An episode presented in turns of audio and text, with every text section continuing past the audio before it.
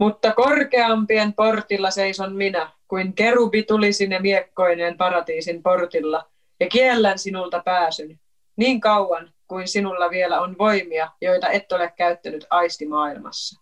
Just toi. Toi oli just tää niinku henkinen evoluutio, että sä et nyt lähde yksinäs, yksinäs minnekään sooloilemaan, vaan sä jäät sinne tota, kaikki pitää Jep. yhtään.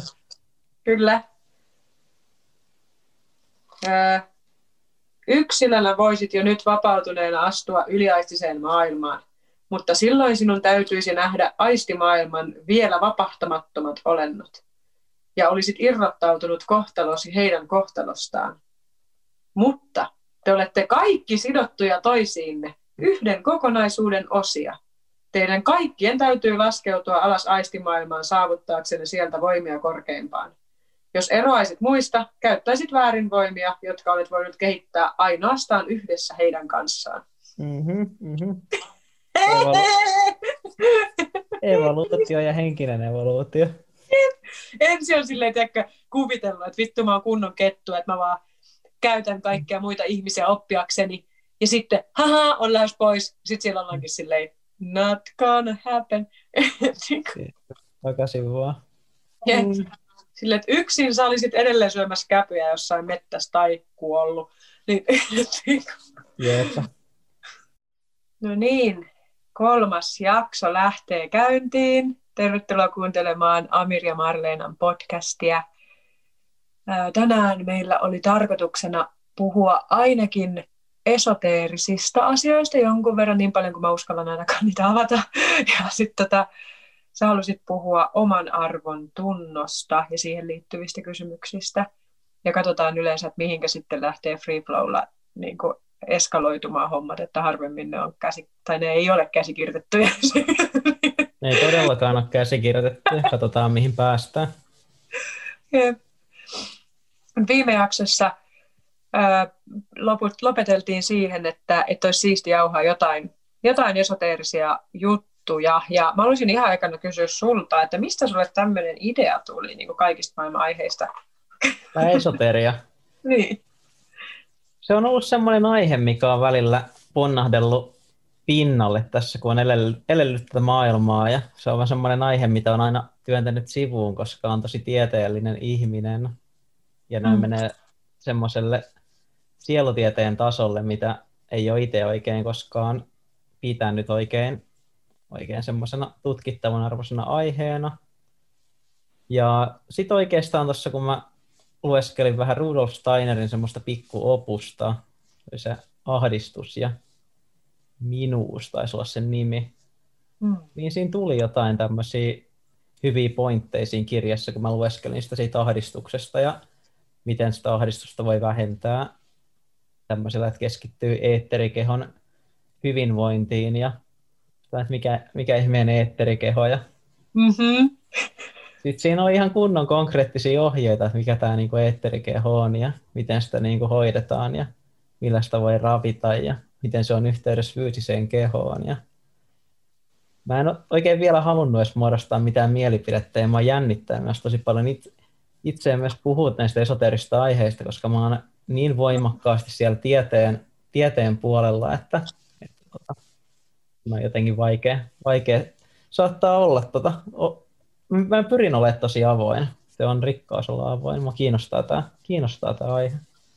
No sä näet siellä avaruudessa voivan hyvin ja muutenkin mun mielestä aidon tutkijan tunnistaa siitä, että se pitää mielen auki ja että se nimenomaan haluaa ymmärtää maailmaa eikä silleen, että mä ymmärrän maailmaa vaan siinä määrin, mitä mulle on kerrottu, että on totta tai mitä saa ajatella tai mikä on niin kuin todistettua. Niin kuin esimerkiksi mä oon miettinyt monesti sitä, että, että milloin me kadotetaan se semmoinen lapsen mieli, niin kuin lapsi, joka katsoo tähti taivaalle ja on silleen, wow, palloja, jotka kiertää palloja, jotka kiertää palloja, jotka, what? niin kuin silleen, että tämä on ihan vitu läppä koko homma. Niin miten niin kuin, miksi, miksi sulkea mieltä, jos se niin kuin, Kyllä, ei mulle on tullut tämä sama mieleen tuossa, kun mä oon lukenut esimerkiksi tuota Steinerin, mä ehdin lukea tuossa yhden kirjan, sen henkisen tiedon tie. Hän kuuntelin sitä englanniksi ja luin sitä, sitä suomeksi. Ai tää? No mitä ihmettä, mulla on toi ihan sama kirja, mä just ton, ton niin kun mä just luin, mulla on se täällä ihan, tää nyt, se on tässä muutaman metrin päässä. No mä just mietin, että mä otan yhden kirjan tähän, mistä mä toisin plästäämään. Vittu jatkaa, no niin, mahtavaa. Okei, okay, jatka. Joo, siellä on, joo, siellä oli, tota, siellä oli just, ehkä se on 160 sivulla, siellä on semmoinen tota, siellä on semmoista settiä, missä lukee tämä uudelleen syntymän kanssa tämmöinen asia, mikä ei oikeastaan mua niin koskaan kiinnostanut. Ja ei se, se, mä tiedän, että mä oon omassa ystäväpiirissä semmoinen vähän outolinto siinä, että mä en ole oikein lähtenyt siihen uudelleen syntymisjunaan mukaan. Mutta sitten tuot kirjasta mä sain tosi mielenkiintoisia pointteja tähän niin uudelleen syntymiseen vähän tämmöisenä kansakuntana, miten mä sen ymmärsin että täällä ihmisiä syntyy jatkuvasti uudestaan ja he jollain tavalla kehittää toistensa tietämystä ja tätä voi niin kuin viedä jatkuvasti pidemmälle tätä niin kuin ihmisten tietoisuutta siinä määrin, että, että ihmisiä niin kuin syntyy jatkuvasti uudestaan. Itse asiassa, joo. Siis mä joskus, joskus aikoinaan olin tota, semmoisella psykedeellisellä matkalla suomeksi sanottuna, ja sillä matkalla mulle niin kuin näytettiin, tästä joku kymmenen vuotta tai jotain sellaista. Ja silloin mä, niin kuin, mä olin miettinyt silloin jotain, sitä niin kuin kuullut vaan, että on erilaisia teorioita näistä kaikista, että, että joku uskoo, että se on niin kuin ikuinen helvetti sen kun kuollaan, ja toiset sanoo, että ei kun me tullaan tänne uudestaan tai ollaan ollut täällä uudestaan, ja joku sanoo, että ei ole yhtään mitään, että se on niin kuin halkipoikkipinoa ja palamaan tai mullan alle. Ja mä niin olin vaan tietoinen näistä kaikista, mutta mä en uskonut mihinkään, kun mulla ei ole mitään siis silleen, tai ei niin ollut mitään semmoista vahvaa, että mikä olisi yhtään enempää toista totta. Ja tota, mutta sitten mä sain semmoisen kokemuksen, missä mulle niin kuin, tavallaan, missä mä näin semmoisen niin vision siitä, miten meillä on niin kuin evoluutio maan päällä, mikä, mikä on niin kuin selitetty silleen, että kala hyppää maalle ja sitten se tälleen raidaa eteenpäin. Ja sille tulee jalkoja ja käsiä ja kaikkea. Ja, niin, että et samaan aikaan, kun on tämä fyysinen evoluutio, niin sen linjalla kulkee koko ajan semmoinen näkyvä, näkymätön evoluutio, joka on se niin kuin sielun evoluutio, joka niin kuin on myös semmoinen kehittyvä asia meissä, että tavallaan että se myös niin kuin selittäisi sitä, miksi me niin kuin kehitetään. Jotain, niin kuin, jotenkin se niin kuin, siinä visiossa näytettiin tosi kauniisti jotenkin, että ne nivoutu yhteen silleen täysin niin kuin saumattomasti ja harmonisesti. Ja silloin mä olin silleen, että wow, että niinpä. Ja sen jälkeen mulle jäi sellainen niin kuin jotenkin tunne, että it makes sense, tai semmoinen joku, joku sellainen, että, että, tota, että, että jos kerta meillä on fyysinen evoluutio, niin miksi ei meillä olisi jotain muitakin evoluutioita, mitä me ei vielä osata havaita, että tavallaan jotenkin se tuntui siltä, että miksi ei niin kuin siinä hetkessä. Siis toi henkinen evoluutio on niin kauniisti ilmasta toi sama asia, mikä mulle tuli mieleen tuosta Steinerin kirjasta. Mm. Se on mm. niin kauniisti, kauniisti sanottu ja mäkin pystyn, pystyn niin näkemään sen ja sitten kun sen pystyy näkemään, niin mä pystyn myös... Mulle tuli semmoinen tosi hyvä fiilis siitä, kun mä pystyin niin näkemään itteni osana semmoista just semmoista niin hen, henkistä kehitystä, että siellä kirjassa esimerkiksi puhuttiin, siellä oli tämmöinen portinvartija juttu, että puhuttiin, että Sä mm-hmm. niin sä, et siellä on joku, joku maailma, mihin niin voisi mennä, joku semmoinen henkinen, joku korkea maailma tai joku tämmöinen. Mutta sitten siinä on joku portinvartija, joka kieltää sua menemästä yksin sinne maailmaan, koska sä oot hyötynyt niin paljon kaikista niin kuin aikaisemmista olevista asioista. Ja sen takia sun pitää niin kuin pysyä, pysyä niin kuin täällä ja sitten niin kuin olla mukana sitä, voitaisiin puhua nyt tästä henkisestä evoluutiosta. Mm olla mm. mukana siinä. Se on semmoinen asia, mikä resonoi voimakkaasti mm. itsellä. Niin, että on niin joukkuepeli tavallaan, ja buddhalaisethan puhuu bodhisattvoista ja tämmöisistä, jotka niin kuin, niillä olisi mahis itse valaistua, mutta sitten ne niin kuin, tulee, ne auttaa niin kuin, muita tulemaan, että me ei, ettei tästä kuulu tästä pelistä lähteä sille yksin. Tai voi lähteä, jos haluaa, mutta sitten sit jää vähän niin kuin se joukkueen ulkopuolelle, sit, kun se kehitys menee eteenpäin. Mutta siinä on niin kuin, tällainen pointti, että, että mikä kun jotenkin se, mikä, mikä mun mielestä on ollut yksi kauneimpia asioita, niin kun mä oon lukenut aika paljon ja näitä erilaisia esoteerisia teoksia, niin niissä on niin kauniita tavallaan paradokseja asioille, että me saadaan koko meidän elämä juosta meidän vaikka egon perässä, sen, että minä kehityn, minä valaistun, minä, minä, minä. Ja sitten kun sä meet sinne ja valaistut ja sitten sä oot sinne taivaan portilla, niin sä tajuatkin, että ei helvetti, että en mä nyt yksin tuolla tee niin kuin silleen, mitä no, et nyt yksin on, mutta tiedätkö silleen, että, että sit sä valitsetkin tulla auttaa muita.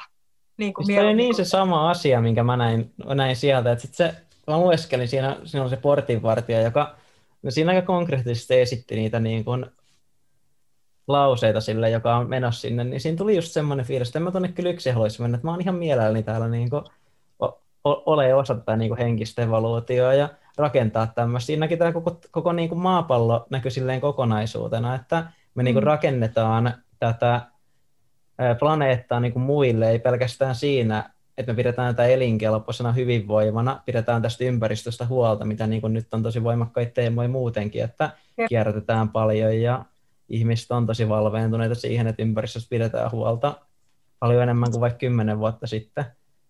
Ja samaan mm. aikaan sitten näkee henkisen evoluution kanssa, että me voidaan henkisesti kehittyä ja sitten siinä vaiheessa ehkä semmoinen paratiisi, mistä puhutaan jossain tämmöisissä raamattoteksteissä tai muissa, niin voisikin olla semmoinen maan päällä oleva juttu, mikä sitten rakennetaan, rakennetaan tänne jossain määrin. Niinpä. Ja muutenkin mä niin itse olen kokenut, tai silloin kun tuli semmoinen ihan niin kuin ensimmäinen tavallaan syvempi, as, niin kuin syvempi tavalla valinnan paikka siitä, että lähdenkö mä niin kuin syventämään, syventämään sitä sellaista henkistä polkua, niin kuin vai, vai ylen katsonko mä sitä turhana, niin silloin mulle tuli sellainen, siitä on nyt joku muutamia vuosia, on, siis mä oon aina ollut, aina ollut kyllä niin kuin hörhö, hörhöjen kategoriassa jollain Tämä tasolla. kiinnostanutkin tietää, joo. Joo, joo, joo. Siis ihan silleen, ihan silleen tota, synnyin pakanana, mua ei kastettu. Ja sitten tota, vanhemmista sen verran, että isä on semmoinen, joka pitää kaikkea huuhaana, ja sitten taas äiti on opettanut pienestä asti sitä, että elämä on mysteeri, ja että ihmiskunta vasta tutkii tätä maailmaa, ja me ei tunneta tätä maailmaa, me ei ymmärretä siitä kaikkea, me ymmärretään siitä jotain ja tiede tutkii sitä, mutta se ei tarkoita, että se mitä tiede tietää on koko maailma, koska tämä on edelleen mysteeri, että se on niin kuin se kaiken pohjalla oleva fakta. Ja niin kuin, sitä ei saa niin kuin uno, harhautua unohtamaan, että me, että me niin kuin, niin kuin jos miettii vaikka mitä tiede tekee sadassa vuodessa, niin kuin, että, että jotain oli, oli vielä aikoja, joku vaikka sata vuotta sitten tyyliin, kun ei ollut mitään internettiä, ei ollut tyyli ultravioottisäteilyä tai mitä ikinä semmoisia näkymättömiä asioita, jotka on meille ihan itsestäänselviä. Ja niin kun, että miten hullulta se olisi kuulostanut silloin. Mutta anyway, niin, niin, niin. mutta sitten tuli tämmöinen niin syvempi vaihe omassa elämässä, milloin joutui, niin kun pääsi siihen kynnykselle, että nyt tämä niin polku alkaa kutsua syvemmin. Ja silloin mä olin ollut vuosia tosi, tosi, tosi syvässä maailman tuskassa myös. Siis sellaisessa niin kuin opiskellut toimittajaksi ja ö, ollut tosi, mä oon kattonut hiton paljon kaikkia apokalypsedokkareita ja kaikkea siitä, miten päin helvettiä tämä meidän planeetta oikeasti, miten ihmiset käyttäytyy täällä niin kuin sijat. Mä olin matkustanut, justin nähnyt niin kuin suuria roskalauttoja ja nähnyt, niin kuin, miten meret on täynnä muovia ja ja nähnyt, nähnyt niin kuin tosi paljon sellaista överiä, överiä sekoilua, mitä me täällä tehdään. Ja sitten olin niin kuin just siinä 20 paikkeilla tai siinä 25 paikkeilla, kun alkoi olla, ja tiedätkö, ihan sellainen olla, että mä, niin, että, että mä en niin kuin usko, että me tullaan selviämään tästä kaikesta, että tämä on, niin kuin, tämä on ihan niin kuin horroria, mitä me tehdään. Ja sitten tuntui, että yritti niinku ratkaista sitä ongelmaa poli- poliittisilla jutuilla, yrit kesku- kävi hirveästi kaikkia poliittisia keskusteluja, kävi kaikki tällaisia.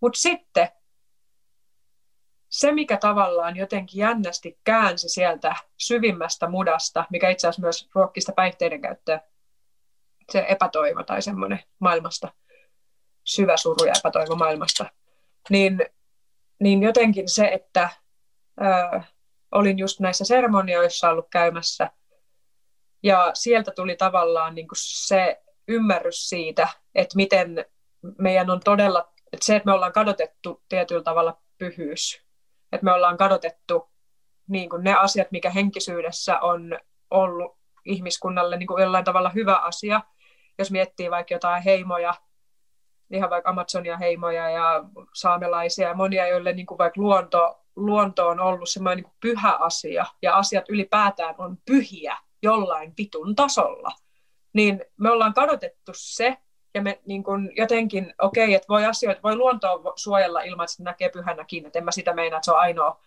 ainoa niin kuin tapa olisi jollain tavalla uskonnollinen tai henkinen, vaan että se voi tehdä ihan niin kuin järjelläkin, mutta tuntuu, että välillä että se ei niin kuin riitä. Tai jotenkin on sellainen olo, että me ollaan semmoisen tosi suuren henkisen evoluution kautta kynnyksen keskellä nytten.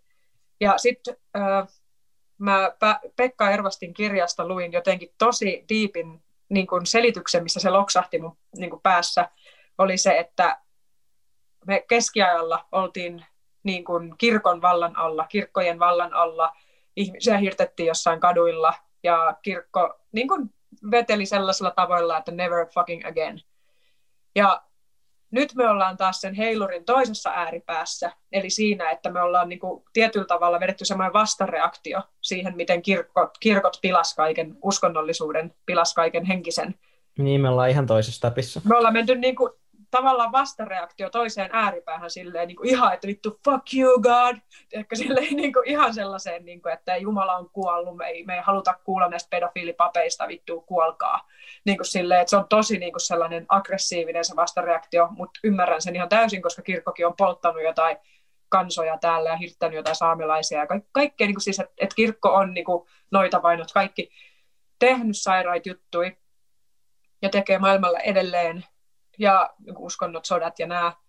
Mutta Ervasti selitti sen niin, että, että, me ollaan, niin että sitten tulee se heilurin toinen ääripääliike, missä me mennään sinne ääripäähän, että mikään ei ole henkistä, ei ole mitään muuta kuin materiaalinen todellisuus. Ja me mennään siinä niin pitkälle ääripäähän, että me tullaan toisenlaiselle keskiajalle, jonka jälkeen se alkaa palaamaan neutraalisti siihen jonkinnäköiseen kultaiseen keskitiehen siitä, että että itse asiassa ei tämä ehkä ole ihan niin materialistinenkaan, mutta ei tämä ole myöskään semmoinen sokeasti, että, että niiden kahden välillä on keskitie, jota me voidaan niin kuin, tutkia. Kyllä mä pystyn näkemään, että se voisi olla ihan niin kuin hyödy, hyödyllistä lähteä menee sinne henkiselle keskitielle. Mä niin näen myös sen arvon siinä, että tavallaan rikkoo ja poistaa ne uskomusjärjestelmät, koska ei ne silleen loppupeleissä ole ole ollut kovin hyödyllisiä tämmöiset perusraamattu jumalauskot ehkä sitten kuitenkaan. Et toki sieltä on tullut tämmöisiä peruseettisiä sääntöjä, mitkä nyt ihmiset varmasti, varmasti pitkälti muutenkin tajuisa. Mutta sitten mm. tuossa eso, toi esoteerinen tie taitaa olla vähän erilainen kuitenkin kuin tämmöinen raamatullinen tie. Taitaa olla hieman Joo. luovempi polku. On, on. Ja itse asiassa se, miksi mä otin tämän henkisen tiedon tie-kirjan ja tähän niin oli se, että mä, mun oli tarkoitus justiin puhua. Onko sulla käsitystä, mitä tarkoittaa hengen tiede? Eli käytännössä just se, mikä yhdistää hengen ja tieteen. Onko se se antroposofia homma? Joo, tai, niin kuin, joo, tai se on niin kuin käytännössä niin kuin yksinkertaisesti selitettynä just sitä, että, että meillä on olemassa aisti, josta niin kuin Steiner kirjoittaa varsinkin siitä ja ervasti myös, että on olemassa aisti, jolla me pystytään lukemaan henkistä maailmaa, mutta se on suurimmalla osalla ihmisistä uinuva, koska sitä aistia pitää jollain tavalla harjoittaa tai jollain tavalla herättää, ja esimerkiksi joillain viidakon kansoilla se voi olla ihan luonnostaan auki, ja ihan luonnostaan niin kuin näin, mutta sitten jos se tapa, millä me eletään länsimaissa, niin on, on niin kuin käytännössä se, että, että se on suurimmaksi osaksi ummessa. Ja sitten jos se vähänkin aukeaa, niin se niin kuin hakataan tyyliin lekalla umpeen niin kuin mahdollisimman syvästi, syvästi että niin että sitä ei niin kuin missään nimessä haluta lähteä edes niin kuin aukomaan, koska se on leimattu sairaudeksi ja harhoiksi ja mitä ikinä. Niin sitten se jotenkin Steiner kirjoitti tosi hienosti mun mielestä siitä, että kuinka paljon hän joutui tappelemaan ihmisten kanssa, jotka sanoivat, että hän puhuu ihan täyttä paskaa, että, tämä on ihan niin kuin, että tämä, tässä ei ole mitään niin kuin tieteellistä pohjaa. Ja mä, niin kuin esimerkiksi vaikka se on kaksi ihmistä, jotka keskustelee ja toisella on se aisti auki ja toisella ei. Ja se, jolla ei ole se aisti auki, sanoo, että sä oot hullu, sä näet harhoja, sä, sä et voi todistaa tuota mitenkään. Niin Steiner teki tämän kirjan, Henkisen tiedon tie, joka on vähän niin kuin semmoinen sudenpentujen käsikirja siitä, että sä, täällä on kaikki harjoitukset, mitä sä voit tehdä avataksesi sen aistin. Se vaatii niin kuin, duunia, se vaatii vaivaa, sitä, että sä toistat jotain tiettyjä harjoituksia aika paljon. Ja niin kuin, et siis, et käytännössä Steiner yritti avata sitä silloin, että, että ihminen, jo kuka tahansa pystyy avaa sen aisti, kuka tahansa pystyy niin tutkimaan sitä asiaa, se on se hengentie, että se pystyy tutkimaan, mutta harva ihminen lähtee siihen messiin. Ja sen takia puhutaan salatusta tiedosta, esimerkiksi niin kuin okkultismit, salattu tieto tarkoittaa, niin kuin, että se ei ole oikeasti salattua, ei kukaan sitä niin kuin, halua salata sillä tavalla, vaan se pointti on vaan se, että suurin osa ihmisistä ei näe vaivaa siihen, niin kuin, että ne sais auki sen kyvyn tutkia niitä juttuja. Niin tämä on se ongelma, mikä jakaa niin jotenkin ihmisiä niin kahtia, että sitä asiasta ei voida edes keskustella, koska sanotaan vaan, että toi on paskaa, niin selkeästi toinen sanoo, että vittu, tuu kokeilee. Kokeile mm. itse oikeasti. Ja tuu sit sanoa, että se on paskaa, kun olet ensin nähnyt vähän vaivaa kokeilla sitä asiaa. niin kuin, Henkinen gangsta. Henkinen gangsta. Luuletko, että kellä tahansa on mahdollisuus avata se tavallaan portti sinne tuohon henkiseen maailmaan, mistä siinä puhutaan, luuletko, että se on niin kuin ihan kenen tahansa saavutettavissa? Kyllä, kyllä. Ja siis siinä on esimerkiksi vaikka sellaisia yksinkertaisia harjoituksia, niin kuin vaikka esimerkiksi, että, että sä katot kuolevaa kasvia ja elävää kasvia, ja sä opettelet näkemään tavallaan, että mitä eroa niillä oikeasti fyysisesti on. Että mitä, eli silloin sä käytännössä opit näkemään elämän voimaa. Sä opit niin kuin havaitsemaan kuolleesta objektiivista ja sen, sen niin kuin elämän voiman. Ja sä teet vaikka, niin kuin, ja kaikki tällaisia erilaisia harjoituksia, mitkä on tosi, tosi simppeleitä, mitä kuka tahansa voi tehdä missä tahansa. Ja niin kuin, että, että ne niin kuin voimistaa niitä tiettyjä tietoisuuskykyjä käytännössä. Ja sit silloin, kun niitä voimistaa, se on vähän niin kuin näkymätön lihas, mitä sä treenaat. Niin kuin kaikki tietoisuustyö on käytännössä näkymättömän lihaksen treenaamista, kaikki mindfulness, meditaatio, ne on kaikki se samaa, eli näkymättömän lihaksen Tuo puhuttiin tosi paljon kärsivällisyydestä, että se olisi, siinä oli niitä, mitkä on niin vaatimuksia tuolle henkiselle tielle. Jossain määrin, niin siellä taisi olla kärsivällisyys, oli joku ykkönen tai kakkonen, tämmöinen vähän niin kuin meditaatio mindfulness, että sä pystyt sitten keskittyä ja olemaan läsnä, että se vaatii semmoista kykyä, kykyä keskittyä. Mm. Kyllä, mikä koska, jos, niin, koska ne tulokset ei tule niin kuin päivässä. Mm. se on niin kuin, sä menet salille, niin että niin kuin kaksi kertaa, kun sä käyt salilla, niin saa mitään niin kuin välttämättä sille himmeitä halkkaria. Me, me ei mitään mennä tässä pitkälle eteen. Mun, mun tarvii tota, mun tarvii saada tästä, tästä niinku lisää, lisää tämmöistä vakuuttenuisuutta ja tiet ja tämmöistä niinku kaikkea. Jos mä oon niin, tota, mä oon niin, mä oon niin skeptikko, niin mä haluan tietää nyt, tietää nyt paljon tästä, tästä asiasta, niin kerro niin. lisää. Koska siis sen takia mä, niin kun mä huomaan, että kun mä puhunkin tästä asiasta, niin mua ihan siis tärisyttää, mua pelottaa puhua mm. tästä asiasta. Ja jotenkin semmoinen niin kuin, jäätävä noitavainokuumotus siitä, että, että koska se on niin helppo niin kuin teilata. Se on maailman helpointa teilata. Vittu, sä oot vaan hullu. Ok, no mitä sitten? Aika moni meistä on sitten hullui. Ja jos miettii ihmiskuntaa niin kuin oikeasti, niin kuin mietitään sille koko ihmiskunnan historiaa ja kaikki kansoja, mitä meillä on tällä hetkellä, niin joku, kuinka vanha juttu ateismi on? Ja missä sitä on? Sitä on niin kuin vittu näin pienessä osassa ihmiskuntaa, näin vähän aikaa, näin pitkästä vittu aikajatkumosta. Että se on, niin kuin, se on niin uusi ja tuore ilmiö, että pelkästään siitä mä kelaan jotenkin itse, että, että ihmiskuntaan on aina kuulunut jonkinnäköinen henkisyys. Ja sitten se, että se leikataan yhtäkkiä vaan pois, niin ei se ole mikään ihme, että meidän kulttuurissa ja ihmiset kokee, että masentuu ja ne kokee, että tämä on niin henkisesti tai sielullisesti köyhää tämä meidän elämä, tai että meillä on, on tyhjä olo, tai on jollain tavalla vähän merkityksetön olo. Ja, ja niin kuin en mä tiedä, siis mulla on vaan sellainen tunne, että, se, että, että voiko se olla oikeasti mikään niin kuin, niin kuin meidän sivistyksen kulmakivi, että me leikataan pois jotain semmoista, mikä on ihmiselle niin luonnollista niin kuin kaikkialla. Niin, Siihen, Siinä on jotain. Mm. mm. Siihen on tullut se eksistentialismi tilalle, että hei, että sulla ei ole mitään, että tota, löydä itse, itse merkitys elämälle, sun, sä oot vapaa, sut on tuomittu vapauteen, niin kuin Sartre sanoisi, että, että sulla on nyt, mm. tota, sulla on nyt, nyt välttämättömistä sen merkityksen. Ja se on ehkä ollut semmoinen, mikä mulla on itsellä ollut, että kyllä mun on ollut jotenkin helppo samaistua siihen, koska itse ollut tosi ateistinen niin kuin mm.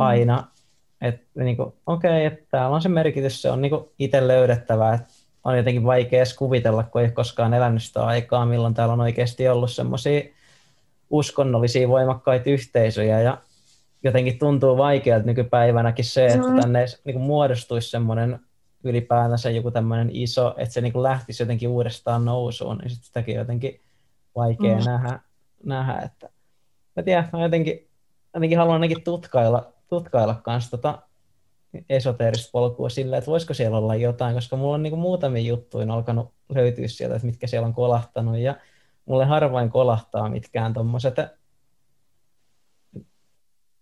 vähän niin kuin uskonnollistyyppiset jutut. Mm. siis, kun mä muistelen itse sitä, että mä olin ala-asteella luokan se tyyppi, joka kyseenalaisti opettajaa siitä, että onko Jumala tai Jeesus ollut olemassa. Mä olin se tyyppi, joka joutui ulos luokasta ja sai tota, todistukseen, että Marleena kyseenalaistaa opettajan auktoriteettia, kun mä olisin, miten sä voit todistaa, että Jumala on olemassa? Ha? Show me! Sä oot ollut ihan oike- oikealla meiningillä siellä. Miten? niin kuin joo, nyt olisi kiva käydä alasti opettajalle moro, missä täällä ollaan kuule raamattupia kädessä ja Parempi kuin raamattu, ihan varmasti toi Steineri. Jep, ja siis, joo.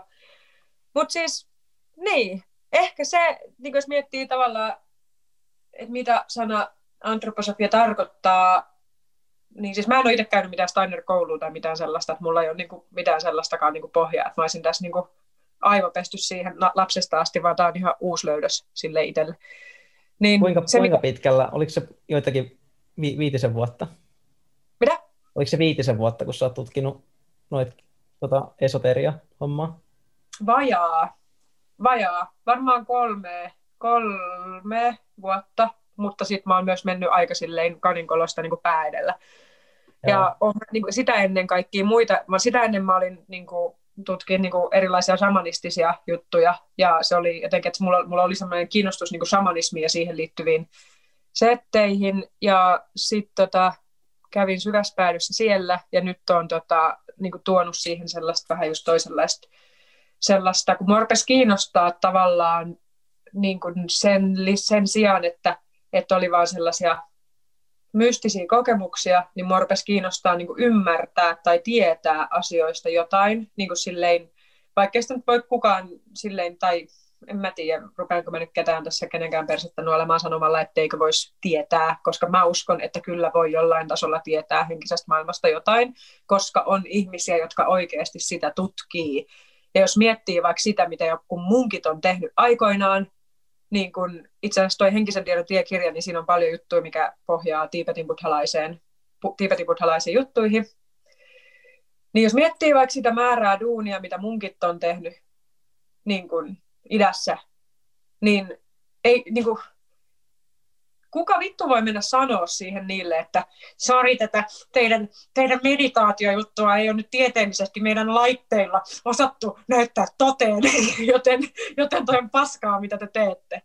Sille, että sillä on niin sukupolvi, sukupolvi, sukupolvi, sukupolvi ihmiset omistanut koko elämänsä sille tutkimukselle. Ne on ollut tyyli jossain temppelissä monta kymmentä vuotta tai koko elämänsä sille pikkupojasta isoksi ja ne on siellä tehnyt niin kuin päivästä toiseen meditaatiotutkimusta ja kirjannut sitä kautta asioita ylös ja tullut mestareiksi ja opettajiksi ja niin kuin näin.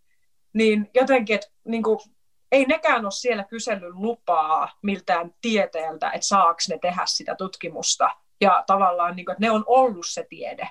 Niin kuin, näin. Että tavallaan, että joku tulee sanomaan, että että joku laite ei ole voinut todentaa tota, mitä sä oot tehnyt 50 vuotta.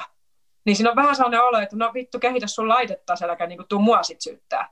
Niin kuin, niin kuin, en tiedä, tämä on ihan blästi, mutta oikeasti, että mulla on itsellä niin full respect niin kuin sellaisia ihmisiä kohtaan, jotka oikeasti tutkii mysteerejä, jotka oikeasti sukeltaa syvään päätyyn ja menee katsomaan tuntemattomiin viidakoihin, että mitä täältä löytyy, semmoisia niin oikeita tutkimusmatkailijoita. Ja sitten niille tulee joku jonne vaan, mm. sieltä. Mm. Sä et tehnyt mitään itse asian eteen. Mä huomaan itsessäni jotenkin tässä, tässä kuunnellessa, niin mulla on semmoinen, kun mulla on niin voimakkaasti se identiteetti siinä että kaikkea pitää tutkia ja kaikkea pitää pystyä todentaa mm. ja kaikkea pitää pystyä näyttämään. Sitten mulla vähän tulee semmoinen, mitä mä tästä uskallan kysyä ja mitä niin kuin, mutta mä en ehkä anna, anna, nyt tulla, anna nyt tulla vaan, niin mitä, mitä nämä, tota, mitä nämä, niin kuin, mitä nämä munkit, munkit YMS tutkii, niin millaisia tuloksia ne on saanut sitten tästä, tästä tota, näistä henkisistä tutkimusmatkoistaan, mitä, mitä he, on, he on tehnyt? Tämä on iso kysymys. Siis melkein kaikki noi buddhalaiset joku hän just kartottaa sitä, mitä ne on siellä tutkinut. Eli just kaikki esimerkiksi vaikka tiettyjä tajunnan tiloja tai bardoja, näitä kuoleman jälkeisiä tiloja. Että, et sitä, että sä pystyt vaikka matkustaa sun ruumiin ulkopuolella ja tutkii oikeasti niin kuin astraalista maailmaa tai millä nimellä sitä haluaa kutsua. Että tavallaan, että sä oot pääst, pystynyt tie, oikeasti pääsee tietoisuudella harjoituksen kautta semmoiselle leveleille, että sä pystyt niin kuin kulkemaan tietoisesti niin kuin näkymättömässä maailmassa ja sitten tekemään sieltä havaintoja, saamaan sieltä niin kuin, et niin, kuin, niin, niin en mä nyt osaa sitä summata. Mitä? Kyllä mä itse jo, joo, noissa kulttuureissa on se voimakas, voimakas tota, usko siitä uudelleen syntymästä. Mm. Ja se on siellä syvällä. Se on varmasti yksi asia. Ja mä mm. pystyn nyt näkemään ehkä paremmin, että heillä on joku tämmöinen kanava, niin kuin sanoit, tähän mm. väylään, mistä voi ammentaa tietoa, niin, niin mm. Se on sitten sitä esoteriaa jossain määrin ilmeisestikin. Voitko avata vielä, että mikä tämä tota, esoteria silleen yleisesti terminä on ja mitä, mitä se niinku kattaa ja kattaa. Ja, tota, no siis mun tota, käsittääkseni, eikö se ole sitä, että ihminen niin tutkii asioita, mitä löytyy itsensä sisältä, eikä eksoteriaa, niin kuin, ei ulkopuolelta, vaan sisältä. Sisältä ja sisäsyntyistä tietoa.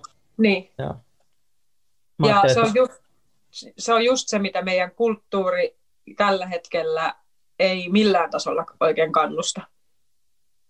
Et me niin halutaan aina kaikki validaatio ulkopuolelta ja auktoriteetit kertoo meille, mikä on totta ja millainen maailma on ja miten tämä menee kaikki. Niin harvemmin niin kuin kannustetaan sellaiseen oikeasti tutkimusmatkailuun niin kuin, niin itsekseen. Tai jos sitä kertoo, että sitä tekee, niin sitten ei välttämättä ole kauhean maailman suosituin tyyppi. Joo, toi pitää kyllä tosi hyvin paikkansa, että täällä on aika tuota ulko, ulkosyntyinen maailma, aika suorituskeskeinen yhteiskunta, mikä on myös sellainen asia, mikä tuntuu rasittava tai rasittaakin itseä tosi paljon ja vähän niin kuin mm. hajottaa, hajottaakin monesti, että se yhteiskunta on niin pirun suorituskeskeinen, että sit, sitä alkaa niin kuin suorittaa vähän jokaisessa asiassa ja tuntuu, mm. että ihan niin kuin nukku, että ihan niin kuin kaikki asiat nukkumiseen asti on semmoista suorittamista ja sitten alkaa välillä rasittaa, jos koittaa saada vaikka kunta ja sitten niin nukkuminenkin menee suoritukseksi. Sitten alkaa miettiä tulevia mm. päiviä suorituksena. Ehkä se olisi hyvä, hyvä sitten ja just sen takia myös jossain määrin terapeuttista tutkia sisärytmysmaailmaa. Mm. Niin kuin en mä tiedä, jos mä mietin silleen,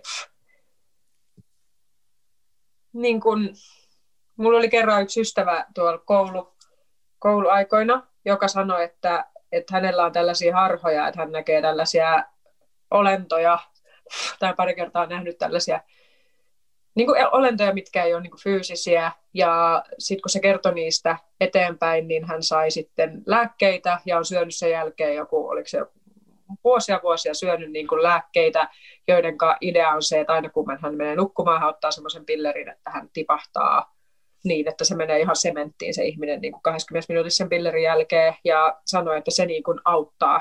Että ei ainakaan sit, no se ei varmaan niin kuin näkisi vaikka talo syttyisi palamaan, niin se ei varmaan niin kuin heräisi siihenkään, että se on niin, niin kuin, sellainen, että sä vedät vain napi, joka vaan tiputtaa sut.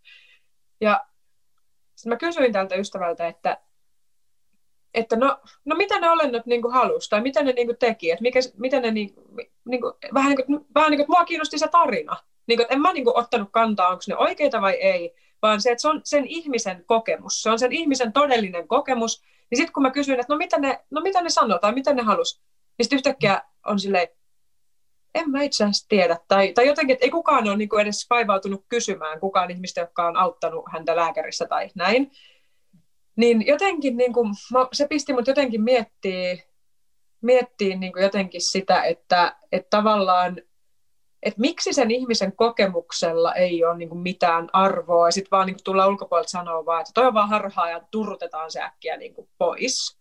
Että mitä jos se asia voisi ratketa jotenkin sen tarinan sisältä, hmm. verrattuna siihen, että se kokonaan kielletään, että sitä ei edes haluta kuulla sitä tarinaa, ei haluta kuulla sitä todellista, kun se on kuitenkin se on todellinen kokemus sille ihmiselle, niin jotenkin mulla on joku sellainen niin kuin, joku semmoinen niin kuin fiilis välillä, kun mä oon jutellut niin kuin ihmisten kanssa, joilla on ollut tällaisia niin kuin poikkeavia kokemuksia, ja mä oon yleensä semmoinen tyyppi, johon monet ottaa yhteyttä, kun niillä on poikkeavia kokemuksia, ja melkein kaikki, tai oikeastaan kaikki, joiden kanssa mä oon keskustellut, on jollain tasolla aina sanonut, että vitsi, tämä on helpottavaa, kun mä saan kertoa tämän mun kokemuksen ilman, että että mut niin kun, tiedätkö, heti lytätään tai tuomitaan tai yritetään niin kun, tai pelätään, niin säikähdetään sitä, mitä se mitä kertoo niin että se, pelkästään se, se, että saa jakaa sen avoimesti se, ilman, että kukaan tuomitsee, niin saattaa olla jo semmoinen, niin kuin mikä, mikä niin kuin yhtäkkiä helpottaa. Tai semmoinen, että se niin kuin,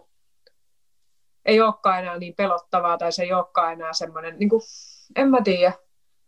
Joo, semmoista, Joten... kiele... niin. Joo, se, semmoista kielletyt kokemukset on kyllä tosi nihkeitä. Niin, niin. Kokemus ja täytyy kokea sitä. Se on tosi... Jep, ja sitten miltä se voi tuntua, että sä koet jotain, mitä sä et sais kokea? Toihan, niin kuin, toi, toi, jos joku tekee ihmisen sairaaksi, siis silleen.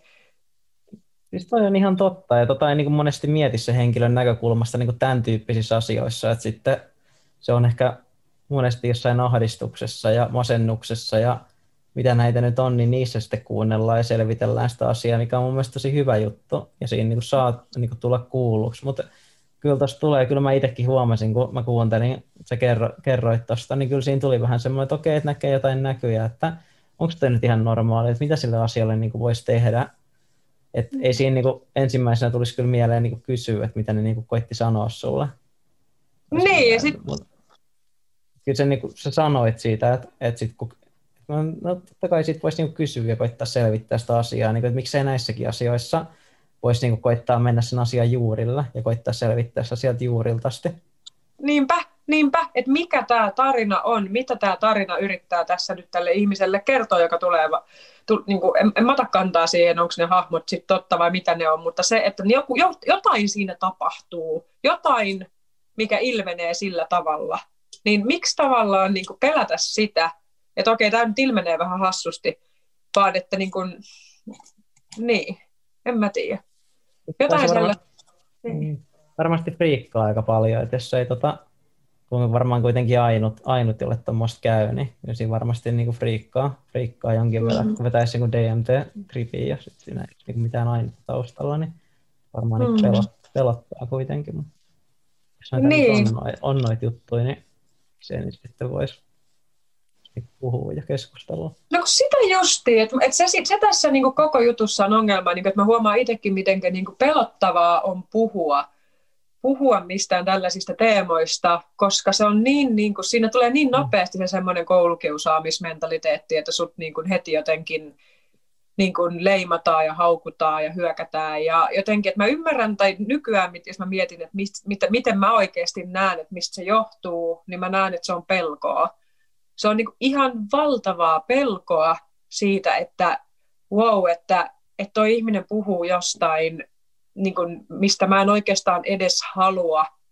niin kuin kuulla, koska siis mä oon itse ollut aina sellainen tyyppi, että mä pystyn kuuntelemaan ihan millaisia juttuja vaan. Mä oon justiin niin kuin maailmalla, tiedätkö, jutellut joidenkin niin kuin murhaajien kanssa, jotka on niin jossain so, sodassa töissä tyyli jonkun ilma... Ja ka- kaikki, kaikkea, mä oon jutellut niin prostituoitujen kanssa, mä oon jutellut niin tosi monien heroininarkomaanien kanssa josta, jossain Nepalissa. Sille, että mulla on niin ihan vitusti niin elämänkokemusta siitä, että mä oon kuunnellut erilaisia ihmisiä, erilaisia tarinoita, erilaisia maailmankuvia. Ja sitten mä oon aina ollut silleen jotenkin, että ihan vitsin siistiä, jotenkin, että ei, ei mua pelota, jos joku ihminen, mä oon ku, kuunnellut vaikka kuinka monta ihmistä, jotka kertoo, että ne on kokenut ufosieppauksia. Ne ihan kertoo, että, ne on, jos, että, että ufot on vienyt ne tuohon, mikä tämä, lentävään lautaseen, ja niille on tehty kokeita. Mä oon jutellut ihmisten kanssa, joilla on ihan jäätäviä unihalvauksia, missä joku demonit kiskoo niitä. Ihan siis niin kuin kaikkea mahdollista. Niin mä oon miettinyt sitä, että miksi, miksi niin kuin minkä takia me ei uskalleta kuulla tavallaan sitten me katsotaan kuitenkin leffoja, me katsotaan se vitun Netflixin alusta loppuun ja kaikki hävärimmät ja sairaimmat systeemit sieltä ja se, se, se on niin ihan ok. Mutta me ei voida kuunnella ihmistä, joka on kokenut jotain ilman, että siitä mennään jotenkin ihan sekaisin tai jotenkin, se, jotenkin törkätään. Esimerkiksi mä tein radiodokkarin 20-vuotiaana, mikä oli jossain tämmöisessä Yle kilpailussa. Ja se, mun dokkarissa oli semmoinen äijä, joka oli kokenut ufosieppauksia. Ja se selittää, niin kuin, se on vielä semmoinen niin fiksu tyyppi, että se ei ole mikään niin kuin, silleen klassinen seinähullu, vaan se on niin kuin, tyyppi, joka opiskeli yhteiskunta, oppia ja historiaa yliopistossa. Ja se oli semmoinen tosi fiksu, niin kuin, hyvä puhumaan ja tosi fiksu ja sellainen, niin kuin, joka oli kokenut semmoisen valaistumiskokemuksen sen UFO, niiden UFO-juttujen jälkeen. Ja sitten se oli... Öö, muuttanut sen elämän ihan kokonaan, esimerkiksi lopettanut niin kuin jotain epäterveellisiä elämäntapoja ja niin kuin kaikkea tällaista, että se oli niin kuin kokenut, että se oli ollut hänen semmoinen niin kuin pelastava juttu hänen elämälle, että sitten hän oli niin kuin tajunnut, että tässä on tämmöinen isompi game käynnissä ja sitten yhtäkkiä elämä onkin mielenkiintoisempaa. Ja mä tein siis hänestä vaan dokkarin, jossa hän kertoo tästä. Ja sitten kun se loppui, se soitettiin siellä niin kuin salissa, missä ihmiset kuunteli silloin semmoisia jotain vanhoja Ylen äijiä ja muijia ja sitten kun se mun dokkari loppuu, jengi kääntyy vaan niin kattoo muhun. Sitten mä näen, että ne on ihan kauhuissaan. Sitten ne vaan niin kattoo mua silleen, mitä mieltä, mitä mieltä toimittaja on, että, että, tota, että usko, uskoksa tämän äijän selityksiä? Sitten mä olin vaan silleen, että ihan sama. Että niin kuin vähän silleen, että mik, miksi te multa kysytte? Tai vähän sama, että mä huomasin, että, ne, että niitä niin kuin niitä alkoi pelottaa, että joku puhuu noin uskottavasti jostain noin hullusta. Sitten ne halusi multa validaation siitä, että, että mitä tässä tapahtuu. Ja mä olin vaan silleen, että ei, kun mä vaan äänitin tämän ihmisen puhetta, että ei se ole mun tehtävä sanoa, että onko se totta vai ei, eikä mua oikeastaan vittu kiinnosta tavallaan. Että mä niinku, että I just listen stories, tai silleen niinku, niinku että et, et, et mikä siinä on niin vaikeaa? Mm, no joo.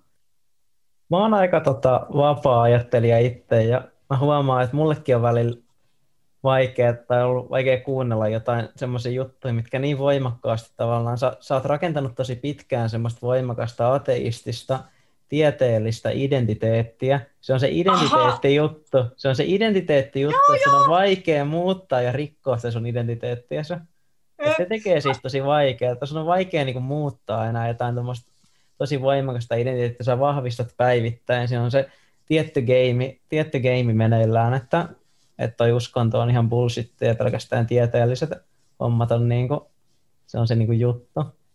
Ja kyllä mä niinku, oon mä niinku vieläkin silleen, mutta mä oon vähän niinku laittanut, laittanut ja tota, uskaltanut ja mä vähän niinku edes tutkia ja kysellä ja katsoa näitä juttuja. Tai niinku jotenkin, siis kyllä, onko siinä joku sellainen, että että pelkää, että jos mä kuuntelen tota ihmistä tosissaan, niin mun maailmankuva, mä saatan vahingossa uskoa sitä, joten parempi, että mä en niin kuin, halua edes kuunnella, koska et, et silloin se oma maailmankuva on jotenkin ensinnäkin suljettu, ja just, ha, niin kuin, tai hatara, että se jollain tavalla niin kuin pel, niin kuin esimerkiksi, niin kuin, että, että, ei, että sitä ei voi laittaa alt, asettaa alttiiksi tavallaan minkäänlaiselle horjuttamiselle, koska muuten niin kuin kaikki menee pikseleiksi, vaan sä huomaat vaan, Matrix aukeaa. Niin kuin. No kun siinä ei ole välttämättä edes sitä, vaan siinä on semmoinen, siinä on semmoinen, tota, on siinä ehkä pieni semmoinen pelko ihmisillä, ainakin itsellä on semmoinen pelko, ja tiedän monia muitakin, joilla on tämmöistä vähän pelkoa, että voi niinku yhtäkkiä mennä vaikka johonkin psykoosiin. Mm. jos sulle tapahtuu joku niinku liian voimakas kokemus, ja sitten ihmiset niinku pelkää vaan kaikkea tuommoista. Aivan, aivan, että siinä voi pelätä oman mielenterveyden takia. Okei, okay. voi pelätä. mulla, mulla taas ei ole tuota pelkoa. No, no niin. Se kertoo musta. Mä saan, ah, kerro vaan kaikki hulluimmat psykosistorit maailman messissä. Mutta siis ei se ole se suuri juttu. Ehkä suurin, suuri juttu siinä on se semmoinen identiteetti, mitä on niinku rakentanut.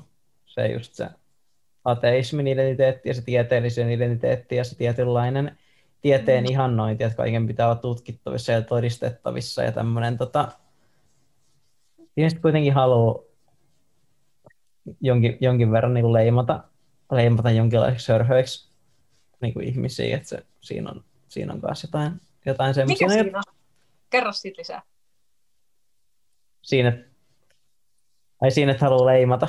Niin, että mikä, mikä, mikä siinä niinku on se juttu? Tai semmoinen, että saako siitä jotain niinku...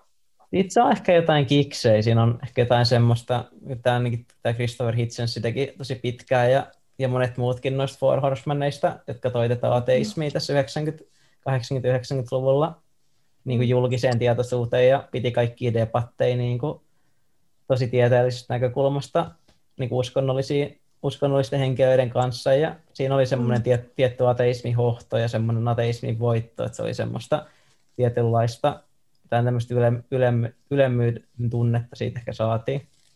Niin siinä oli joku tämmöinen, mä en itse vielä silloin seurannut sitä keskustelua kunnolla, mutta siinä oli tämmöinen tietynlainen, että, että halutaan niin kuin voittaa niitä niitä tätä uskottua ja halutaan tehdä niin kuin hyviä argumentointeja ja sitten niin uskonnollista oli ehkä hyvä kohde siihen. Esimerkiksi sillä Christopher Hitchensiltä kysyttiin joskus, että haluaisiko se, niin kuin, että uskonto olisi loppu. Niin sitten hän mm. vastasi, että, että ei kyllä haluaisi, että sitten häneltä loppuisi, niin kuin, sitten hän ei voisi pitää enää hyviä debatteja ihmisten kanssa. Niin, jos ketään enää ketä dissata. Jep. Että haluaa debatointihenkilöitä, joiden kanssa jutella ja murskata niitä. Et se on Aivan. monille semmoinen hyvä juttu. Ja se kanssa ehkä opitaan jossain vaiheessa kans nuoruudessa, että se ateismi on se hyvä juttu ja sitten voi nauraa kaikille uskovaisille. Mä kyllä. Niin, niin se enää on. Itse on lopettanut sen gamein jo ajat sitten, mutta kyllä siinä oli oma tohtonsa joskus. Joo. On siinä jonkinlaista lauma muodostamista myöskin. Muodostaa ateistista laumaa ja hyökkäisi uskontoa kohtaan. Siis mm. on sitä vastakkainasettelua, niin sehän oli se in, in juttu Niin on, se, se on niinku sellainen niinku kultainen voide, mitä voi niinku aina, aina ah, oikein, oikein kunno, kunnolla hieroa. Ja sille, nyt, on, nyt, on, nyt maistuu kyllä. Hyvät vastakkain. Sitten se on diippiä niin itse havaita internetissä paljon just sitä, että että jos sä puhut jostain idän uskonnoista, vaikka että sä niin kuin, laitat jonkun Shivan kuvan jonnekin, tai Buddhan tai, tai jonkun minkä tahansa niin kuin tällaisen, niin se on jotenkin silleen, wow, että on tämmöistä coolia. Se on tosi ok ja arvostettua ja meditointia ja kaikki tosi in, se on. Se on Joo, jep. Ihan sama kuin puhut... tieteellinen saat. Jep, tai että jos sä käytät jotain niin psykedeeliä tai jotain tällaista siellä, niin kuin, tai käyt näissä reiveistä tai jossain, niin siellä on tosi paljon kaikkia pyramideja, Egyptin juttuja ja aztekkeja ja, ja kaikkea semmoista niin henkistä ja esoteerista kamaa. Mutta meepä vittu puhut tosissas niin kuin siitä, että sä koet henkisen maailman olevan totta ja sä niin kuin selvinpäin koet niitä jotakin juttuja, niin kaikki on silleen, ai selvinpäin, ilman happoa, mitä, oikeasti? hei, nyt kannattaisi käydä äkkiä vähän tarkistuttamassa sun pääkoppa. että et semmoinen outo, outo niin kuin, kulttuuri. Siis kyllä siitä tulee semmoinen, koska ei noista oikeasti avoimesti puhu. Ehkä semmoiset, joko, joko niitä ihmisiä dissataan jossain, tai sitten ne on jotain tämmöisiä, jotka niin leimataan saman tien hulluiksi. Kai ne kaikki saa saman tien sitten semmoisen hullun leiman, niin siihen on Kyllä. tullut tämmöinen, että porukka ei sit just uskalla puhua, puhua näistä asioista. Joo, joo. Siis kyllä mullakin on ihan siis jäätävä kuumotus ollut jakaa tavallaan, niin tulla kaapista ulos. Ja siis mä oon itse asiassa nyt keksinytkin tämän kaappihenkisyys niin termin, koska se on ihan hiton monella. Mä, siis mä tunnen vaikka kuinka monta kaappihenkistä, jotka on niin kuin sellaisia normaaleja, cooleja tyyppejä tuolla mediassa ja missä vaan. Ja sit oikeasti ne on ihan full power hörhöi. Silleen, niin kuin, että ne uskalla jakaa sitä. ne on jo kristallit heiluu ja sakrat paukkuu ja mitä näitä nyt on että käydään retriiteillä ja, ja tota, on kaiken maailman piirityöskentelyä ja kaikkea. Olenhan itse, itse hyvin, hyvin syvällä tässä skenessä ja fiilaan sitä aivan kyvällä ja samaan aikaan siinä on myös läsnä se semmoinen semmoinen paljastumisen pelko, että on koko ajan vähän sellainen olo, että, että mitä jos tämä paljastuu, että mä oon tämmöinen, niin kuin, niin kuin, että mä oon näin syvällä gameissa, että mulla on täällä tällaisia kaikki puhdistusjuttuja ja sulkii ja, ja mä puhdistan jollain pihkasavulla mun kämppää silleen. Mulla on alttari ja mulla on niinku juttuja, että et, et, tota, tai mä saatan nukkua joskus kivien kanssa. Sitten, että mä laitan jotain kiviä mun tyynyn alle, mitkä... Niinku, mun iska oli käymässä mun kotona. Ja sitten mulla on kaikki teksä sungiitti, sellaisia ihme mineraalikiviä vaikka jossain, niin kuin, no itse asiassa mulla on nytkin, niin kuin vesilasissa vaikka, tai jotain. Ja niin kuin, siis ihan tiedätkö, siis kaikenlaista tällaista. Sitten se mitä vittua, että sulla on tällaisia kiviä täällä joka paikassa. Mä voin kuvitella. Mä voin kuvitella.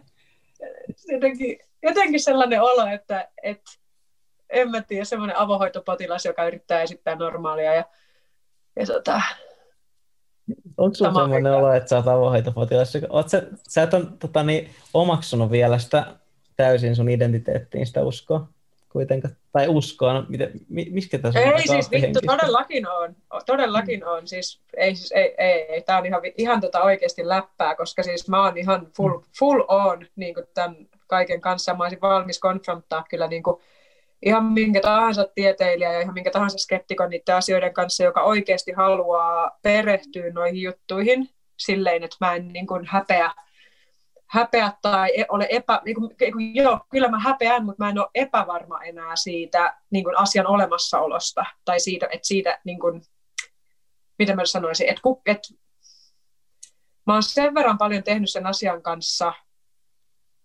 tai saanut sellaisia kokemuksia ja sellaista, mikä on, ei ole lyhyesti selitettävissä muuta kuin siten, että muuhun on laskeutunut semmoinen tietynlainen hyvin syvä varmuus, joka on samaan aikaan kuumottavaa yhteiskunnassa, missä on tietynlainen noitavaino käynnissä. Että jos mä olisin niin tällä kaikella, mitä mä niin koen, niin millainen maailmankuva mulla on, jos mä olisin tällä, tällä, niin tällaisena ihmisenä vaikka Etelä-Amerikassa – tai Aasiassa, niin mä olisin ihan niin kuin perustyyppi, ihan normaali.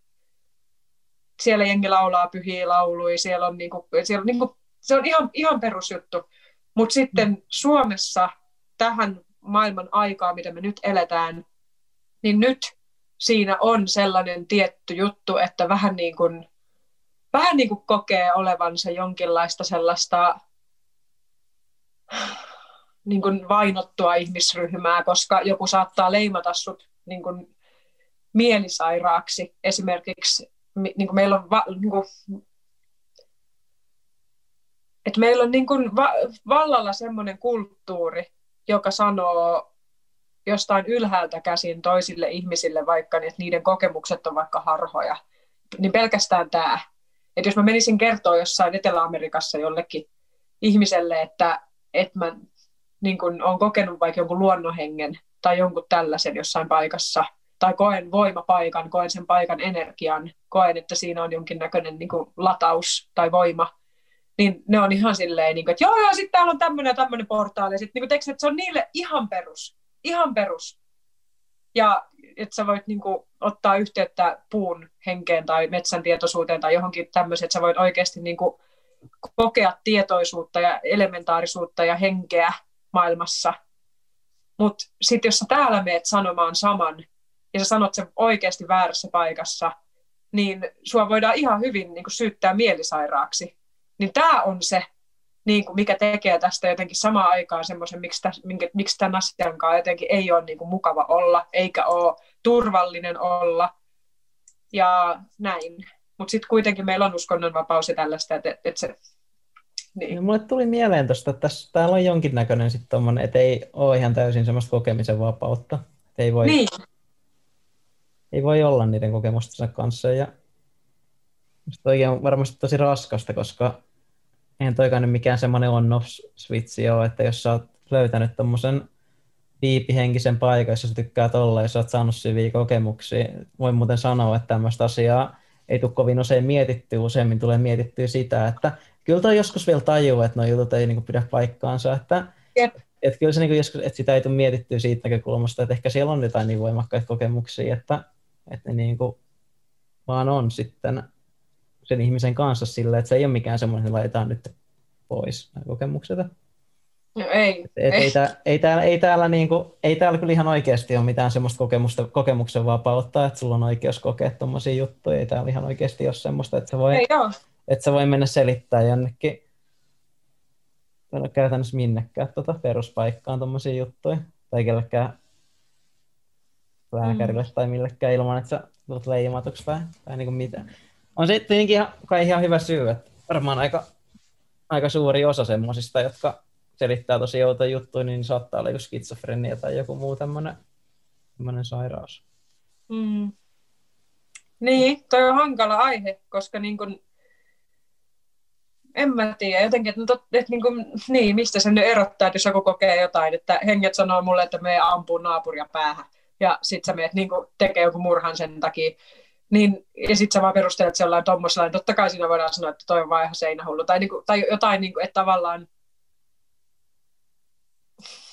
ja sitten niin kuin, niin, että tuntuu, että tämä koko keskustelu tämän asian ympärillä on niin tabu, niin tabu jotenkin, että me voidaan puhua niin kuin ihan melkein mistä tahansa muusta, mutta jos puhutaan ihmisen niin kuin kokemuksista, henkisestä maailmasta, niin se jotenkin, en mä tiedä, outoa, minkä takia siinä on just toi tommonen, että tavallaan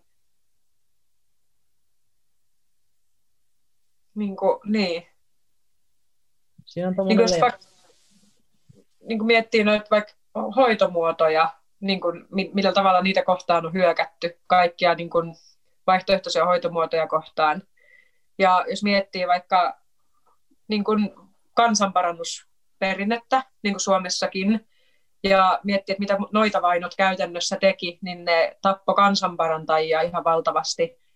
Ja ne tappo niitä niin kuin kylän, kylän noitia, eli niitä, jotka käytännössä teki yleensä parannustyötä. Siellä oli doulia, siellä oli niin kuin, niin kuin sekä synnytyksessä että kuolemassa läsnä olevia tällaisia tyyppejä. Siellä oli tietäjiä, siellä oli verenseisauttajia, siellä oli samaaneja, siellä oli niin kuin kaikenlaisia tämmöisiä tyyppejä, ketkä on ollut oikeasti niitä, niitä niin kuin joilla on ollut, jotka on kantanut sitä perimätietoa, jotka on kantanut niin kuin, tietoa kasveista, tietoa erilaisista niin kuin, parannusmetodeista ja tavoista. Sillä ei siihen aikaan ollut lääkäreitä ja mä uskon, että, no, että se saatto, niin kuin, tai mulla on tämmöinen käsitys myös, mitä joistakin lähteistä tullut mahdollisesti, että se on ollut myös tietynlaista vallan riistämistä myös, että on haluttu tavallaan pois, pois ne semmoiset niin kylän auktoriteetit, jotta on saatu joku toinen ryhmä on saanut vallan yli ihmisistä, niin ne on ollut tavallaan semmoiset viimeiset vaikeat tyypit usein.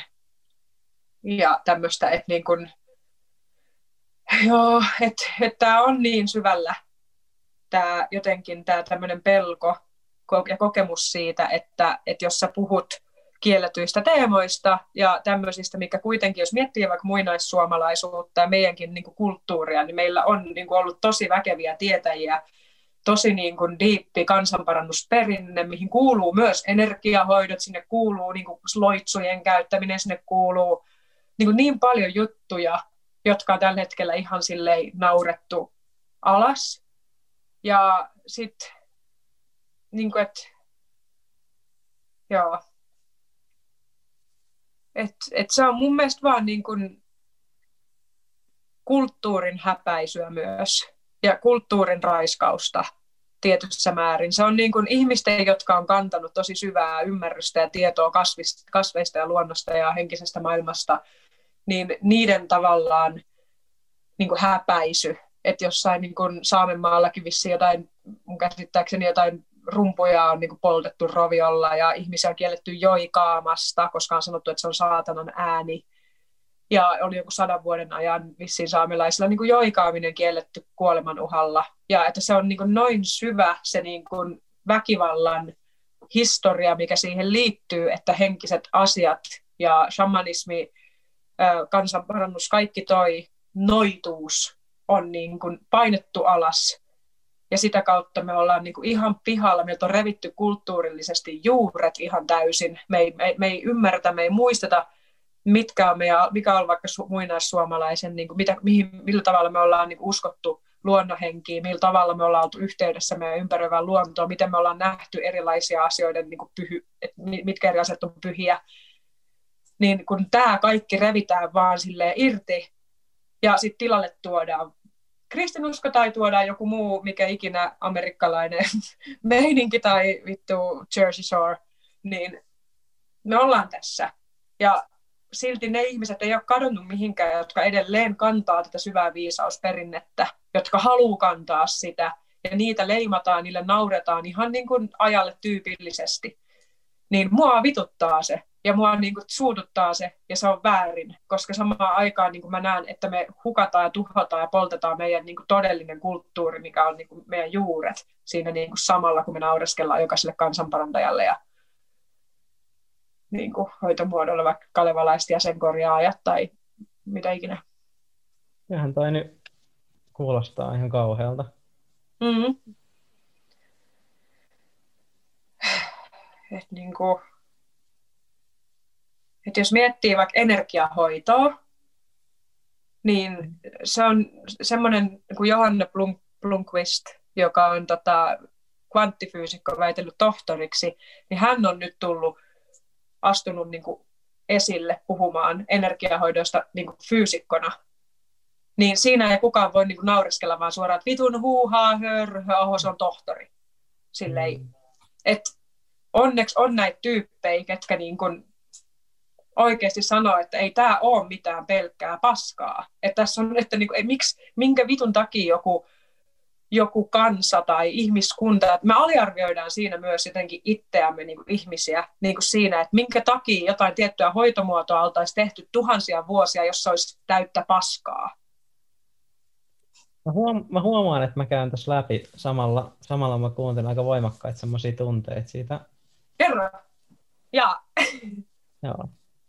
No just tästä, tästä niin kuin, kun on näitä kansan, jotka noudattaa näitä kansanperinteitä, tietyllä tapaa tätä esoteriaa ja on niin kuin hoitanut, hoitanut paljon ja niitä on ajettu alas ja sitten se perinne elää yhä ja täällä on, on semmoista perinnettä, mikä niin kuin voi, voi syödyttää.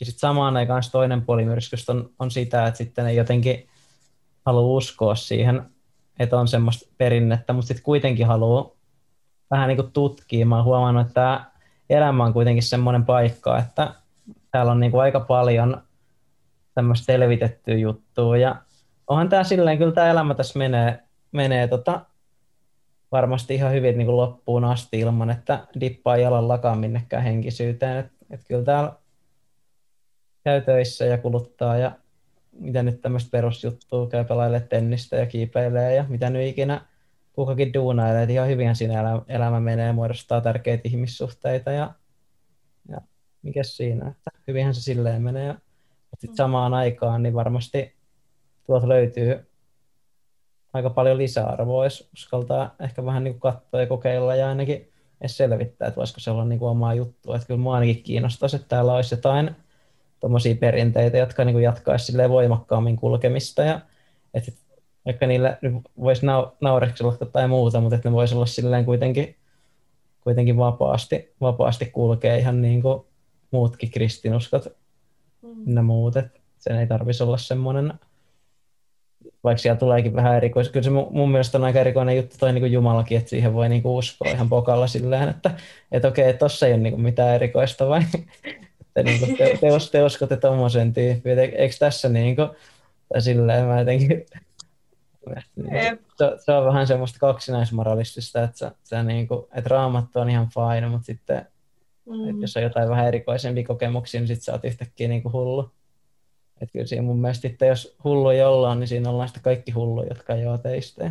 Miksi niitä pitää silleen niin kuin arvottaa, että, että on jo vähemmän hullua, että uskoo tuommoiseen.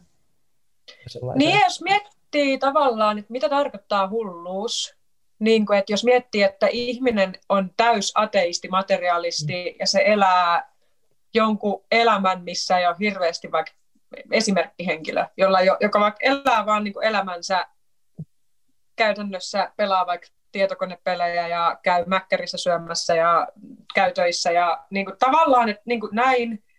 Ja sitten joku ihminen, joka uskoo, niin samoilee vaikka enemmän luonnossa, käy, niin kuin, et, niin kuin keskustelee jotenkin puiden kanssa tyyliin, tai jotain, niin että et, mitä tarkoittaa niin kuin hulluus tässä kohtaa, että eikö sekin ole hullua, miten me eletään täällä. Toi on ihan totta, toi on niin Oikeasti. totta.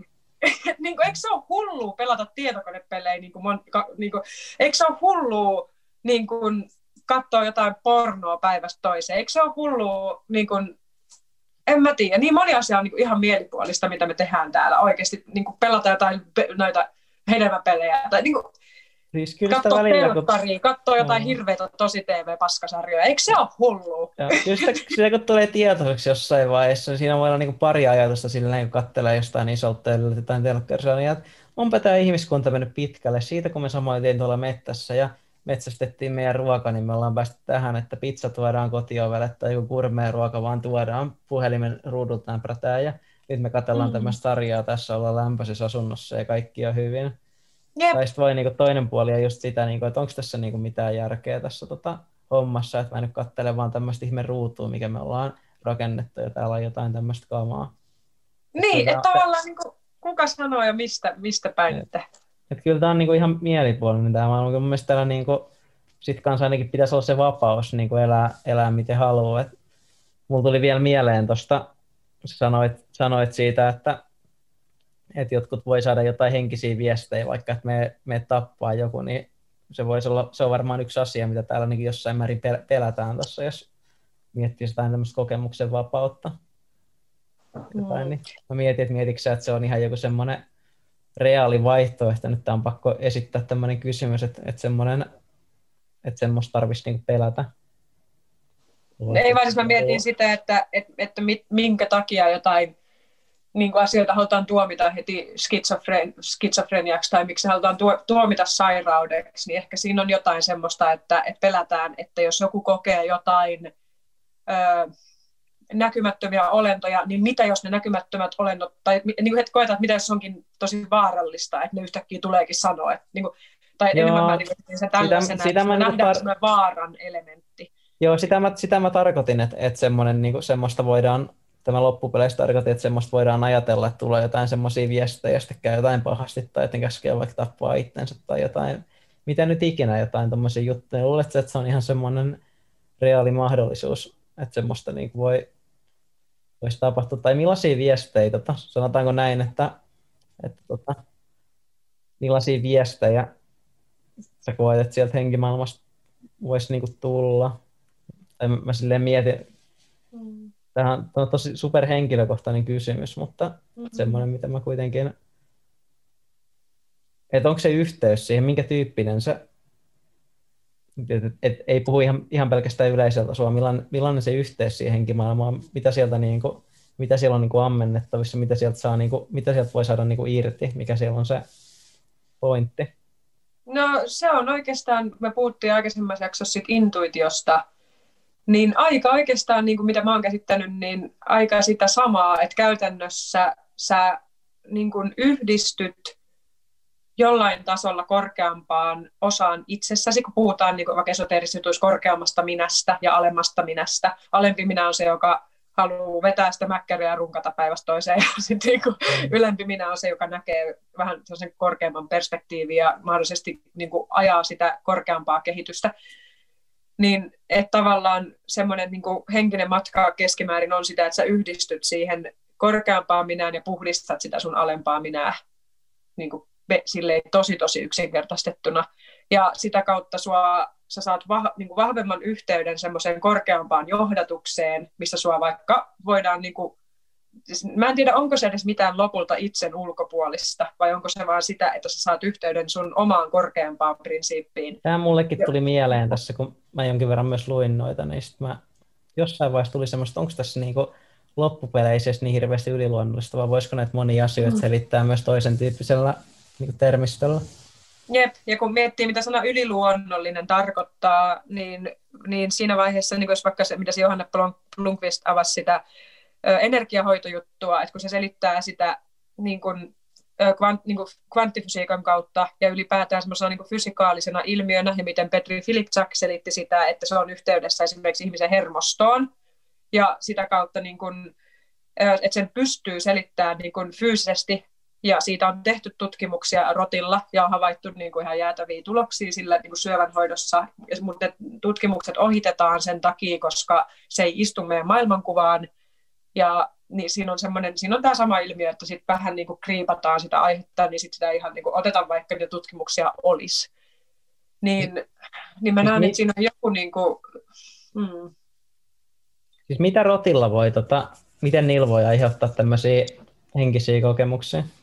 Ei vaan siis energiahoitoa oltiin tutkittu. Niillä. Energiahoitoa, joo. Niin, niin että niillä oli niin syötetty, tai siis annettu, istutettu syöpä, ja sitten niille joo. tehtiin energiahoitoa, ja se syöpä oli parantunut 90 prosentilla niistä rotista. Ja että käytännössä, niin mä puhuin siitä sanasta yliluonnollinen, että asiat on mm. yliluonnollisia niin kauan, kun me ei ymmärretä niiden toimintamekanismia. Mutta sitten kun me kuullaan se toimintamekanismi ja aletaan tajuamaan, että, Aa, että tämä olikin yhtä fysikaalinen ilmiö kuin VLANi. Niin kuin, VLANi oli yliluonnollinen sata vuotta sitten. Tämä puhelin oli yliluonnollinen, ihan vitun niin kuin, täyttä alien paskaa niin kuin sata vuotta sitten. niin kuin, että tavallaan yliluonnollinen, eli yli tämän luonnollisen käsityskyvyn mutta niin kun oikeasti se on vaan olemassa oleva, niin kun, että sä kräkkäät tähän maailmaan ja todellisuuteen vaan kä- käytännössä syvemmälle, ja sen jälkeen ne ei ole enää yliluonnollisia, vaan on luonnollisia. Niin kun, että että oikein ollut itselle sellainen, sellainen juttu, että mulle on tullut niin monesta asiasta niin luonnollisia, että tavallaan mä näen ne jopa semmoisena melkein niin kuin yhtä fysikaalisina asioina kuin mitä vaikka on se, että mä oon harrastanut sukeltamista, mä oon nähnyt merenalasta maailmaa, mä oon käynyt viidakossa, mä oon nähnyt viidakon maailmaa, niin mä näen, että henkinen maailma on niin kuin samalla tavalla niin kuin semmoinen niin kuin osa tätä viidakkoa. Et siinä on niin kuin samankaltaisia lainalaisuuksia, samankaltaisia niin kuin, ö, juttuja, mutta niin kuin, niin, että se liittyy taas siihen niin kuin toisen tason, että täällä on niin kuin sellaisen toisen tason evoluution, toisen tason kehitykseen, johon meillä on käytännössä mahdollisuus olla yhteydessä, mutta me ollaan kadotettu se yhteys aika pitkälle, ja siinä yhteydessä on tietyt kansat on siinä luonnostaan, lapset on helpommin siinä luonnostaan, ja niin kuin tällaisia juttuja. Et, Lapset on kyllä jossain ihan omassa maailmassaan aina. Niin, ne on niin kuin auki. Ne on, ne, ne on, on auki. Ne on tosiaan ihan auki.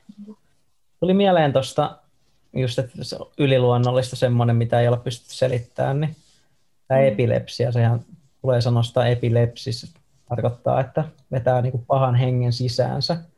Mm. Ennen kuin sitä osattiin selittää, niin ajateltiin, että ihminen veti sisäänsä paha hengen ja sitten alkoi niin tärisöä. Mutta sitten nykyisin tiedetään, että se on tämmöistä sähköimpulssihäiriöä aivoissa. Että on hyvä, mm.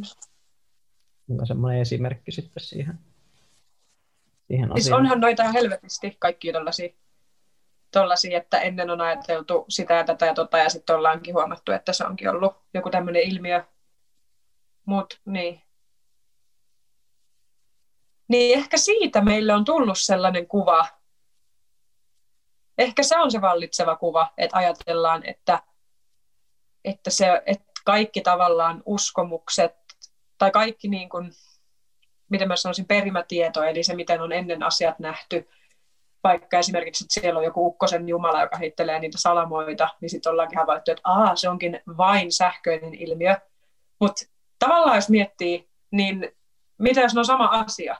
Niin jos mä mietin vaikka niin ihmisen kehoa silleen, että, että on havaittu, että aivokemia, aivokemialliset muutokset aiheuttaa erilaisia asioita, mutta se, mitä mä oon nyt alkanut ymmärtää esimerkiksi energiakehosta, niin ei ne ole niin kuin erillään toisistaan käytännössä. Että niin kuin sen niin kuin energiakehoteorian mukaan niin kuin asiat tapahtuu aina ensin energiassa, jonka jälkeen se, niin kuin se vaikuttaa siihen. Se on vähän niin kuin tässä kehon päällä oleva semmoinen niin kuin, ö, energiajärjestelmä, mikä on kaiken elävän päällä. Ja sitten kun ihminen kuolee, niin se niin kuin poistuu. Ja se, on, se, se niin kuin erottaa elävän ja kuolleen on se, että toisessa on se energia ja toisessa ei ole energiaa. Niin se energia käytännössä pitää niin kuin kasassa, se pitää solut elävinä. Et ilman sitä energiaa, niin solut ei, sitä häviää se niin kuin gasoliini ja se niin kuin vaan delaa. Niin se, että, että joku sairaus tai joku asia tapahtuu ensin siellä energiajärjestelmässä ja sen jälkeen se niin kuin, suoraan siitä tulee heijastus fyysiseen kehoon, niin se, että me ollaan tutkittu vaikka fyysistä kehoa, että okei, hei, täällä on tämmöinen aivokemia, joka tekee näin, niin mistä me voidaan siitä päätellä ja väittää, että tämä tarkoittaa, että ei ole olemassa energiakehoa, että tämä on vaan tämä aivokemia. No miksi se aivokemia tekee niin? Ja tavallaan mulla on aina se kysymys, että no mutta miksi, miksi tämä tekee näin? Että ei se nyt niin randomisti se aivokemia vaan hyppää paikasta toiseen, niin kuin vaan niin kuin, että mä nyt haluan mennä epätasapainoon, tai mä haluan, niin kuin, että, mm. että kaikella on joku laukaiseva syy, ja sitä, ja sitä kautta se tarkoittaa, että niitä leijereitä on useampia, että se syy, syy tulee jostain, joka laukaisee impulssi seuraava, seuraava, seuraava leijeriin. Että tavallaan se, että me tutkitaan tätä fyysistä leijeriä, ei tarkoita, etteikö siinä olisi niitä, mitkä aiheuttaa sen impulssin tähän fyysiseen leijeriin. Että niin kun, et toi on se. Mm, siinä on muutamia niitä leijereitä. Oikeastaan mitä me tutkitaan on se, miten, aj- miten ajattelu vaikuttaa siihen mm. aivokemiaan, niin siihen se sitten jää. Tavallaan jän, mm. jännä, jännä kuvitella, että siihen voisi tuoda jos mitään, mitään muita leijereitä. Mm. Mutta mitä ajattelu on? Mikä käsitys sulla on siitä, mitä ajattelu on? Mä mietin sitä samaa tuossa, kun mä selitin sitä, koska sehän niin, ainakin se vaikuttaa siltä, että se tulee suht randomisti. Tai se on aina vaikea miettiä, mitä tämä niinku ajattelu on, mistä tämä tulee. Mutta onko ajattelu niinku sähköä? Mitä se, mitä sen, onko se niinku jotain massaa? Onko se voima? Mikä se, niinku, mikä, mitä on ajattelu? Mikä se on? Onko se vaan niinku random sähköimpulsseja? Mun mielestä sitä ei niinku oikein edes tiedä, mitä se ajattelu on, vaan uh-huh. ajattelu vaan se vaan niinku käy. Se on, se on yksi semmoinen niinku peri, per, se, semmoinen mysteeri, mitä tulee monesti mietittyä, varsinkin meditoidessa, että mikä tämä homma on ja mistä tämä niinku ajattelu tulee. Ja... Et, et mikä tämä vittu TV-soppi tässä niinku on. Just, just. Ja se on yksi kiipeimpiä kokemuksia, mikä mulla on ollut myöskin meditaatiossa. Meditaatio-ohjaaja sanonut jossain vaiheessa, että, että mistä nämä ajatukset tulee. Mm se on niin pysäyttänyt. Se oli, mä ekan kerran pysähdyin siihen, kun mä kuulin meditaatiossa, mistä mä ajattelin jotain, mistä nämä ajatukset tulee. Mä en päässyt siihen lähteelle. Kuin, mm-hmm. Sinne ei mitään pääsyä sinne lähteelle, mistä nämä ajatukset tulee. Jep. Tai no, niin, tavallaan on. Esimerkiksi ää, mä olin semmoisen tiipetiläisen, tiipetiläisellä meditaatiokurssilla, missä oli tota, semmoinen tekniikka kuin Chosen.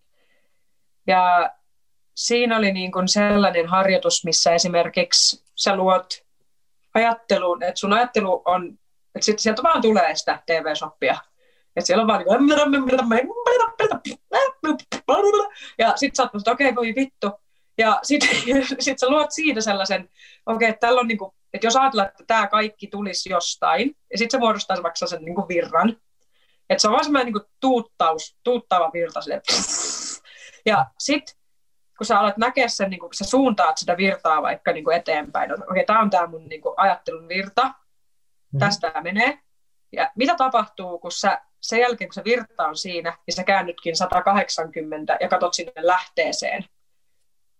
Niin se, mitä tapahtuu, on se, että tulee semmoinen niin atomipommi, josta aukeaa tyhjyys. Ja se tyhjyys ei ole niin kuin tyhjyys, vaan siellä on, niin kuin, siellä on virtauksia ja värejä ja välkkeitä tai semmoisia valovälkkeitä ja kaikkea, että se ei ole niin kuin vaan musta plänkki, se on, se on tavallaan musta niin kuin tyhjyys, mutta sitten sit, kun sit siellä alkaa viettää enemmän aikaa, niin alkaa tajuta, että tämä ei ole oikeasti tyhjä. Ja toi on se, mitä tavallaan, mitä on se niin kuin tutkimus, että lähdetään oikeasti niin kuin, niin kuin toi on se, mitä mä tarkoitin, että niillä harjoituksilla, jos niitä ei tee, niin ei koskaan pääse käsiksi niihin asioihin. Ei, ei, niin silloin on tavallaan, jos joku tekee 40 vuotta tuollaisia treenejä ja se oikeasti menee sinne tyhjiöön ja se katsoo, mitä tapahtuu, jos mä menen tästä tyhjiöstä vielä eteenpäin, onko itse asiassa minua, mikä, mistä tämä kaikki lähtee. Se on semmoinen juttu, mikä sun kuuluu vähän niin kuin itse tehdä, niin sitten siihen joku tulee sanomaan, että paskaa, niin ta, ilman, että se on kokeillut edes sitä, niin toi on se, niin kuin, että, että ne elää aivan, ne niin kuin et se on niin turhauttavaa, että tavallaan, kun sitä ei voi tutkia, miten sä tutkit tuommoista jollain laitteella? Tai kyllä pystyy, tai kuulosti ei mitenkään. Kuulosti ihan supermielenkiintoiset, supermielenkiintoiset harjoitukselta. Joo. Kannattaa visu- kokeilla. Mm. Rupesin visualisoimaan, niin mä vähän niin kuin olin jo siinä harjoituksessa ja sitten mä kattelin niitä kaikkia maailman reittejä, mihin meni nämä, mihin nämä ajatukset lähti ja ajattelin, että tämä, tämä on niin kuin siisti, siisti tapa visualisoida tätä maailmaa. Jep. Ja joo.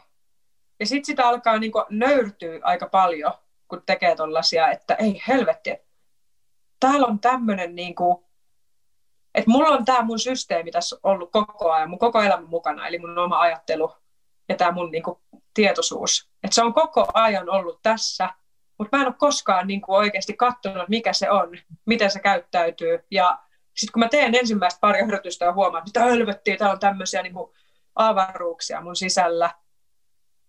Ja sit, niin se vetää aika niin kuin hiljaiseksi ja nöyräksi, että tajuaa, että, että wow, mikä duuni niillä oikeasti on sellaisilla ihmisillä, jotka on kartottanut, kartottanut tuota maailmaa silleen, että ne on oikeasti pistänyt niiden koko elämän fokuksen siihen. Ja sitä ei niin. varmaan vaikea tehdä yksin tuommoista, että sulla ei ole mitään semmoista yhteisöä, missä sä teet noita asioita, vaan sä oot ihan yksin, yksin painat menet tuommoista harjoitusta. Voi vaan kuvitella, kuin vaikea se on. Varsinkin jos sä oot ihan perus yössä sun tarvii mennä töihin seuraavana päivänä ja sitten olet jotenkin superherkillä siinä, että vaatii jonkun pidemmän loman sitten. Itse asiassa ne kertoo nämä ne munkit siellä niitä kaikki eri juttuja, että minkälaisia vaikutuksia tuollaisella työskentelyllä on. Ja ylipäätään mitä mä oon nähnyt ihmisiä, jotka tekee enemmän tietoisuustyöskentelyä ja tuollaista, niin niin sillä on itse asiassa sellainen vaikutus arkeen, että sä oot enemmän läsnä, sä havainnoit enemmän, sulla, on niin kun, sulla alkaa kasvamaan tavallaan, ää,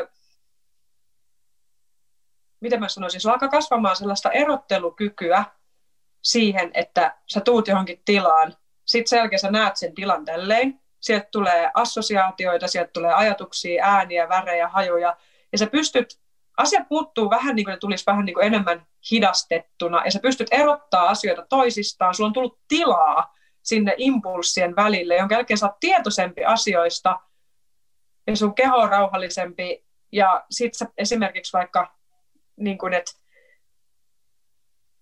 että tulee joku impulssi normaalisti semmoiselle ihmiselle, joka ei tee meditaatiota eikä tee tällaisia harjoituksia, niin se vaan tulee ja se edes näe, että se tulee ja se vaan niin kuin, toimii sen mukana. Et se on niin kuin, tavallaan se vaan niin kuin, vähän niin kuin e-, eläimen tasolla se, niin kuin, siinä mielessä tulee vaan joku ja sitten se vaan, öö, mistähän toi tuli? Nyt mä vaan, mulla vaan yhtäkkiä, mä näin Mäkkärin mainoksessa yhtäkkiä vaan sivusilmällä Mäkkärin kuva, ja yhtäkkiä mun tekee mieleen Mäkkäriä, nyt mä ostaa Mäkkäriä ja mä vedän naamaa. Siis sille, että semmoinen tavallaan, että ei ole, ei ole niin kuin, semmoinen ihminen, joka meditoi, niin sille kasvaa niin kuin, että se, tuff, se näkee sen mäkkärimainoksen, sen jälkeen se tuntee sen, että nyt mulla tulee tämä vesikielelle ja alkaa tekemään mieli hampurilaista, sen jälkeen tuossa on toi mäkki, mutta mä oon silleen, ei helvetti, että en mä niinku aio seurata tätä. Että mä näin tämän tapahtumaketjun tietoisesti, mutta mä, niinku, mulla on enemmän vapaus siinä kohtaa valita, että okei, okay, tämmöinen, mutta no thanks.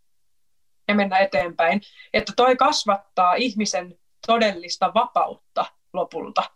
Että me ei olla niin kuin impulssien orjia, vaan että meille tulee niin kuin kyky valita, semmoinen tila, missä me voidaan valita, mitä meillä ei muuten ole. Niin no joo, se on kyllä, toi Jokesen, niin sehän on itse asiassa ihan perinteinen meditaatiosuuntaus, mun käsittääkseni, mm. että siinä ei ole, ole silleen niin kuin yliluontaisuutta, että pystyn kyllä näkemään näkee sen, että se kasvattaa sitä tietoisuutta samalla lailla kuin muutkin meditaatiomuodot. Hmm. Ja onhan noita vaikka kuinka paljon ja niin kuin henkisen tiedon tiessä tuossa kirjassa on niin kuin niitä kaikkia peruselementtejä, vaikka niin kuin maailman yksinkertaisin harjoitus, eli hartauden tuominen ajatuselämää, että oot, missä tahansa sä oot, niin sä pystyt yhtäkkiä tavallaan niin kuin kelaamaan, että miltä tuntuisi, jos mä olisin nyt niin kuin kirkos tai vaikka Himalajan vuoristosta, tai jossain, joku sellainen paikka, mikä tuo sulle semmoisen niin hartaan tunnelman, että sä niin kuin oot silleen wow, ja sä kunnio, niin kuin, mikä herättää semmoisen kunnioituksen, milloin sä käytännössä laskeudut sun sydämeen. Että jos sä näet vaikka jonkun tosi upean luonnonpaikan, ja sä meet vaan wow, niin että sen käyttää vaikka sellaista niin kuin juttua, että, että on vaikka niin kuin jossain liikenteessä, ja mä oon ihan silleen, saatana, aah, senkin taulapäät, puusilmät. Ja sitten tulee se, että ai niin, hartaus. Sitten Himalajan vuorista. Sitten kun se hartaus tulee, niin yhtäkkiä vaan, sun koko tavallaan hermosto rauhoittuu, sä tulet enemmän sydämää, sä oot yhtäkkiä semmoisessa pyhemmässä tilassa, jonka jälkeen sun koko tavallaan tapa reagoida siihen kaikkeen muuttuu. Ja niin kuin, niin kuin tällaisia juttuja tavallaan, niin kuin, että me voidaan vaikuttaa siihen, miten me koetaan maailma. Me voidaan vaikuttaa siihen, niin kuin, että me voidaan niin kuin kräkätä sitä matriksia oikeasti, että meidän ei tarvi olla koko ajan armoilla, vaan me voidaan niin kuin olla vapaampia ja vaikuttaa siihen ja tällaista. Ja sitten mä näen, että meidän yhteiskunta ohjailee ihmisiä nimenomaan tällä impulssikontrollin heikkoudella ja sillä, että meillä ei ole keskimäärin niin kuin tietoisuutta tietoisuus hereillä, mm. niin meitä pystyy ohjailemaan niin jotain marionettia vaan silleen, niin kuin, että oh, kato paapina kuule, mankisi, mankidu, mä pistän telkkariin tämmöisen tyypin tekemään näin, niin ne vittu tekee kaikki perässä. Silleen, mm. niin kuin, et, ja sit, et, et sen takia niin kuin, ne ihmiset, ketkä on syventynyt tällaisiin asioihin, alkaa tajumaan, millainen arvo tää, ja vaikutus tällä on sun koko elämään, niin kuin kaikkeen, mitä sä koet ja siihen, että sua ei pysty huijaa enää niin helposti. Sä näet asioiden läpi nopeammin, sä oot läsnä, sä oot tietoinen, sä oot niin kuin hereillä, wake as fuck ja niin kuin näin. Mutta et sillä on oikeasti sellainen, niin kuin, että, ei, että sen jälkeen kun se, niitä steppejä on saavuttanut, niin ei vittu sinne ei halua takaisin enää. Et niin kuin, en mä halua enää, en mä haluaisi takaisin sellaiseen tietoisuuden tasoon, missä mä olin vaikka viisi vuotta sitten tai kymmenen vuotta sitten, ennen kuin mä oon tutustunut näihin juttuihin, mistä mua haukutaan hörhöksi mutta en, mä, en vaihtaisi. Mm. Niin kuin ei hörhöksi enää sen jälkeen, mitä kaikkea tämä on antanut. mm. Joo, hieno, hieno kuulla, että on ollut suuret hyödyt, hyödyt näistä harjoituksista. Mulla on vähän sama iteltä meditaation kanssa, että en kyllä vaihtaisi semmoiseen vähemmän tiedostavaan tilaan, koska kyllä se antaa niitä mahdollisuuksia paljon. Ja musta tuntuu, että me ollaan yhteiskunnallisella tasolla myös menossa tosi pitkästi eteenpäin, koska meditaatiohan on tosi in tällä hetkellä meidän yhteiskunnassa. Mm. Ylipäätänsäkin, varsinkin Jenkeissä, tosi monet yritysjohtajat tekee meditaatioa ja Netflixiin tuli just tämä Headspace ja Holmit ja kaikki on niin tosi suuressa nosteessa, ihmiset tykkää kehittää sitä henkistä pääomaa. Siinä on vähän riskejä myös se, siinä, että se tehdään silleen länsimaalaisittain, että, mm. tai siis mä haluan vaan sanoa se, että mua vähän pelottaa se kehityssuunta, että otetaan mm. vaikka joistain tietyistä henkisistä traditioista, että otetaan niistä niin kuin businessman's lunch-tyyppisesti jotain mindfulnessia tai meditaatiota. Sitten sit se, sit pahimmillaan kärjistetysti se on silleen, että sä ää, teet jotain, johdat jotain firmaa, jossa tiedätkö, niin kuin raiskataan jotain luontoa ympäriinsä ja niin kuin tehdään jotain jengille maksetaan joku sentti tuntipalkkaa jossain Intiassa ja tiedätkö, silleen semmoista, että sä teet vittu paskaa maailmalle ja sit sä oot silleen, mutta mä otan nyt vähän mindfulnessia tähän väliin, niin mä jaksan paremmin. Että tavallaan, että jos sitä käytetään vaan työkaluna siihen, että sä voit vaan jatkaa niin kuin sellaista maailman tuhoamista paremmalla läsnäololla, niin siinä kohtaa mä haluan sanoa, että se on ihan saatanasta. Että ei, se, niin kuin, ei siinä kohtaa meditaatio te kestää, niin kuin, ei siitä ole mitään muuta kuin haittaa, niin kuin sitä tavallaan haittaa. Sit, niin kuin, että, että mua ahdistaa se, että joku tuollaiset henkiset työkalut otetaan, riisutaan kokonaan siitä kontekstista, ne riisutaan kokonaan siitä maailmankuvasta, mitä ne edustaa, ne riisutaan kaikesta siitä eettisestä ja moraalisesta ja siitä kaikesta itsekehitykseen tähtäävästä maailmankuvasta. Jos miettii vaikka ajatuksena pelkästään se, että me eletään vaan kerran, verrattuna siihen, että me eletään useita kertoja, niin sekin itsessään on jo oikeasti sellainen juttu, minkä mä valitsin nuorena. Mä mieluummin ajattelen, että mä elän useita kertoja, koska se saa mut käyttäytyy eri tavalla tässä elämässä. Koska jos mä ajattelisin, että mä elän vaan kerran, niin silloinhan mä vaan vittu rällään menee silleen, että ihan sama mitä mä teen. Ja vielä kaikista pahin olisi se, että kuoleman jälkeen ei ole mitään, että se on vaan tyhjyys. Niin se olisi kaikista pahin, niin kuin mulle henkilökohtaisesti, mm. moraalisesti. Koska silloin mulla tulisi sellainen olo, että mitä vitun väliä, mitä mä teen mm. tässä elämässä. Että mä vaan niin kuin petän kaikki mun frendit ja varastan niiltä, ni, niiltä kaiken, mitä mä tavallaan pystyn ja niin kuin tavoittelen mun omaa hyötyä ja et, etua ja egoa mun koko elämän ja otan ns. kaiken, mitä saan. Ja sen jälkeen moro verrattuna siihen, että on karma, on ö, se, että sä tuut, sun, tämän, sä tuut takaisin, niin sä et voi, niin kuin, et, jos joku liikemies vaikka paskoo, paskoo niin kuin jonkun Amazonia sademetsän tai kokonaisen jonkun, niin kuin, että pistetään niin kuin sileeksi tämä koko planeetta ja sitten kuvitellaan, että päästään täältä vaan karkuun. Niin sitten kun mm. onkin se, että sä synnytkin tänne mm. uudelleen ja sä synnyt niin kuin sen sun oman tuhon keskelle, niin mun mielestä mm-hmm. siinä on jotain niin paljon siistimpää kelata se sillä tavalla, koska se pistää mm-hmm. ihmisen miettiä, että millaisen planeetan mä haluan jättää mun jälkeen, jos mä joudun mm-hmm. palaamaan tänne takaisin. Mm-hmm. Joo, mä en, mä en itse näe, että se on semmoinen välttämätön ehto se, että tarvitsisi itse palata tänne takaisin. Mä näen sen myös se henkisen evoluution, mistä puhuttiin aikaisemmin, että mm. voi jättää tätä yhteiskuntaa ylipäätänsä parempaan kuntoon, ja mä näen myös sen, että täällä on, meillä on ollut tämä planeetta aikaisemmin, ja me halutaan nähdä jälkipolville, että mä en tavallaan näe sitä uudelleen syntymää välttämättömyytenä siihen, että voisi mm. toimia moraalisesti niin kuin erittäin oikein. Totta kai, totta kai. mutta jotenkin, niin, siinä on myös se, että se pistää kelaa ihan eri tavalla. Siinä on myös semmoista. Mä myös näen voimakkaasti tuommoisia pragmaattisia arvoja, että, että voi myös ajatella sitä uudelleen syntymää, että haluaa ajatella silleen, mutta sitten se välttämättömyys jotenkin mä näen sitä, että sitä, sitä tarvitsisi. Mä näen sen, että meidän olisi hyvä niin kuin opettaa ihmisille ylipäätänsä sitä, että arvostetaan tätä planeettaa ja ei tarvitsisi olla niin, niin itsekeskeisiä. Mutta tavallaan jos koko yhteiskunta on rakennettu niin, että se antaa palkintoja itsekeskeisyydestä eikä siitä, että välittää planeetasta, niin tavallaan se on, huono, se? se on huono systeemi. Siihen, se on se, mikä mua surettaa paljon meidän yhteiskunnassa. Mm. Itsekeskeisyys, suorituskeskeisyys, kaikki mitä siitä seuraa. Mm.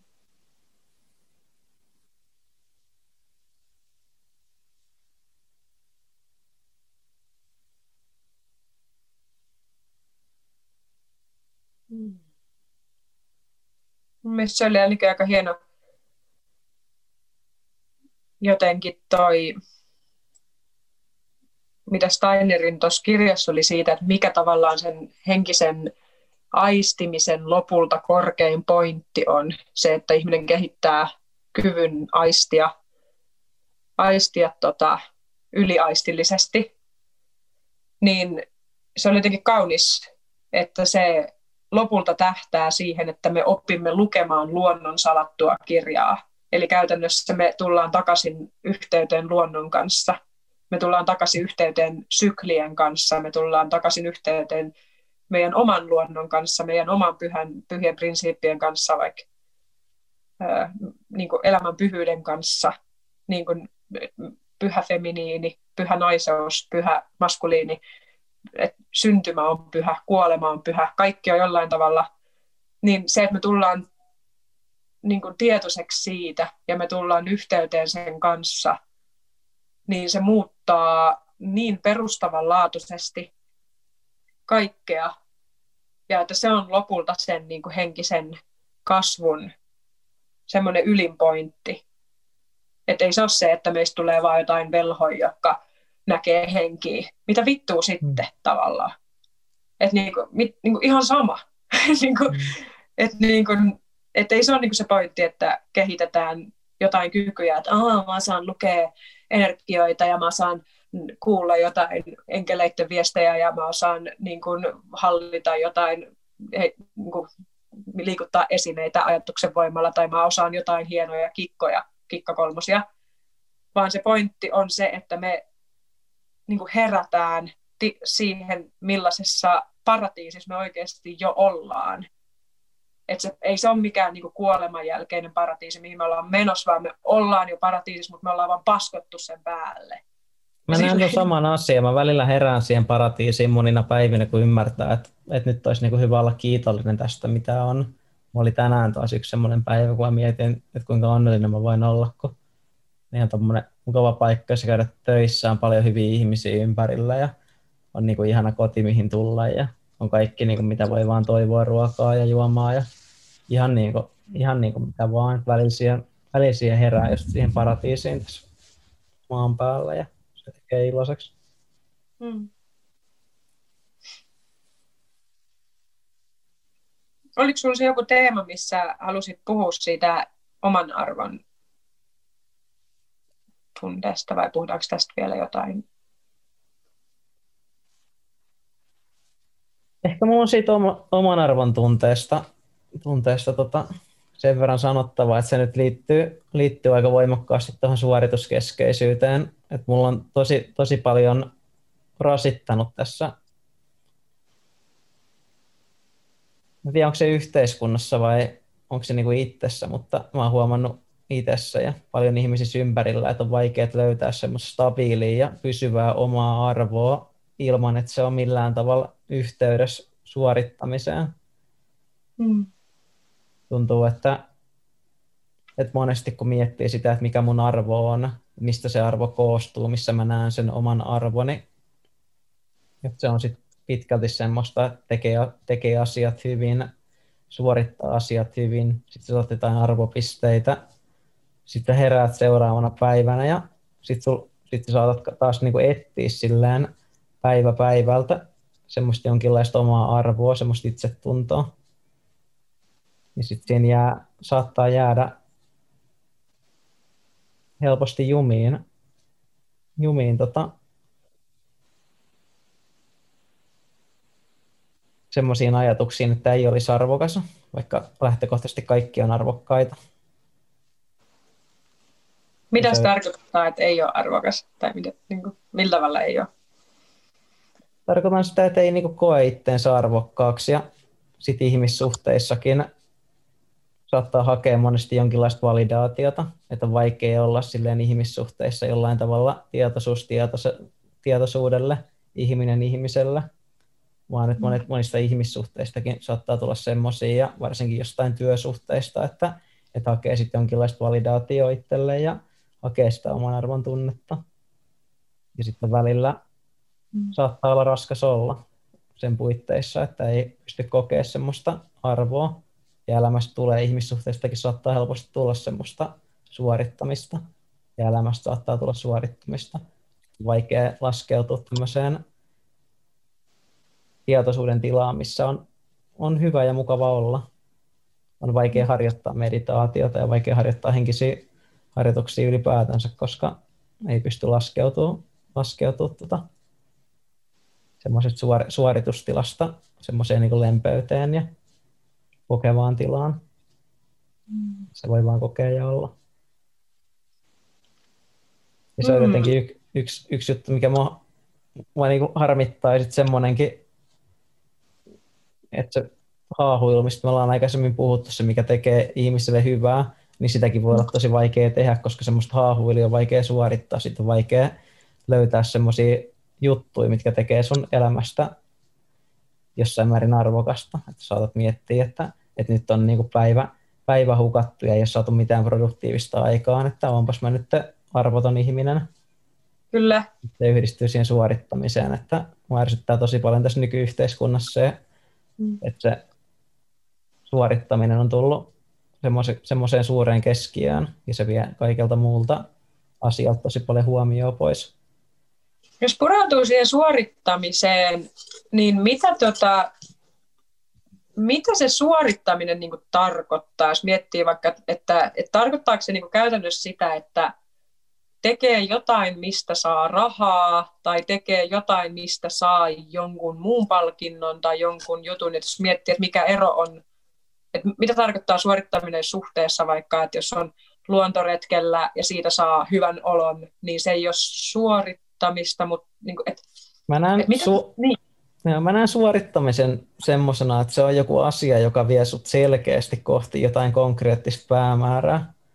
Mm. Sä esimerkiksi opiskelet vaikka koodausta sen takia, että saisit joskus työn koodauksesta, jota sä voisit suorittaa sen takia, että sä saat niinku konkreettisesti rahaa. Niin, eli se aina liittyy jollain tavalla rahaan tai semmoiseen yhteiskunnalliseen validaatioon. Kyllä, johonkin tämmöiseen, mikä, mikä jollain tavalla hyödyt, niin selkeästi hyödyttää sinua, mistä sä näet niin semmoisen selkeän hyödyttävän tavoitteen jossain määrin. Mm. Ja se voi olla mm. ihmissuhteissa sitä, että sä suoritat jotain ihmissuhdetta sillä, että saat validaatio ja voit nostaa jollain oman arvon tuntoos. Mm. Kun sitten taas tämmöisessä että mä menen luontoretkelle ja mä saan sit hyvän olon, niin se hyvä niin. olo ei ole silleen niin kuin taattu kuitenkaan, että se ei ole semmoista konkreettista, vaan se on semmoista sitten ehkä häipyvää enemmänkin. Että, että se... Niin, tai si- sitä ei voisi näyttää kellekään, tai jotenkin, että sit, sitä, se ei voi, sitä ei voi ottaa sille kellekään muulle niin kuin näin, että no tästä, mä sain tämmöisen täältä metsästä. Jep. Vähän niin kuin... Se on just sitä, että sä et voi, sä et voi ottaa ja näyttää sitä kenellekään. Se on sun oma juttu ja se tulee, jos tulee. Se, ne on niitä parhaita juttuja, mitkä tulee, jos tulee mm. mielestä. Mutta on mielenkiintoista pureutua filosofisesti tuohon niin suorittamisen tuohon, että kun mä oon miettinyt tuota ihan samaa, että, että mä vaikka just tuijotan sitä takkatulta, Joo. ja mä tunnen, että mun kuuluu tehdä tätä siksi, että mulla on joku emotionaalinen prosessi, Joo. tai että mun pitää nyt ajatella joku juttu läpi, mikä on vaikka vaivannut mua. Joo. Ja kun mä oon siinä ja tuijotan sitä tulta, niin koko ajan joku ääni sanoo mun päässä, että, että mitä sä nyt teet? Sä vaan tuijotat jotain tulta, että sä et tee mitään järkevää. Että sä voisit vaikka, vaikka tehdä koruja, mitä mä myyn. Niin kuin, että, että sä voisit vaikka, tai... tässäkin ajassa sä olisit voinut tehdä vaikka korun, minkä sä sitten myyt.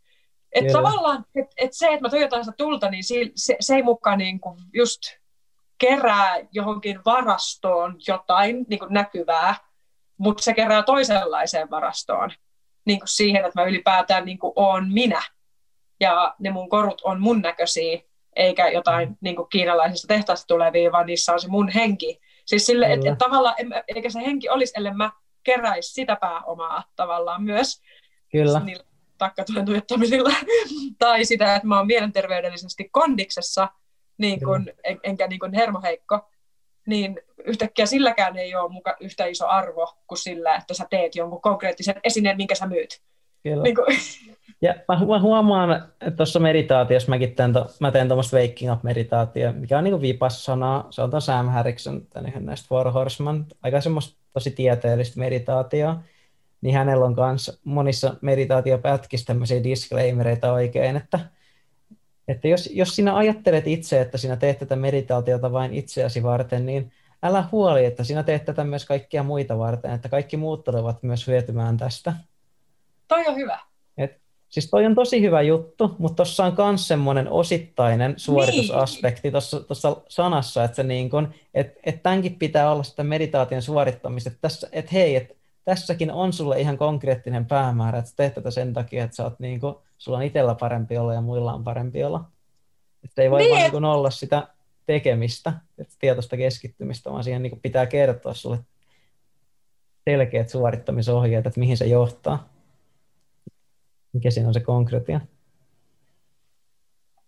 Nyt mä jotenkin tajusin itse asiassa, kun mun, mulle yksi henkilökohtaisesti pyhimpiä kirjoja on, mä katson onko se tässä, no ei se ole tässä, mutta siis semmoinen kuin tiipetiläinen kirja elämästä ja kuolemasta. Ja mä oon monta kertaa miettinyt, että, että kuoleman kokemus burnout tai sairastuminen on usein ne, mitkä herättää ihmisen ulos siitä suoritusmoodista. Sen takia, että se muistuttaa sua siitä, että okei, okay, mä seitän näin päin, mulla on tämmöinen kokemus itsellä taustalla, mikä, mikä oli mulle semmoinen herättävä liittyen tuohon suoritukseen. Et mä olin just muuttanut tänne ja mä vähän säädin noiden no, takan kanssa.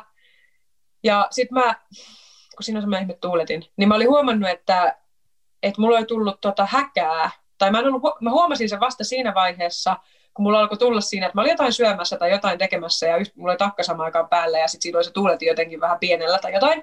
Ja mä aloin huomaa yhtäkkiä, että mulla tulee ihan järkyttävä päänsärky ja sellainen, niin kuin, että mä alkaa niin pyörryttää ja alkaa tulla semmoinen outo, uh-huh. vähän niin känninen olo.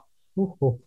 Joo, ja sitten niin kun mä alan miettiä siinä jossain kohtaa, ja sitten niin ihan silleen, että mä alan vaan, että what? Ja sitten yhtäkkiä joku, tiedätkö, kaksi aivosolua kohtaa toisensa silleen hitaasti, että Marleena, tämä on mahdollisesti häkämyrkytyksen oire, käy avaa ovi. Ja mä vaan, fuck. Ja sitten mä menen avaa oven, ja teen, otan läpivedon ja sitten tota, pistän niinku sen tuulettimen täysille, jätän ne tyyliin ne ovet auki ja selkeä menen vaan makaa sänkyyn. Ja mä oon niin tiedätkö siellä, että mä alan vaipumaan semmoiseen niinku, niinku tilaan, että mä oikeasti kellaan, että mä nyt varmaan kuolen, mutta mä oon samaan aikaan semmoisessa niinku tosi pehmeässä tilassa, että mä oon sattunut sille akuutisti sillä tavalla, vaikka nyt päähän sattuu, mutta ei mikään sellainen, niinku, että, että siinä oli aika semmoinen pehmeä vähän humalainen olo. Ja sitten niin kun, mä olin ihan silleen niin vaipumassa. Mä kävin siinä läpi niin silleen, että mut meni ihan teeksi kehosta kokonaan voimat. Ja mä mietin, että ei vittu, että kuolenkohan mä nytte. Että vitsi, että en olisi kyllä arvannut, että tälleen niin yhtäkkiä vaan niin ihan silleen, että en mä niin ollut ajatellut, että mä niin kuin, että mä olin suunnitellut, että mun elämä totta kai niin kuin jatkuu tästä vielä eteenpäin. Niin kuin, mä olin pitänyt itsestään selvänä sitä, että tämä niin kuin jatkuu tästä vielä, vaikka niin kuin yli kymmenen vuotta tai enemmänkin. Ja, siis silleen, niin kuin, tiedätkö, että aivan täysin itsestään selvänä pitänyt sitä. Ja yhtäkkiä mä, mä vaan makaan sängyssä, mä silleen, että vittu, että mitäs meitsi kuolee nytte, aivan out of bloom. Et, et, niin kuin, ja siinä mulla niin kuin murskaantui se kokemus, että että tämä olisi itsestään selvää, että tämä jatkuu, ja että eihän kukaan, joka kuolee tapaturmaisesti, arvaa sitä. Siis silleen. Että se tulee, se tulee niin kuin puskasta. Ihan niin kuin just olet menossa jonnekin töihin tai kaverille tai jonnekin ja se oli siinä. Niin, niin se sai mut yhtäkkiä jotenkin silleen, että tajua, että mä makasin vaan siinä sängyllä, oli vaan silleen, että mitä jos, mitä jos mun elämän tarkoitus olikin vaan tehdä nämä asiat, mitä mä oon tähän asti nyt saanut tehtyä. Ja sitten mä rupesin käymään läpi kaikkea, että miten mä oon niinku just sitä mun omaa arvoa ajatellut, että sit kun mulla on nämä ja nämä projektit, sit kun mulla on tämä ja tämä ammatti, sit kun mulla on nämä ja nämä, tiedätkö, albumi julkaistu ja sit oon tässä ja tässä, niinku, tavallaan ne on semmoisia niinku eteenpäin meneviä niinku tällaisia, että sit kun mulla on nämä, niin sit mä oon tää ja sit, mm. sit mä oon niinku elänyt tämän elämän. Mutta mitä jos se katkaistaankin puolivälissä? Että sä et ole niin kuin ikinä pääse sinne, mitä sä oot kelannut, niin silloin yhtäkkiä tavallaan tajuu, että niin kuin silloin nousi sille jännästi esille, että itse asiassa se, mitä mä oon oikeasti tehnyt, on kaikki mun ihmissuhteet. Eli kaikki, niin kuin, mitä mä oon ollut mun ystäville, mitä mä oon ollut mun vanhemmille, mitä mä oon ollut mun perheelle, että ne on oikeasti se, mitä mä oon täällä tehnyt. Että noi kaikki muut, että ne oli, niin kuin, se on semmoinen kesken jäänyt leikki niin kuin kaikki ne suoritukset. Että tuntui siinä kohtaa ihan semmoiselta, että no mitä vittua, että ton nyt voisi tehdä idioottikin tuolta jostain puskasta, että laitetaan tekemään nuo samat asiat. Että ei se ole, niin kuin, ei se ole minua. Ei se ole niin kuin, että kuka tahansa voi tehdä tuunia, kuka tahansa voi kerätä rahaa, kuka tahansa voi ostaa jonkun vitun tavaran. Että ei se, on, ei se, ei se niin kuin mä, siinä kohtaa tuli vaan sellainen olo, että se mitä mä oon tehnyt on se mitä mä oon ollut mun äidille. Se mitä mä oon ollut mun ystäville, millaisen vai, mitä kaikkea mä oon miten mä oon vaikuttanut heihin. Niin se on se, mitä mä oon oikeasti täällä tehnyt. Toi on upea tapa ajatella. Toi on upea tapa ajatella. Niin si- jotenkin, jotenkin sen jälkeen jäi semmoinen, että ei enää jotenkin, se jotenkin herätti. Mulla on tullut vähän samantyyppinen käännös. Mä en ole varma missä vaiheessa on tullut, mutta jossain vaiheessa mä vaan niin tajusin, että kyllä ne on niin just ihmissuhteet ja semmoinen oman itsensä kehitys, että ei se ole mikään ulkoinen ammatti tai asunto tai ulkoinen auto tai mitkään ulkoiset jutut, mitkä on semmoisia juttuja, jotka mä pitää täällä elämässä kiinni, mitkä antaa mulle nautintoa, mitkä tuo mun elämään merkitystä, vaan se on enemmän, se on enemmän nämä jutut, nämä tämmöiset podcastaukset ja hengailut ja haahuilut. Haahuilut, just haahuilut. Muutamat narkkauksetkin. muutamat, muutamat narkkaukset tuo lisäarvoa. Et kyllä se, kyllä se oman elämän arvo koostuu pitkästi näistä aika tavallisista asioista ja olisi silleen valmis kuolee jo siinä mielessä, että ei tunnu, että jäisi kokematta jotain välttämättä. Ja mm. tuntuu siltä, että se mitä tekee tässä elämässä, niin on just sitä oikeaa, että ei mulla ole mitään semmoista yhtä isoa suoritusta, mikä mun pitäisi tehdä ennen kuin mä kuolen.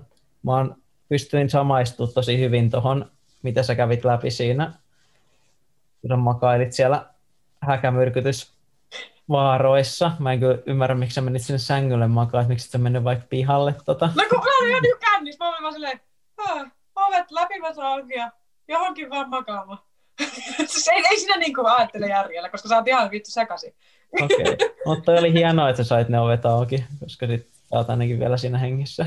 Joo. niin mulla olisi ihan sama ja mulla on ollutkin muutaman kerran sillään just pieni reflektio, että kuolenkohan mä, kuolenkohan mä. Ehkä. En mä kyllä haluaisi kuolla. Mun perhe jää ikäväimään mua. Mm. en mä voi tehdä sitä vielä, kuolenkohan mä. Et siinä ei niinku iske semmoinen paniikkikaan että on jotenkin valmistautunut ja siihen kuolemaan sillä tavalla, että sitten kun se tulee, niin on valmis niinku jollain tavalla syleilee sitä. Mm. Ja se on yksi juttu, mistä mä oon tosi tyytyväinen, että ei sillä tavalla ole semmoista muuta kuoleman pelkoa. Ainakin hiffannut jotain sen verran suurta elämästä, että se kuolema ei varsinaisesti pelota. Jep, sama. Se on tosi jännä. Ja niin tuosta kirjasta, tuo tiipetiläinen kirja elämästä ja kuolemasta, niin siinä jotenkin, niin kun, jotenkin miettii tavallaan, että mitä kuolema tekee, kun joku läheinen vaikka kuolee ja ihmiset on se hautajaisissa ja sen elämän aikana, vaikka joku tyyppi on ollut lujapito ärsyttävää ja kaikki on silleen vähän niin kuin, että ah, ei jaksa kuunnella, toi aina höpöttää noita sen ärsyttäviä juttuja. Sitten se kuolee ja sitten siellä hautajaisissa jengi yhtäkkiä, niin kuin, ihan niin kuin se kuolema tekisi sellaisen niin kuin puhdistuksen, niin kuin se polttaisi tavallaan kaiken semmoisen unnecessary bullshitin pois siitä päältä, ja sitten sieltä tulee, niin kuin kuoriutuu se timantti, että kuka se ihminen oikeasti on. Ja sä näet yhtäkkiä kirkkaammin, että ah, vitsi tämä tyyppi, että, että, se olikin, että tämä oli se sen niin kuin todellinen essence, sen sielun, niin kuin se, että, että se oli tämmöinen tyyppi, ja se oli itse asiassa tässä ja tässä asiassa tosi niin kuin esimerkillinen ja, ja strikti, tai, tai jotain, niin kuin, että se oli vaikka et, et jotenkin yhtäkkiä ihan niin kuin me nähtäis eri tavalla. Me nähdään vain ne hyvät puolet. Se on jotenkin niin upeeta. Niin. Hmm. Upeeta. Sitten. No joo. Ja niin kuin, tai ei pelkästään vaan hyvät puolet, vaan me nähdään hmm. ehkä jotain, mitä me ei osattu nähdä niin kuin muuten. Ja tästä mulle tulee se filosofinen kela, mikä on vähän kesken, että vasta syntyy tässä. Eli se, että voisiko tämä suoritusmentaliteetti juttu olla vähän niin kuin sellainen ö, oma leijeri, jonka läpi kulkee tämä tämmöinen ikuinen leijeri, mikä on niin kuin tämä ihmisen tavallaan elämä, jossa on ne todelliset merkitykset ja todelliset arvot.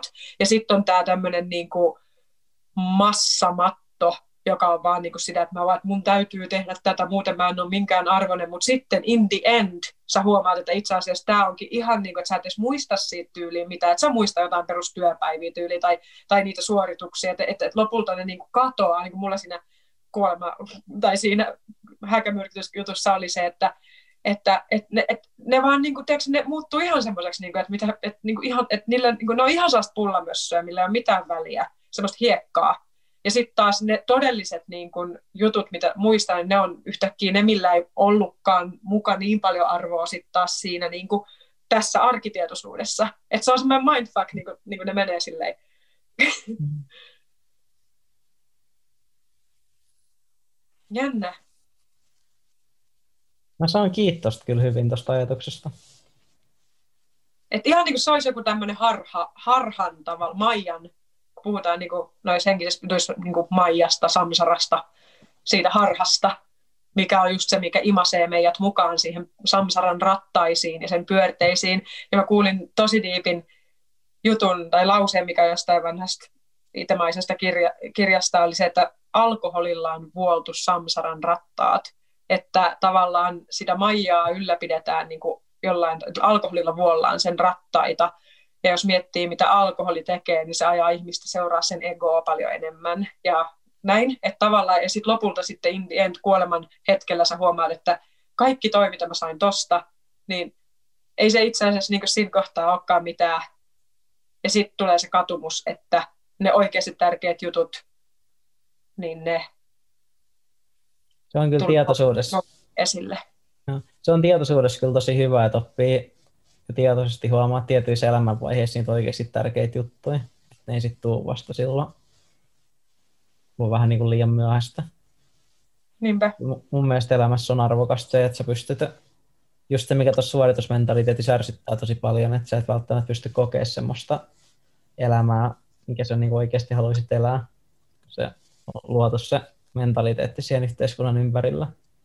Elämä, jonka sä haluaisit elää, niin olisi varmasti tosi erinäköinen, jos sä oikeasti seuraisit tai sun omaa, omaa niin kuin intuitiotas ja menisit omien halujen mukaan sen sijaan, että menee näiden niin kuin yhteiskunnan halujen mukaan ja yhteiskunnan mm. trendien mukaan, mitkä ei välttämättä kosketa sua millään tavalla. mitenkä sä itse silloin, kun sä huo, niin kuin, miten sä tuut tietoiseksi, tai niin kuin, niin kuin mä olisin kuulla semmoisen niin kokemuksen, kun sä havahdut siitä, että, että nyt mä en tunne itseäni arvokkaaksi, niin miten sä, niin kuin, miten sä siinä kohtaa niin kuin reagoit, tai miten sä saat palautettua sitä arvon, tai miten sä diilaat sen kanssa? Se on tiedostaminen on kaikista suurin juttu siinä. Et silloin tiedostaa sen, että mistä se tota, lähti se oman arvon kokemus. Et siinä voi olla joku semmoinen, vaikka, että nyt mä en suoriutunut tietynlaisessa ihmissuhdetilanteessa hyvin, onpas mä niinku arvoton, että ei musta, sit siinä voi tiedostaa silleen, että et hei, että toi on tuommoista vanhaa puhetta, että toi on tuommoista, mitä sä oot niinku uskotellut itsellesi, että sä et ole niinku arvokas. Että kyllä se niinku oikeasti on arvokas, että ei tässä niinku, ei tämä yksi juttu millään tavalla niin kuin määritä sua. Niitä, sitä, sitä ääntä kohtaa silleen, että hei, niin, tai sä, mm. että sä, joo, kyllä, kyllä. Haastat. Se haastaminen on tosi tärkeää. Ja mä oon huomannut, että ihmisiltä monesti puuttuu semmoinen anteeksiantavaisuus itsensä kohtaan.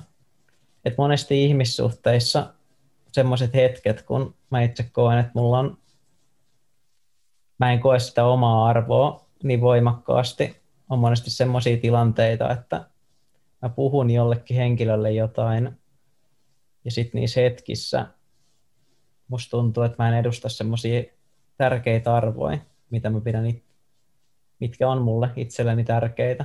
Mä en edusta semmoista korkeampaa minää.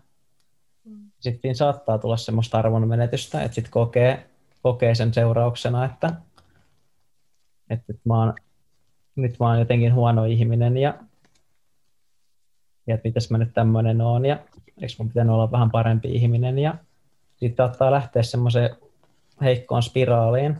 Mutta se, miten sitten spiraalista pääsee hyvin pois, on se, että pystyy ymmärtämään sen, että, että mä oon niinku vaan ihminen, mä oon epätäydellinen, mä oon keskeneräinen ihminen, että en mä voi olla aina semmoinen niin kuin mä haluan, enkä mä välttämättä pysty olemaan semmoinen, mikä mä niin kuin haluan, eikä se mitä mä haluan pidä välttämättä paikkaansa. Että musta on edelleen ne kaikki hyvät puolet, musta on edelleen ne kaikki puolet, mitä mä voin rakastaa omassa itsessäni. Ja antaa, antaa, antaa semmoista ar- armoa siihen. Hyväksyä itsensä kaikki ne puolineen. Se on semmoinen, mitä mun mielestä puuttuu tästä yhteiskunnasta se on semmoista, mitä puuttuu monien niin kuin, omasta mindsetistä, että pystyisi, pystyisi hyväksyä sen oman epätäydellisyyteen ja pystyisi hyväksyä sen, että, että on semmoinen kuin on milloin on, ja se on se, millä mennään, ja se on se, mikä riittää. Ja se on myös se, mikä muillekin riittää, koska kyllä kaikki ymmärtää sen, että ei kukaan ole koskaan täydellinen, ja näkee monesti muistakin ainoastaan semmoisia hyviä puolia ja kuvittelee sitä muuta koko ajan täydellisiä, niin se on ihan pelkkää harhaa. Ei kukaan, jolle mä oon jutellut koskaan tässä elämässä, niin jos semmoinen täydellinen ihminen, joka pitää itseänsä koko ajan täydellisenä.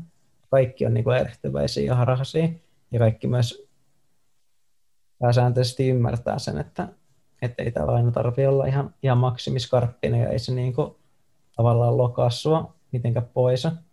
Että sitten monesti saattaa, saattaa kokea sitä arvottomuuden tunnetta, mutta kuinka usein sitten oikeasti menettää vaikka jotain ihmissuhteita tai muita sen takia, että on joskus jotenkin kokenut itsensä vähän keskeneräiseksi. Että on monesti enemmän semmoisia juttuja, mitkä on sun oman pään sisällä.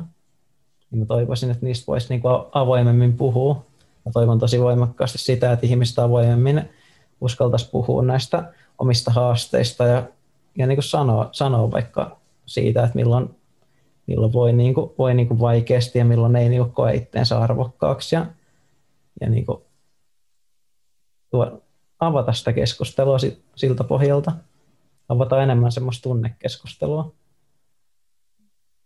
Se on se, mitä mä, mitä mä tosi voimakkaasti toivon, että olisi tapahtua ja mistä tulisi se normi että ihmisten ei välttämättä tarvitsisi mennä terapiaan puhua niistä omista asioista, mikä monesti tapahtuu niin muiden ihmisten välillä ja jää häiritsee, että siitä ei tarvitsisi puhua kellekään ulkopuoliselle, vaan että ihmiset voisi niin keskenään ratkaista niitä ja voisi tuoda näitä tunteita esille ja, ja selvittää niitä keskenään. Ja se ei olisi mikään semmoinen tabu, että niistä ei voisi puhua, vaan että ne voisi olla semmoisia perusaiheita, mitä voisi ottaa esille. Ihan vaikka kolmenkeskisissä, neljänkeskisissä keskusteluissa, että niitä voisi puhua avoimesti, että niin välttämättä tarvitsisi olla edes mitään tämmöisiä kahdenkeskisiä juttuja, että hei, että nyt mä uskallan kahden kesken selvittää tämän jutun, vaan että, että tunnekeskustelut voisi olla semmoisia yleisempiäkin.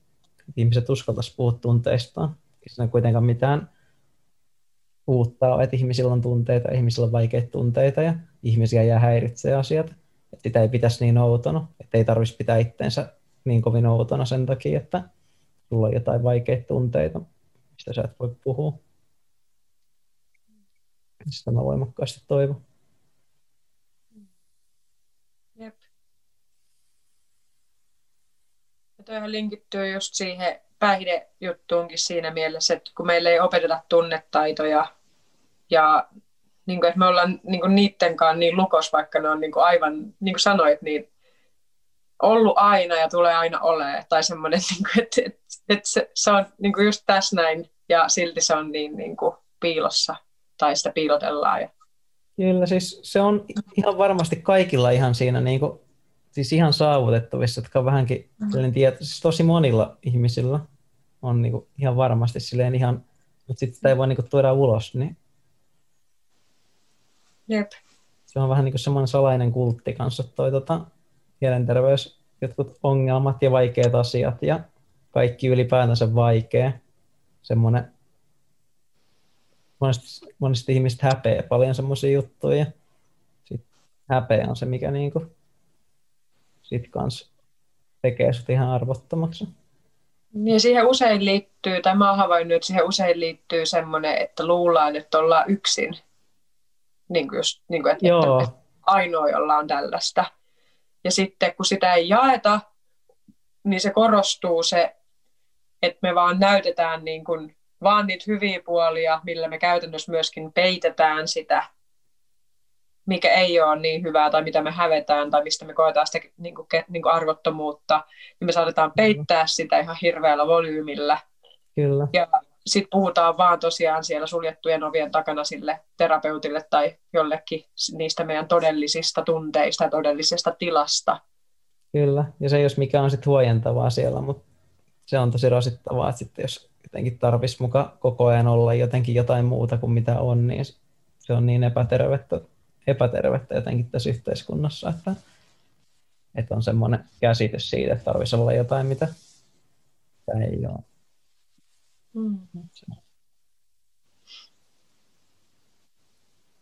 Mm. Miten sä oot huomannut, sit, kun sä oot puhunut ihmisille niin, niin kuin niiden keskeneräisyydestä, niin onko sä huomannut, että siinä on ollut sellainen, tai kun mä oon huomannut, että, että ihminen, että se yleensä on lähentää ihmisiä, kun ne uskaltaa näyttää tavallaan itsensä, niin ne tulee silloin, niin kuin se ystävyyssuhde myös niin kuin lähenee Siis se lähentää on... enemmän kuin mikään muu ikinä. Se, että ihmiset uskaltaa puhua niistä omista haasteista ja keskeneräisyyksistä ja prosesseistaan. Se jotenkin tuo silleen vähän niin kuin samalle sivulle, että, että mm. uskaltaa olla avoin ja uskaltaa olla vapaa ja jotenkin siinä tulee semmoinen fiilis, että tuntee sen toisen ihmisen. Mm. Että ei näe vaan sitä, mitä toinen ihminen haluaa vaan näyttää, vaan näkee, että se niin kuin on.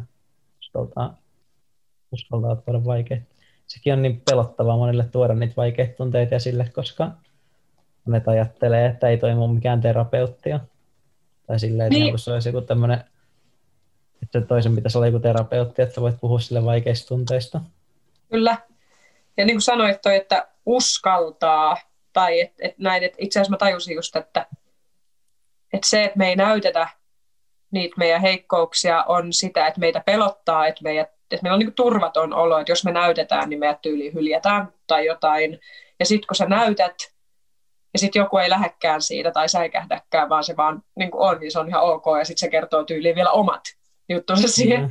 niin se tuo mm. semmoisen turvan tunteen, että wow, että, että toi näki tämän mun mörön, ja se ei juossut karkuun. Kyllä, se on ihan maagista. ihan maagista. Oo, ihmiset on niin hassuja.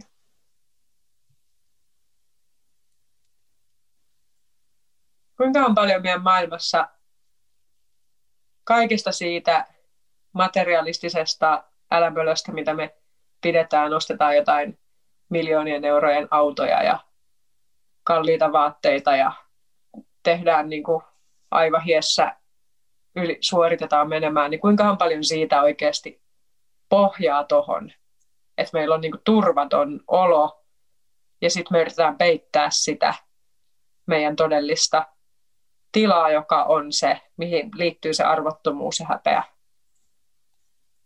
Varmasti tosi suuri osa. Jos sulla on hyvä olla, hyvä olla niin että silloin tarvii oikeastaan ihan hirveästi. Jep. Ainakin miten... Jep. Niinpä. Onko sulla itsellä, itsellä ollut tommosia ongelmia ton oman arvon, oman arvon tunteen kanssa? Miten sulla itsellä?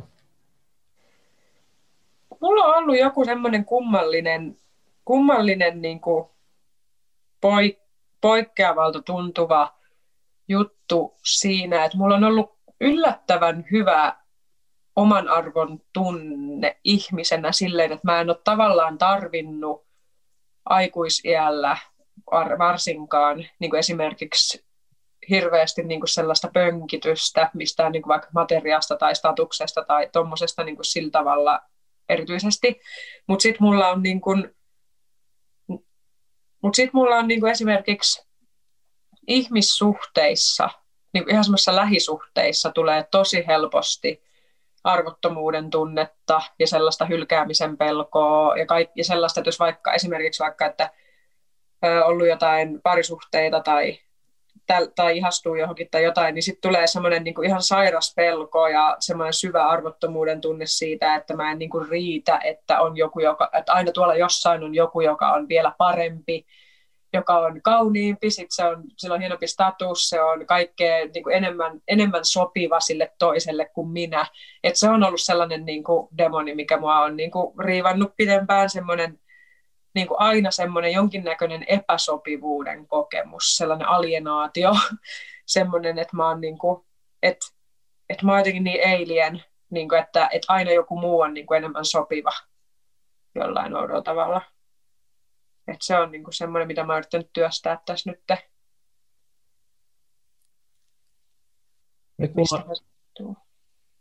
Mä pystyn tunnistamaan itse, itsekin tämän tunteen, on ilmeisesti myöskin aika yle, yleistä ja mä en, mä en ymmärrä, että miksi ihmiset aina ajattelee, että on joku niin sopi. Se on varmaan, kun täällä on niin paljon ihmisiä, että niin kuvittelee, että sitten on joku to, sopivampi ja sitten joku sattuu vielä löytää se ja sitten jotenkin haluaa vielä hylkää sut. Ja mä en tiedä, miksi siinä on sitten semmoinen, että jos joku susta oikeasti välittää, niin ei se niinku, ei silloin niinku silleen tavallaan kuitenkaan parempaa. Että kyllä se sitten kuitenkin haluaa, haluaa niinku pitää susta kiinni ja silleen, että jos se joku että ihmiset niinku, ei ne niinku näe toisiaan silleen käyttötavarana ainakaan silleen pidemmän päälle sitten, että jos sulla on joku läheinen ihmissuhde, niin sä voit luottaa siihen, niin, niin mä en tajua, mistä ne pelot tulee, koska kaikista lähimmissäkin ihmissuhteissa niitä aina, aina sitten kuitenkin tulee. Se on tosi jännä juttu, että vaikka olisi kuinka läheinen ihmissuhde, niin niitä pelkoja saattaa nousta. Siis hemmetistä niin oikein tulee. Mulla on yksi veikkaus ainakin itsellä. Öö, kun miettii sille, että mä kasvoin nuoruuteni katsomalla jotain salattuja elämiä, ja tiedätkö, niin kun, kun miettii, mä jossain kohtaa havahduin siihen nuoren, nuorena aikuisena, että wow, että melkein kaikki nämä niin TV-sarjat, leffat, jutut, niin niissä on kaikissa, niin, ei kaikissa, mutta tosi moni, siis ihan suuressa, suuressa osassa – niin kuin mä havahduin siihen, että nämä perustuu jonkinnäköiseen sosiaaliseen petollisuuteen.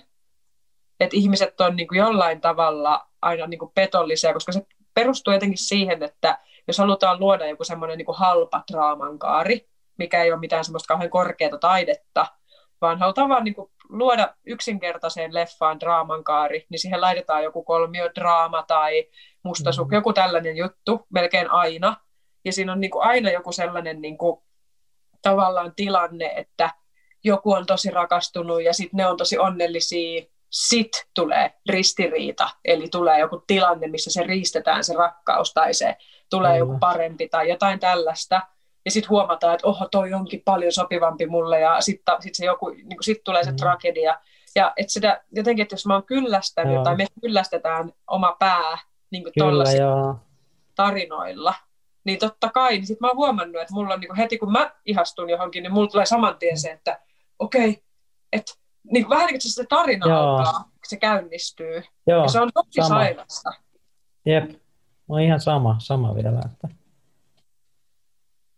Tuntuu, että tosi moni, pystyn näkemään, että tuossa on toi, tosi moni ongelmista on varmasti yhteiskunnallisia, mitkä juontuu tästä meidän kulttuurista.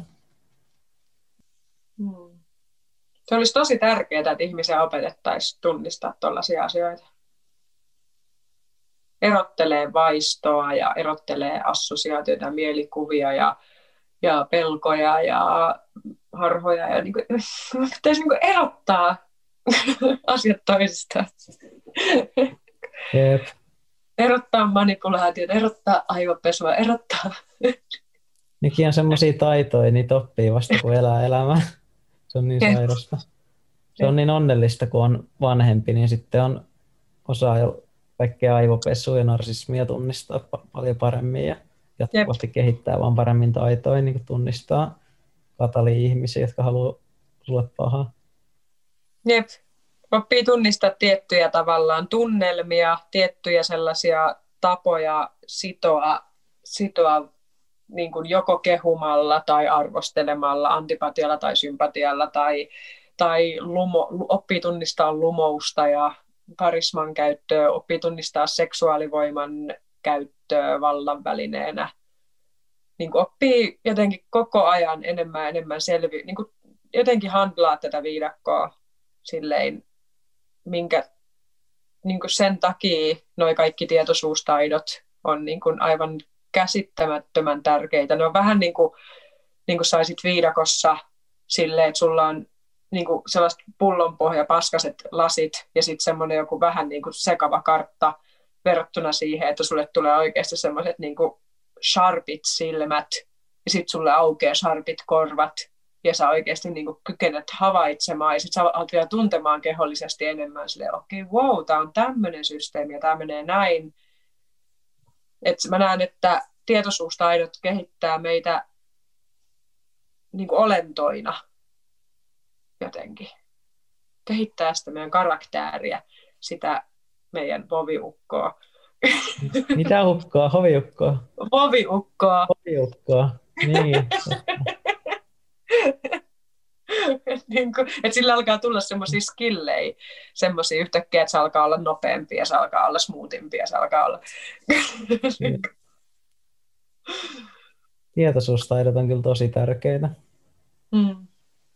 Tuo ikääntyminen on myös mielenkiintoinen juttu, että kuulee monilta, jotka ikääntyy, että se niin kuin elämä, elämä alkaa maistua hyvin, kun ei tarvi huolehtia enää mistään turhasta.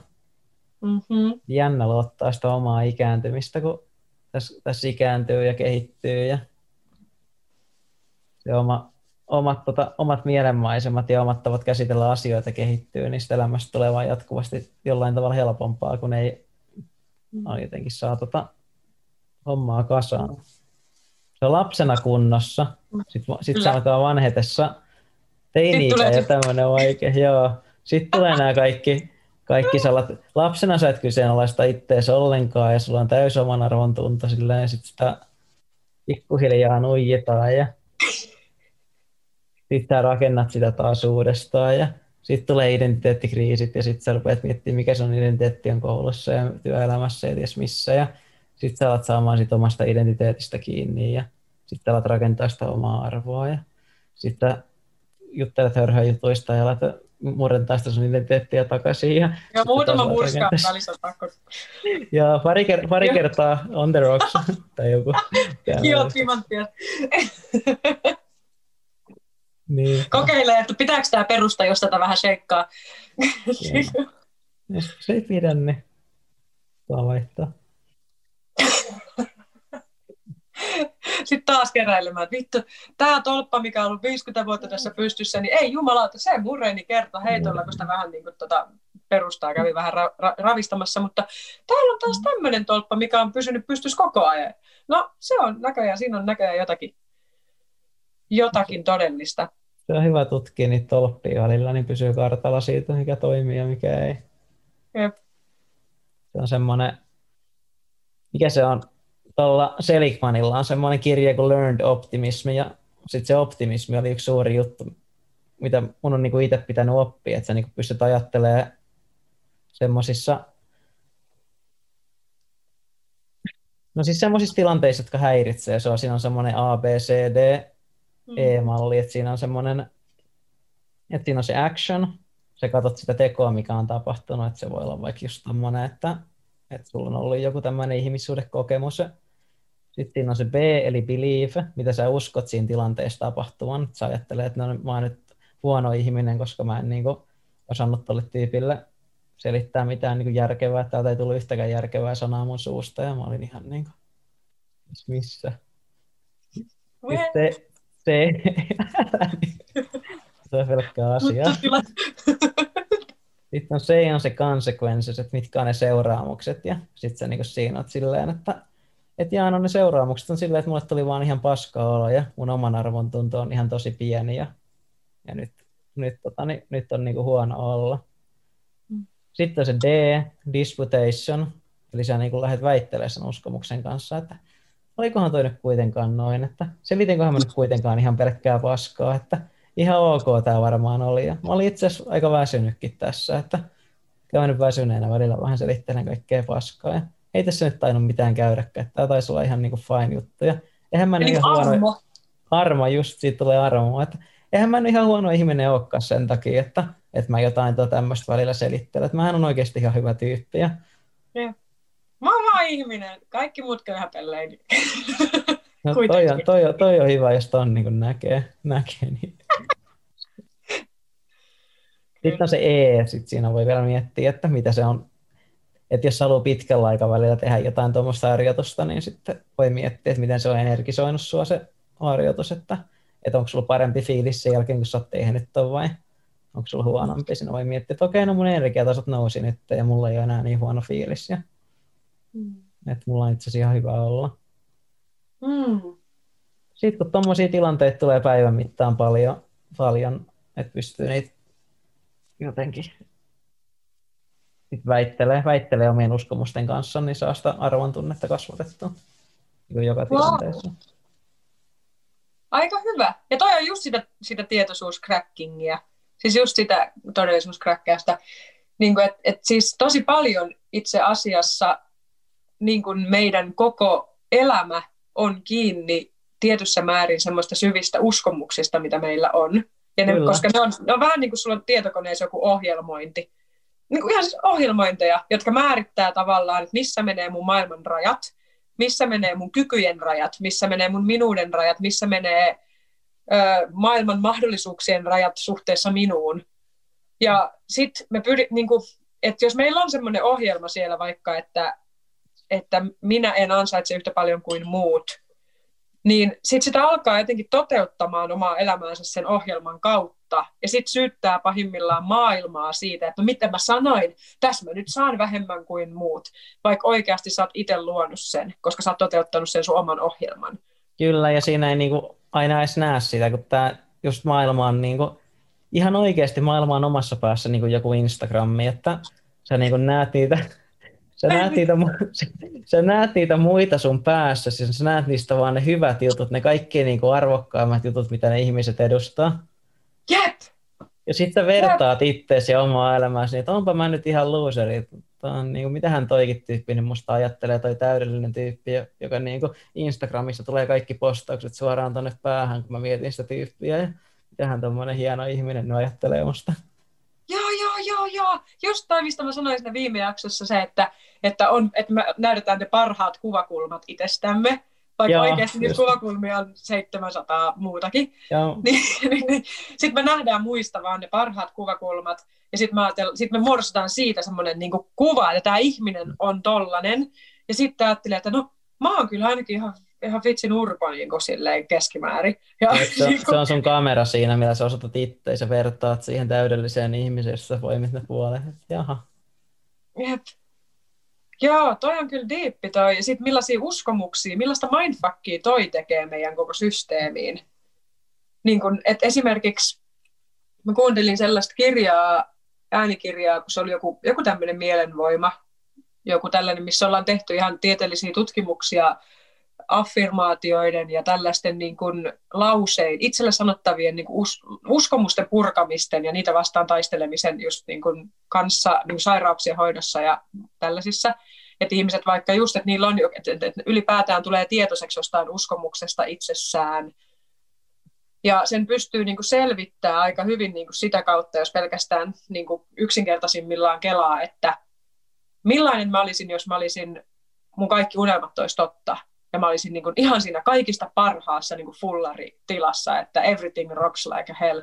Ja niin kuin, silleen, niin sitten sit kun saa sen kuvan muodostettua ja sitten miettii, että no mikä, mikä nyt tässä mun olemassa olevassa todellisuudessa ei vastaa sitä ja miksi, niin sieltä alkaa löytää, no joo, mutta kun, mutta, mutta kun mä, mä, mä oon kuitenkin, en, ei mustaa tommoseen, ja kaikista muista, niin sieltä alkaa löytyä ne niin kuin uskomukset, että kun sä vertaat siihen tavallaan sun niin kuin korkeava potentiaali, minkä sä niin kuin toivoisit ja näet ihan silleen, että ne on sun unelma, ja sitten se, että miksi se ei muka olisi mahdollista niin sitten sieltä tulee, sieltä alkaa paljastua ne sellaiset mustat kyykäärmeet, jotka siellä tajunnassa menee silleen, sä, sä oot ihan paskaa. Kaikki muut, mutta et sinä. Joo, toi on tosi salakavalaa vielä siinä mielessä, että sitten jotenkin kuitenkin pystyy järkevästi näkemään, että joku toinen ihminen on pystynyt suorittamaan ne kaikki samat rajalit, mitkä niin olisi sun edessä niihin sun omiin unelmiin. Ja sitten sä jollain tavalla pystyt kuitenkin kääntää sen, että susta ei olisi siihen vaikka sulla olisi ihan samat kaikki terveydentilat ja kaikki muut whatever, niin kuin varsinkin Suomessa ihan kaikki mahdollisuudet kouluttautua niin pitkälle, kun haluavat käytännössä. Jep. Ja sitten sieltä tulee aina mukaan jotain käytännön juttuja, jotka on lopulta oikeasti, kun niitäkin lähtee tarkastelemaan, niin aika bullshittia. Ne on ihan ratkaistavissa kaikki aina niin. käytännössä.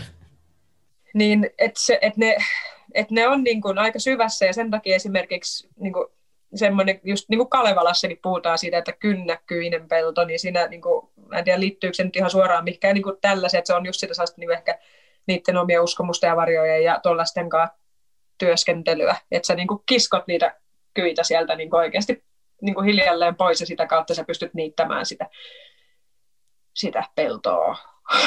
niin kuin. Toi on kyllä hyvä, jos saa niitä kyitä kynnetty ihan kunnolla, sieltä saisi semmoisen vapaa ja mielen, mikä on semmoinen harhainen unelma, mitä kenelläkään ei tule koskaan olla elämässä. Toikin on uskomus! Toi on vitun paha kyy! Toi on oikein emäkyy! Ei, tää, tää on emäkyy vai? Et sulla ei tule mitään huonoja päiviä koskaan. Et, et joo, on niin... eikö niin? No joo, joo. Totta kai tulee huonoja päiviä, mutta silleen, että että myös pitää mahdottomana sitä, että se pelto voisi olla puhdas. Siis en mä sitä pidä mahdottomana mahdottomana, että se niin kuin voisi jossain tilanteessa olla puhdas. Mä pidän sitä aika mahdottomana, että se olisi niin kuin jatkuvasti puhdas. Mm, jep, jep. Ja kyllä mä uskon, että sen saa niin kuin puhdistettua sen pellon, mutta kyllä sinne niitä kyitä tulee lisää sitten kuitenkin. Joo, ja niiden kanssa mukaan reivata. Kyypileet. mitä tota, pitää tehdä niistä ystäviä? Ai, ai, ai, ai. Kyllä. Mä huomasin silloin, kun mä join alkoholia ja mulla oli samaan aikaan noussut noita henkisiä ensimmäisiä voimakkaampia kokemuksia, niin mä näin ihan fyysisesti kerran darrassa, että, että alkoholi toi muhun sellaisia mustia kyitä. Siis semmos, mä näin semmoisia niin mustia lieroja, mitä meni mun niin kuin jossain systeemissä, ja silloin mä pohdin tota kyyjuttua, että että wow, että se jotenkin niin symboloi mulle sitä, että alkoholi vaikutti muhun silleen, että mulla oli paljon enemmän semmoisia mustia ajatusketjuja tai sellaisia, mitä niin kuin, mitkä karsiutui hiljalleen, niin kuin sit, kun jätti niitä päihteitä.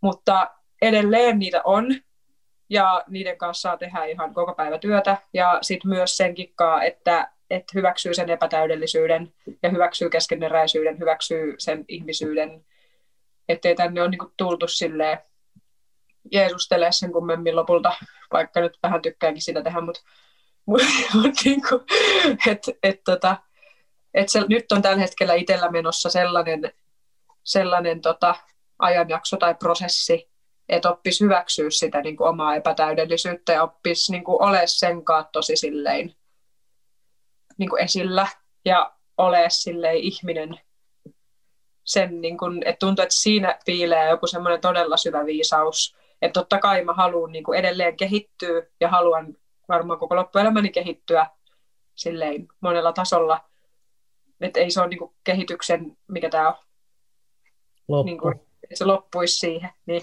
vaan että se, se on semmoinen, vaan semmoinen tietty joku portti johonkin sellaiseen viisauteen, mitä ei saa sillä, että ei hyväksy. Tai epätäydellisyyden ja keskeneräisyyden hyväksyminen on jotenkin tosi vaikeaa, koska mm. sitten sä jotenkin luovut siitä ideaalista. Se, jotenkin, se on tosi pelottava yeah. ajatus, koska sitten sä, sua pelottaa se, että sit sä et niinku kehity enää, että jos sä hyväksyt itse semmoisena kuin sä oot. Jotenkin se, mikä mua pelottaa tosi paljon, jos alkaa hyväksyä itse epätäydellisenä, että miten mä niinku voin kehittyä sitten tästä enää, että jos mä oon jo nyt hyvä. Jep, mutta sieltä aukeaa ihan uusi, uusi sellainen maailma. Ja itse asiassa tuli mieleen just tässä, että itse asiassa tästäkin, tässäkin on tämä suorittamisen vaara. Siis just siinä todella iso, todella vitun paha suorittamisen vaara. Eli se, että, että niin kun, että musta tuntuu, että se hyväksyminen tällä hetkellä itsellä liittyy just siihen, että mä kuvittelen koko ajan, että tämä juttu niin kuin jatkuu ja mulla on koko ajan katse siellä ihanteessa. Ja sitten tulee se sama niin kuin häkämyrkytysläppä silleen, että, että mitä jos sä kuolisit nytte, niin onko se tavallaan tajunnut olla niin kuin silleen fiilareissa itsestäsi sellaisena, kun sä oot tässä nyt ollut tässä matkan aikana, ja oikeasti, niin kuin, että, että, se, että se on tämmöinen se niin koko ajan eteenpäin menevä joku sellainen maaninen suunta, että mä, mä menen kohti koko ajan jotain, vaan että, että pysähtyy tähän, että mitä jos mä en koskaan pääse sinne, vaan tämä tie poikkastaankin niin tästä kohtaa nyt. Niin oho, että olisiko ehkä pitänyt sillata vähän enemmän tai jotain. tai eh, ehkä ei, mutta... Se on mutta kyllä paljon hyödyllisempää sama pointti. nauttia siitä, mitä sulla on tällä hetkellä. Mm. Että näkee sen tulevaisuuden, mutta ei laita sitä nautintoa sinne tulevaisuuteen, vaan pitää sitä tässä hetkessä. Mm. Se on yksi tärkeimpiä juttuja, mitä itsellä kanssa on. Ja muistaakseni siinä Steinerin kirjassakin luki, tai jossain muussa tommosessa, se oli jo jossain noissa opuksista, mitä mä luin, että on tärkeää se, että ei niinku pidä mitään hommaa, tiedätkö, liian ala-arvoisena sulle. Jep. Vaan että sä voit tehdä kaikki juttuja silleen niin kuin ylpeydellä. Se on Kyllä. tosi tärkeä juttu ja se on yksi juttu, mitä mä oon pitänyt itse paljon opetella, koska mä oon paljon ajatellut, että mä oon johonkin tosi suureen ja musta tulee tosi suurta ja en mä voi olla missään vaikka kaupan kassalla tai jossain, et ei se ole, se on niin mun alapuolella kaikki tämmöinen. Mm. Mutta sitten nykyisin on tajunnut sen, että mitä hittoa, että nois tavarataloiset, ties missä muussa, niin se on hemmetin hyvät työparukat ja niissä on hyvät työilmapiirit ja et ei ole mitään ongelmaa olla mukana jossain yhteisössä, joka tekee yhdessä tai juttua, että vaikka juttuja, niin se on ihan tosi mm. miellyttävää, että silleen ajatellut, että se on mun alapuolella, niin voi ajatella, että on hauskaa ja mukavaa, että ihan mielellään myös tekee. Niin, siis en mä tiedä, mulla on, mulla on itsellä vaan vahvistunut koko ajan semmoinen niin käsitys jotenkin siitä, että todelliset mestarit on ne, mitkä menee, niin kuin, jotka näkee sen arvon niin kuin kaikista tavallaan tavallisimmissa, asio, tavallisimmissa asioissa. Että ne mestarit, jotka on vielä vähän silleen matkalla mestaruuteen, on niitä, jotka havittelee sitä sitä, että ne ei ole käynyt vielä läpi sitä tavallaan money and fame-juttua sillä samalla tavalla, mutta ne, jotka on sen käynyt jo mahdollisesti läpi, niin ne kääntyy taas toiseen suuntaan lopulta, että se menee niin kuin, a, a, niin kuin mikä takaisin alkuun. Eli niin kuin jotenkin, että, että jotenkin, että oppii näkemään nimenomaan sen arvon niissä kaikista tavallisimmissa ihmisyyden leveleissä ja asioissa ja ammateissa ja että näkee, Kyllä. miten ne on. Että se on, niin kuin, se, on niin kuin se niin kuin Siis monet tämmöiset, monet tämmöiset, kun on näitä, että joku menee meditaatiotemppelin tai minne ikinä henkiseen paikkaan, missä voi tehdä harjoitteita. Mm. Mä en tiedä kuinka totta nämä on, mutta ainakin niitä halutaan romantisoida niin, että sulle lyödään ekana tämmöinen harjakouraa ja sitten lakaset siellä lattioita monia viikkoja ja sitten sä koetat löytää arvoa siitä työstä. Jep. Et siinä varmasti on semmoista, että että se on niinku tuon yläpuolella. Että toi on, niinku, toi on ihan, voi olla sun hommas toi. Todellakin. Niin tuottaa, että se on niinku minkään yläpuolella. Jep. Koska niin kuin, kyllähän se, se henkinen ego kasvaa tosi nopeasti ja se on ihan semmoinen tässä maailmassa oleva aika semmoinen läppäilmiö ja mistä tulee justiin niin paljon kaikkia maailman kulttijohtajia ja kaikkia henkisiä guruja ja kaikkea tätä hyvin helvettiä. Tämä koko ilmiö on niin ällöttävä jotenkin. On kuullut monista henkisistä guruista, jotka on sitten jotenkin noussut se ego ja alkanut joo, joo. Ja...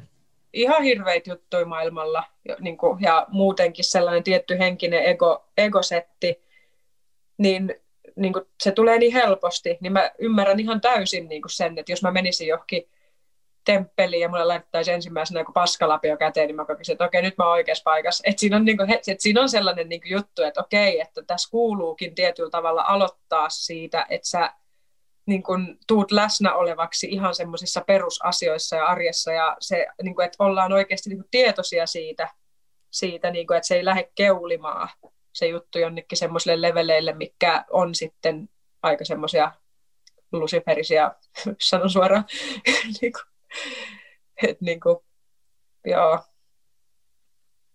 Et kun, niin kuin sanoin just, just että et se koko niin kuin henkisen kehityksen pointti, niin ei se ole niin kuin se, että sä muutut joksikin taikuriksi ja, vedät, ja heität jotain backflippejä jollain astraalikeholla, vaan niin kuin, että, että, se, että se on niin kuin kaiken idea on tulla vaan niin kuin mahdollisimman täydelliseksi ihmiseksi, joka on, ja, jonka niin tietoisuus lepää siinä syvässä ymmärryksessä ja viisaudessa kaiken kauneudesta ja pyhyydestä ja sellaisesta, niin että tavallaan että se on niin kuin lopulta niin kuin, niin kuin päästään siihen tilaan, missä Buddha nauraa siihen, että lopulta kaikki on niin simppeliä ja niin samaan aikaan niin kuin me tehdään sitten ihan helvetin monimutkaista ja lopulta se niin kuin oivallus, kun me oivalletaan jotain, niin se on lopulta sitä, että me tajutaan itsestäänselvyyksiä.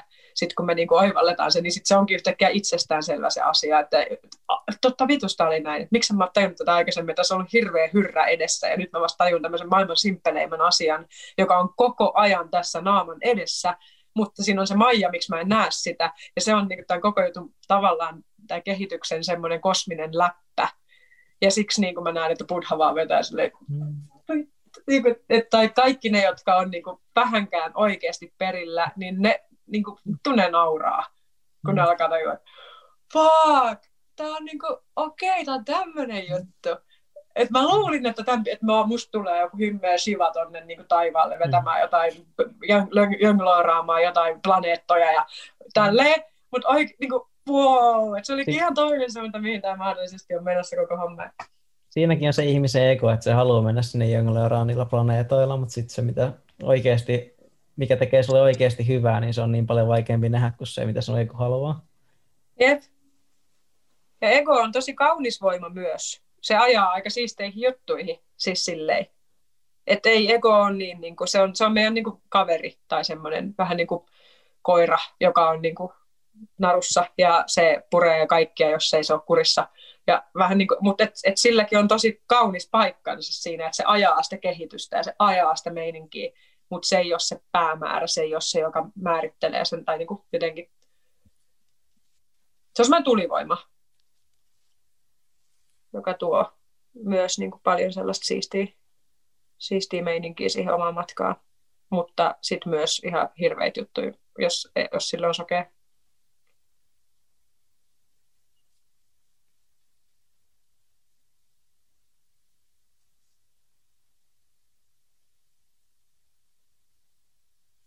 Tuonkin pystyy moni allekirjoittaa ton, ton, että näkee sen elämän kauneuden ja näkee luonnon kauneuden, näkee kaiken kauniina, kasvattaa mm. omaa henkistä tietoisuuttaan, kasvattaa omia resursseja. Se ei kuulosta yhtään semmoiselta, mitä ei pystyisi yhtään allekirjoittaa kuka tahansa.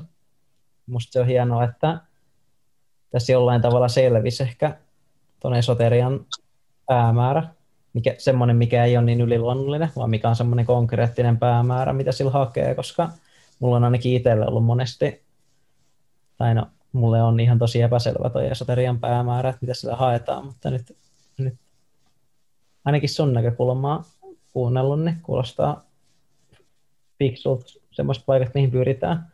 Että ei pyritä olemaan velhoja tekemään loitsuja, vaan pyritään tämmöisiin konkreettisiin asioihin, mitkä sitten rikastaa omaa elämää. Se on hieno niin, mä haluan tähän myös sanoa sen, että mä en, mä en niin kuin, mä puhun tässä vaan niin kuin omasta käsityksestä ja omasta puolesta, että mä, mä pelottaa, että joku sata miljoonaa kirjaa esoteriaa lukenut tyyppi tulee sanomaan, että itse asiassa Wikipedia-artikkelin mukaan esoterian oikea pää, niin kuin, niin kuin, että tälleen, että mä väitän, että se on niin kuin sen Siinä ter- Siinäkin ampuu ter- omaa jalkaa. Jos joku meinaa tulla sanoa tolleen, niin siinäkin ampuu mun mielestä vähän omaa jalkansa. Pitäkää nyt yhtä kaikki tota oikeasti. Tota. Mutta se on mun käsitys, mun tämänhetkinen käsitys siitä, että mihin se juttu parhaimmillaan niin kuin vie. Totta kai siinä on paljon kauniita henkisiä leijereitä, mihin sielu kehittyy, mutta että, mutta että, että se on niin kuin tohonkin asti, jos päästään, niin ollaan aika vitun perillä. Siihen, että pystytään niin kuin lepäämään siinä maailman kauneudessa ja hyvyydessä ja totuudessa ja ole tietoisia kaiken tyhyydestä. Mun on itse vaikea nähdä ton pidemmälle, mutta se voi olla, että mulla on sitten rajallinen kyky aistia tätä maailmaa. Mä en ole vielä niin pitkällä, että mä näen, tota, näen sitä pidemmälle. Mm. Sen, mitä mulla on edessäni ainakin vielä toistaiseksi. Sitten pistää sen kaleidoskoopin vaan ja kaikki on fraktaalia, missä ei ole mitään järkeä. kyllä, kyllä mä lueskelen vielä jotain ja teen vähän harjoituksia ja koitan päästä syvälle vesille. Mm. On mulla toi meditaatio tausta, se ottaa tässä. Tämä määrä kuulostaa samalta, mitä itsellä on tavoitteena tässä meditaatiossa. Ja lopulta tieto on vaan tietoa, mutta se, että, että mä näen, että kaikista tärkein tiedon ystävä on se oma kokemus, että, että elää tätä elämää oikeasti täysillä, siis silleen niin täysillä kuin huvittaa, että ei se tarkoita sitä, mitä vetää tuolla jossain valtamerien pohjassa pentsihyppyjä, mutta et vaan, että miten voi, no joo, että niin kun, et, et oikeasti sukeltaa elämään silleen, että et oikeasti niin kuin tajuaa, että tämä on tämmöinen maaginen, maaginen tapahtuma, mistä, mikä on se mysteeri, jota me tutkitaan, josta me tiedetään jotain, mutta ei kaikkea. Ja niin kuin, että jotenkin, että et, niin kuin, no taas jälleen kerran tuossa kirjassa on just se sisäinen rikas elämä, että maailma puhuu ihmiselle. Että sä voit niinku kat- että esimerkki siitä, että on kaksi ihmistä, jotka menee veneellä merimaisemassa, ja toinen tyyppi vaan tuijottaa silleen, vaan niinku merimaisemaa, ja toinen voi kokea, että maailman henki puhuu hänelle. Eli se, että se voi niinku kokea rikkaammin tavallaan sensorit auki että se näkee sen fyysisen merimaiseman, mutta samaan aikaan se voi kokea niin kuin runollisemmin ja silleen esteettisemmin ja jotenkin täydemmin sitä elämää, niin mä näen, että toi on se niin kuin tavallaan, missä taiteilijat helposti on ja herkät ihmiset luonnosta ja lapset on luonnostaan semmoisessa tilassa.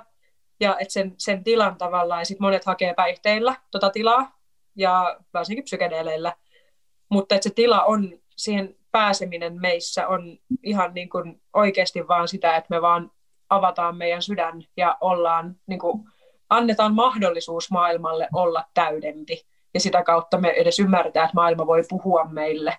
Ja tällaista, että se on niin kuin lopulta mun mielestä se niin kuin syvin henkinen matka on se toi, että tavallaan sukeltaa siihen maailmaan jotenkin. Ja ei niin kuin aliarvioi sen oikein mitään kolkkia tai oikein mitään, mitään niin kuin asioita, vaan on niin kuin valmis oppimaan kaikesta, missä taas tullaan siihen, että on valmis kuuntelemaan erilaisia ihmisten tarinoita, erilaisia maailmankuvia, erilaisia juttuja, niin kuin oikeasti silleen semmoisella lapsen ihmetyksellä, että okei, okay, wow, että toi elää ufojen kaa, toi elää Jersey Shorein kaa, toi tykkää Big Brotherista, koska se tykkää katsoa ihmisiä vessassa, toi tykkää ikkunan pesemisestä. Kaikissa niissä on jotain, niin kuin, mikä opettaa jostakin. en ainakin, ihmi, ainakin ihmisyydestä. Niin. Sitten tämä kasvi tykkää valosta ja auringosta ja, ja näin. Niin Et semmoinen.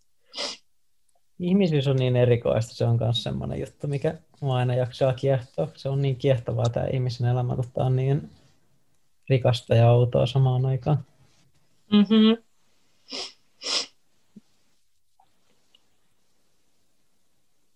Täällä voi, Sitä... pohtia. Mitä? Täällä, täällä voi pohtia, pohtia monia juttuja. Täällä voi, täällä voi miettiä, että kuinka henkinen on, ja täällä voi miettiä noita merenhenkiä, jotka puhuu sulle, jotka rikastaa sun elämää, ja täällä voi miettiä, että ei se, ei se, ei se henkisyys elämään mitään lisäarvoa tuo, että se saat täällä myös kaiken sen saman ilman henkisyyttäkin, mutta sitten samaan aikaan, että jos joku merenhenki puhuu sulle ja sä katselet merellä, niin kyllä se musta vaikuttaa siltä, että sieltä niin jotain lisäarvoa on ainakin saavutettavissa. Että täällä on niin paljon, niin paljon kaikkia. Niin, elettiin useita kertoja taivaan kerran, niin lyhyt reissu tämä silti on. Ja yep. ainakin, ainakin vanhat ihmiset sanoo silleen, että elämä on lyhyempi kuin tajuat, tajutaankaan. Niin kuin, sä tajuat vasta sitten vanhana, että oho, tämä meni aika nopea. Et siitä näkökulmasta, niin kuin, miksi ei ottaa more is more, eli elää sitä tavallaan täydemmin, tai jos, jos haluaa.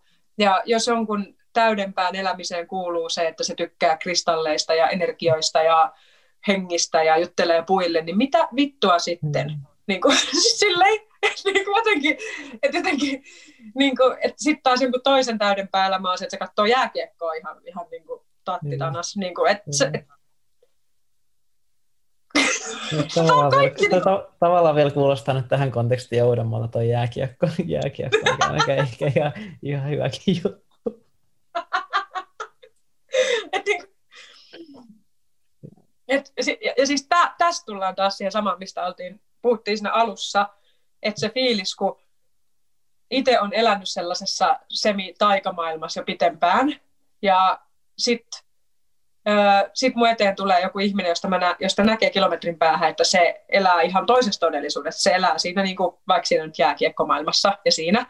Ja sitten se tulee siihen sille vitun itsevarmana, koska koko muu yhteiskunta ja tavallaan semmoinen yleinen hyväksyntä on hänen maailmankuvan puolella ja mun taas ei. Että mä kuulun siihen vähän niin kuin vaarassa olevaan niin kuin turvattomampaan pohjaan siinä, että mulla ei ole mitään semmoista jäkkö, kokonaista koulujärjestelmää mun takana ja kokonaista sellaista niin kuin meidän yhteiskunnallista järjestelmää, joka allekirjoittaisi ja myöntäisi ja kokisi kaiken samalla tavalla, niin sitten se, että, että tavallaan hän tulee sille ylimielisesti vaan niin laukoo ja haukkuu ja nimittelee mua hipiksi ja hörhöksi ja mitä ikinä tällaista, niin, niin se fiilis siinä on se, niin kuin, totta kai se niin kuin, nykyään niin kuin, ei, ei se herätä hirveästi sille erityisesti tunteita, vaan se pointti on se, että, että näkee vaan, niin kuin, että miten sitä nyt vertaisi? Vähän niin kuin, että joku tyyppi on elänyt viidakossa, sitten joku tyyppi on elänyt jossain Turun keskustassa. Sitten ne kohtaa ja sitten tyyppi nauraa sille virkoon, että vittu mikä villi. Ja toi on villi-ihminen. Sitten se villi-ihminen on silleen, you fucking know nothing about me. Ja niin kuin, vähän semmoinen, että sä näet sen, miten helppo sua on dissata ulkopuolelta ilman, että ymmärretään niin kuin mitään. Ja sitten kuinka hyväksyttyä se dissaaminen on. Ja sit sä oot vähän silleen, että en mä jaksa lähteä aloittaa selittää. Että en mä, niin kuin, siinä vaan tulee enemmän semmoinen harmi. Vähän semmoinen harmi vaan siitä, että okei, että ok. Ja sitä kautta ehkä ymmärtää sen, mitä raamatuskin sanotaan, että ei helmiä sijoille. Että sulla on sellainen olo, että sulla on oikeasti niin kuin helmiä kädessä, ja sä näet vaan, että jengi vaan niin kuin, ei ymmärrä, että ne on helmiä. Hmm niin sitten sä pistät ne taskuun. Joo. Ja näytät niitä niille, jotka hiffaa. No. Siis kaikkien pitäisi käydä jotain tämmöisiä keskusteluja. Tai jos, musta itsestä ainakin tuntuu, että mulla on nyt auennut tosi paljon vähän niin kuin näkökulma kaiken näköisiin hörhöihin oikeasti.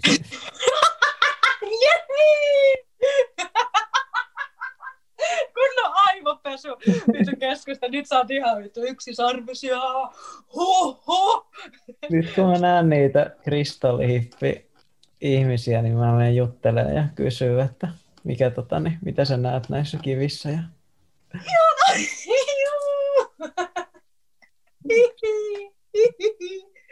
Koska joo, joo. Oon kyllä ehkä vähän ylimielisesti just kattanut, kattanut kaikkea tämmöistä. Nyt mä pystyn ymmärtämään tätä kokemusmaailmaa tässä, että mikä, se, niinku, mikä sen, mikä sen niinku pointti ja kaikki tärkeys on. Ja se on niinku, ovi maailmaan on nyt avattu. Tota, se on nyt auki, niin voi käydä vierailulla. Joo, joo, joo, joo. Siis mä näen, että esimerkiksi joku Avatar-leffa ja Pocahontas ja tommoset kuvaa tavallaan tota asiaa myös. Että se Pocahontas tulee sieltä sieltä luonnosta ja niistä, siitä, siitä semmoisesta maagisesta, mystisestä maailmasta, missä on karnamuorit ja kaikki nämä. Ja sitten joku John Smith tulee vaan semmoisten kunnon äijien kanssa sinne vaan kaataa puita. Ja sitten niin sit siinä on kahden maailman semmoinen kohtaaminen tavallaan. Ja se vaatii sitä, että ne molemmat tulee sinne toisen maailmaan, niin kuin sukeltaa sinne niin kuin vastaan ja näkemään, että wow, täällä on tämmöinen heimo ja wow, täällä on tällaisia pyhiä paikkoja, joissa on oikeasti vitsin päräyttäviä. Niin kuin, että et tavallaan mä näen, että toi on semmoinen kite, arkkityyppinen ki, niin kuin tarina siitä, että, Kyllä. että se Pocahontas edustaa vähän niin kuin sellaista sielullisempaa Kyllä. elämäntyyliä tai semmoista. Kyllä. Siinä pitää just tulla siitä, että ne on vaan tommosia villejä siihen, että hei hetkinen, näissä on oikeasti tämmöistä arvoa. Niin, ja sitä ei näe muuta kuin, jos sieltä niin kuin etäältä vaan näkee, että mitä noin juoksee tuommoiset hassut vaatteet päällä, ammutaan ne. jotain villejä, jotka ei ole kehittynyt millään tasolla, ne vittu pistää vasileeksi. ja, ja ton takia mun intohimo olisi, että tiede ja henkisyys kohtais oikeasti. Että niitä asioita oikeasti tutkittaisi, koska come on, miten siistiä. Ja mä näen, että siihen se on totta kai se on siihen menossa – koska jos me oikeasti tutkitaan maailmaa tosissamme, että jos täällä on oikeasti tieteilijöitä, mm. oikeita tieteilijöitä, oikeita arkkityyppisiä tutkijoita, jotka haluaa ymmärtää todellisuutta, eikä vaan tehdä jotain, mitä koulussa opetettiin, ja sitten vaan niin kuin runkata sitä samaa kaavaa ilman, että haluaa keksiä kautta niin kuin saavuttaa jotain uutta tietoa maailmasta, niin kuin oikeasti uutta, eli out of the box, niin sitten tavallaan niin sellaiset tyypit tulee menemään niin kuin tutkimaan, että mikä on vaikka ihmisen energiakeho, mitä on astraalinen maailma, mitä on luonnonhenkisyys, mitä on, niin kuin, että mä, mä, mä näen sen jo ihan silleen, niin pakko sen on mennä siihen suuntaan, että niitä asioita tutkitaan jollakin tasolla, tai tuota meditaatiota ja siellä saavutettuja noita tiloja ja kaikkea tota. Mutta se, vaan, se on nyt niin kuin, sen pitää niin. olla niin konkreettista sen tutkimuksen, sitä ei oikein pysty tekemään, tekemään noilla tasoilla. Niin, että sitten se, siitä ei saa semmoisia kivoja numeroita, mitä pystyy muuttaa taulukoiksi tutkimukseksi. Niin. Ja sitten se vaatii myös sellaista maailmankuvan, se vaatii sitä rohkeutta siitä, että se psykoosi ei, ei välttämättä tuu sieltä nurkan takaa, jos yhtäkkiä huomaakin, että, on, että maailmankuva oikeasti on, niin kuin laajenee. Mä kerron vielä nopeasti tähän tiipin esimerkin tämmöinen opettaja, joka on perustanut suomalaisen, e, Suomen energiahoitajien tämän yhdistyksen tai tämän, niin se Petri Filipczak, niin hän kertoo semmoisen esimerkin, että häntä oli joku tämmöinen skeptikko julkisesti nolannut ja haukkunut huuha, ty, niin huuhaaksi ja kaikkea tällaista. Ja Petri on itse alun perin insinööri, skeptikko, joka oli saanut energiahoitojen kautta koke, niin kuin kokemuksia, siitä, että ne toimi, ja sitten se lähti tutkimaan niitä niin insinööritekniikalla silleen, että, että hän haluaa niin praktisesti ymmärtää, mitä tässä tapahtuu, ja niin kokeilla itse, ja kävi kaikki eri kursseja ja opetteli sitä itse, ja sitten alkoi pääsee syvemmälle siihen, alkoi nähdä, minkälainen yhteys sillä on hermostoon, ja kuinka lopulta niin kuin energiatukokset on hermopinteitä, hermoston niin kuin jännitystiloja, mitkä tulee, on yhteydessä meidän emootioihin ja ajatteluun, ja bla bla bla. Ja sitten se äijä haukkui sitä julkisesti, niin Petri haastoi sen, että, että otetaan röntgenkuvat ennen ja jälkeen, että sillä oli sillä haastajalla joku, tai sillä haukkujalla oli joku tällainen niin kuin vaiva tai joku, niin sanoi, että ota röntgenkuvat, mä teen sulle kolmen kerran hoitosarjan, muistaakseni joku tällainen hoitosarja, ja sitten otetaan kuvat jälkeen. Koska Petri oli niin kuin varma siitä, mitä se tekee, koska sillä on siitä satoja koke- tuhansia kokemuksia. Ja sitten se äijä oli ottanut ne ennenkuvat, tullut niihin hoitoihin ja sen jälkeen kieltäytynyt ottamasta niitä jälkeenkuvia ja vaan vetäytynyt siitä koko haasteesta. Uh-huh. Ja, joo, ja tämä on niinku kiteytettynä se ilmiö siitä, että puhutaan, että me ollaan tieteilijöitä, me mm. uskotaan tie- tieteellistä maailmankuvaa, mutta sitten kun oikeasti tulee toi kohta, missä sä mm. alat näkee, että ei helvetti, että tämä oikeasti toimii, mikä mm. tarkoittaa, niin tai tulee mahdollisuus sille, että se oikeasti ei, että se, että se niin kuin lukkoon lyöty maailmankuva ei olisikaan niin lukkoon lyöty, vaan se vähän joutuu rako, rakoamaan jollain tasolla, niin se voi laukasta vaan niin inhimillisen pelkotilan sille, että, ei, että, että mitä vittua, että joku näkymätön mm. energia oikeasti muuttaa fyysistä. Että, että se, voi, se voi laukasta, niin kuin selkeästi laukaisee niin, kuin niin semmoisen niin kuin hädän, ja sitten, mm. että niin kuin, jengi vaan lyö liinat kiinni siinä kohtaa ja juoksee karkuun. Mm. Ja on... niin kuin, toi on kuulemma niin kuin yleistä se on tosi... ajassa. Ja, ja sitten Johanna Blomqvist sanoi samaa. Se on tosi pelottavaa, koska jos sä yhtäkkiä alat uskoa johonkin tuommoisiin juttuihin, niin sitten sun tarvii pelätä myös sitä, että pitääkö kaikki jotkut sun ystävät ehkä sellaista hörhönä, tai joku voisi ehkä, niin kuin, ei, mun, ei mulla ole semmoista pelkoa mun omassa ystäväpiirissä, mm. mutta sitten monilla voi olla, että sitten tota, mitäs mun tieteilijäpiiriystävät tästä asiasta sitten ajattelee, että jos mustakin tulee yhtäkkiä tuommoinen hörhö, että menetäänkö minun kaikki ystäväni, ja siinä saattaa tulla monia semmoisia pelkoja herätä ihmisille, ja mikä tämä mun identiteetti on, se on se suurin pelko, että mä oon nyt ollut aina tämmöinen tyyppi, joka ei niin noihin usko, ja en mä halua niihin vieläkään uskoa, että mikä tämä mun identiteetti nyt on. Jep, mutta tässä se, kohtaa, vaan loppuun. Niin, että ei siinä, ei mulla oikeastaan ollut mitään, mitään lisättävää, että ei siinä sitä auta, auta hirveästi lähteä uskoa mihinkään, jos on identiteetti murenee. Niin, ja tässä kohtaa juttu. Haluan sanoa sen, että, että tässä kohtaa mä erottaisin sen, kuka on oikea tutkija ja kuka on vain omaa identiteettiä ja egoaan rakentava perusihminen. Mm. Et jos idea on rakentaa omaa egoa ja voidella, voidella sitä naamaa sillä erottelu, niin kuin vastakkainasettelun kultavoiteella, niin okei, okay, do it, be it, ei siinä mitään, se on ihan ok, mutta se, että jos sä väität olevasi tutkija, niin noin kaksi, niin kun, e, ne ei ole sama asia. Tutkijan täytyisi pystyä unohtaa sen identiteetti ja niin kuin vaan niin kuin selvittää, mikä on totuus. Se on se ideaali kyllä. Ja jotkut tutkijat varmasti onkin semmoisia, en mä tiedä yhtään millaisia tutkijat on. Ja mitä mäkin puhuin, niin tulee siitä, mitä mulle itselle tulee mieleen. Tuommoisissa tilanteissa varmasti tulee niin kuin identiteettikriisiä. Tähän niin, keskusteluun niin, tähän keskusteluun, kun lähti kanssa, niin tota, kyllä siinä on semmoista pelkoa siitä, että mitä mun identiteetille tapahtuu, onko se muuttumassa. Mä haluan ottaa sitten stressiä, tänään ovet auki. Kyllä yksi sarvista tulee ensi yönä jo. Ei, ei tule jo, vähän siistiä. Vähän siistiä, My Little Pony.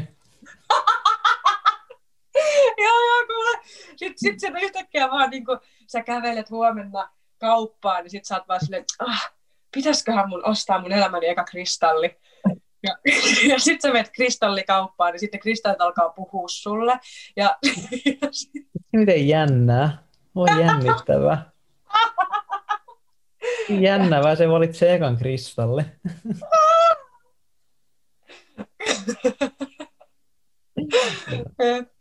Sitten sä alat lukemaan jotain jotain ihan pimeitä kirjoja ja sen jälkeen sulle tulee mm. semmoinen kristallistigma sun käsiin, että sä alat niin kun, sulla alkaa kasvamaan rastoja yhtäkkiä ja sun vaatteisi, vaatteisi alkaa tulla fraktaaleja ja sulle tulee rukousnauha kaulaan ja kaikkea tällaista.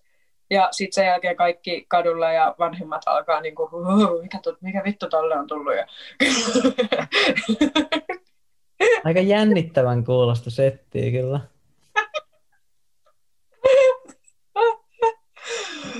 Ai ai. Siinä, siinä voi olla oma itsensä kyllä sitten, kun ulkoisesti tekee itsensä vähän erikoisemmaksi. Joo, kyllä jotenkin oho. Identiteetti, vittu, fuck it. Identiteettikin on muuten semmoinen juttu, joka otetaan ihan itsestäänselvyytenä, että semmoinen on ja semmoista tulisi rakentaa. Niin ja niin kuin, vitun identiteetti, niin kuin, ei se ole oikeasti niin tärkeä kuin se, että me ymmärretään totuus tästä maailmasta. Siis silleen. Et, Niin se niin kuin, on. onhan se ihan kiva semmoinen niin kuin lelu siinä, mutta, mutta ei se saisi tulla minkään tärkeän asian tielle. Ei munkaan mielestä. Se on joku jännä ja pelottava juttu siinä, että ihmiset tykkää niin paljon kontrolloida monia asioita ja oma identiteetti varsinkin on semmoinen, että sit kun siihen on, siihen on alkanut saada jotain selkoa, sä haluat voimakkaasti kontrolloida, että millainen se sun identiteetti on. Mm. Sitten pidät siitä kiinni ja sä pelkäät, että jos se murenee, niin mikä se sitten ota? Vähän niin kuin someprofiili, mitä sä oot rakentanut ihan vitun kauan, ja sitten tulee yhtäkkiä niin paskat käyttöehdot, että kaikki vaan poistuu jostain Instasta. Ja sä oot rakentanut, tiedätkö, vuosia hirveällä vaivalla sinne jonkun hirveän, mulla on näin näin paljon followereita, ja sitten yhtäkkiä Instagram päivittää, että et, et joo, että me työnnetään sormi sun perseeseen niin tyyliin, niin jos hyväksyt nämä ehdot.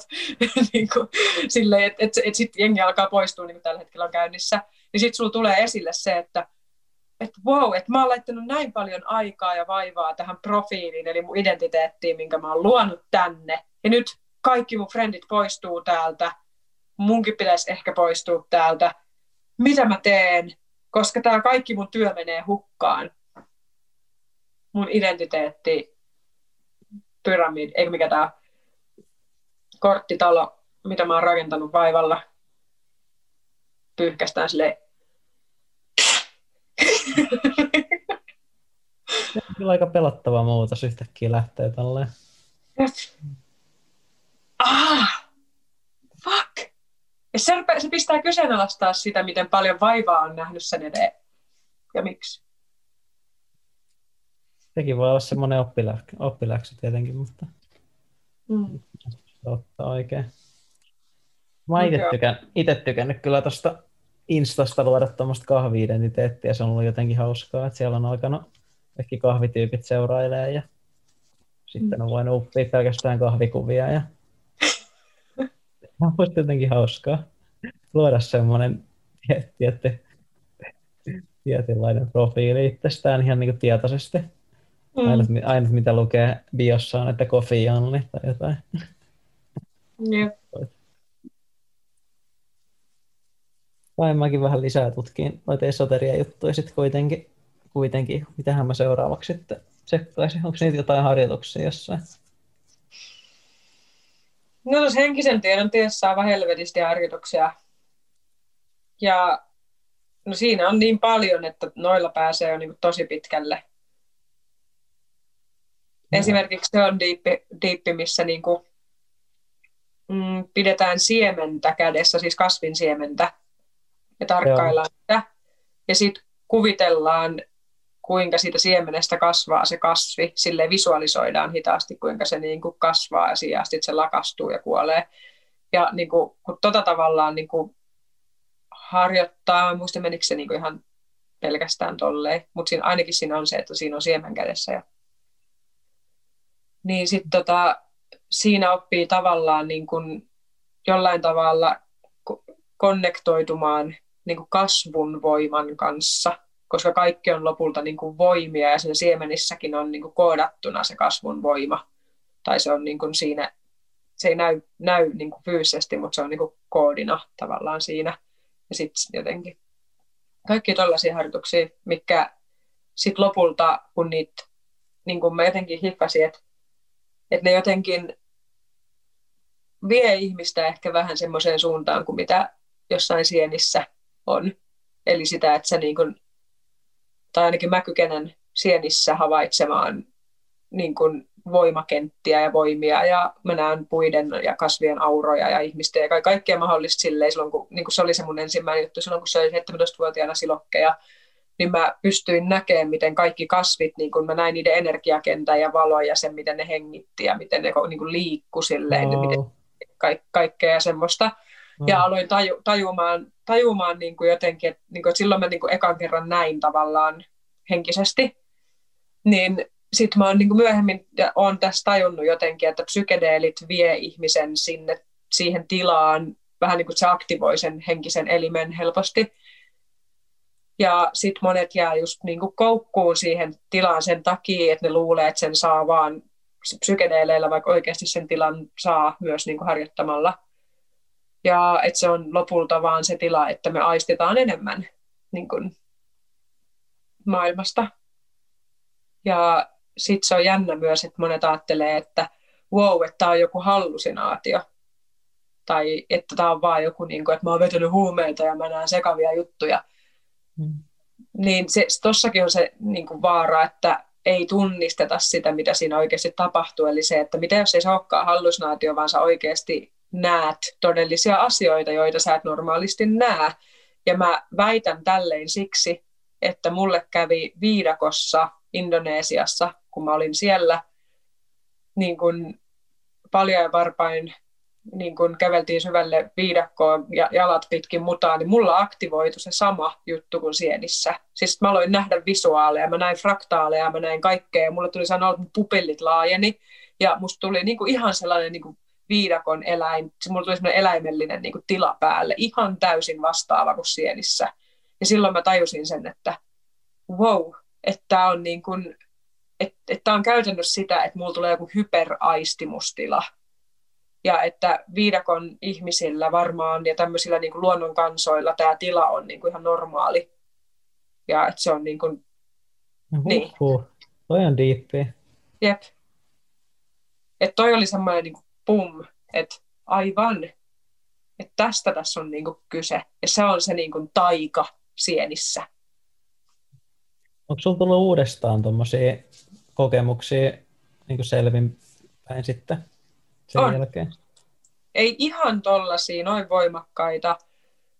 Et siellä viidakossa tuntuu, että se liittyy siihen, että, että se paikka on niin intensiivinen, sillä on niin paljon ääniä ja, ja siis se on jotenkin se on niin täynnä, se on niin täynnä elämää, että siellä tulee semmoinen kaikki vaan sihisee ja sirkuttaa ja semmoinen niin kuin, nää, jotenkin sellainen niin kuin elämän täyteys, niin se niin kuin aktivoi sen, sen puolen mutta olen mä sitä kokenut myös, myös tota, nykyään koko ajan enemmän ja enemmän. Ja jos mä oikeasti haluan mennä siihen tilaan nykyään, sille, että mä oikeasti niin keskityn ja haluan mennä siihen tilaan, niin mä alan näkemään niitä fraktaaleja, mä alan niin pääsemään siihen samaan tilaan, että mä oon nyt, nyt au, aukassut itteeni sen verran paljon, no. että mä pääsen siihen keskittymällä.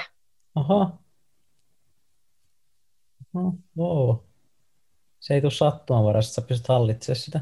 Joo, joo, joo. Sitten mä saattaa tulla semmoista niin välillä vahingossa, että mä näen jotain visuaaleita tai jotain tämmöistä tulee, niin sitten mä saatan vaan niin sulkea sen. Ei. Silleen, että okei, okay, nyt mä en halua tota. Mutta sitten jos mä haluan, niin mä pystyn niin kuin aktivoimaan sitä. Toi kuulostaa jännittävältä.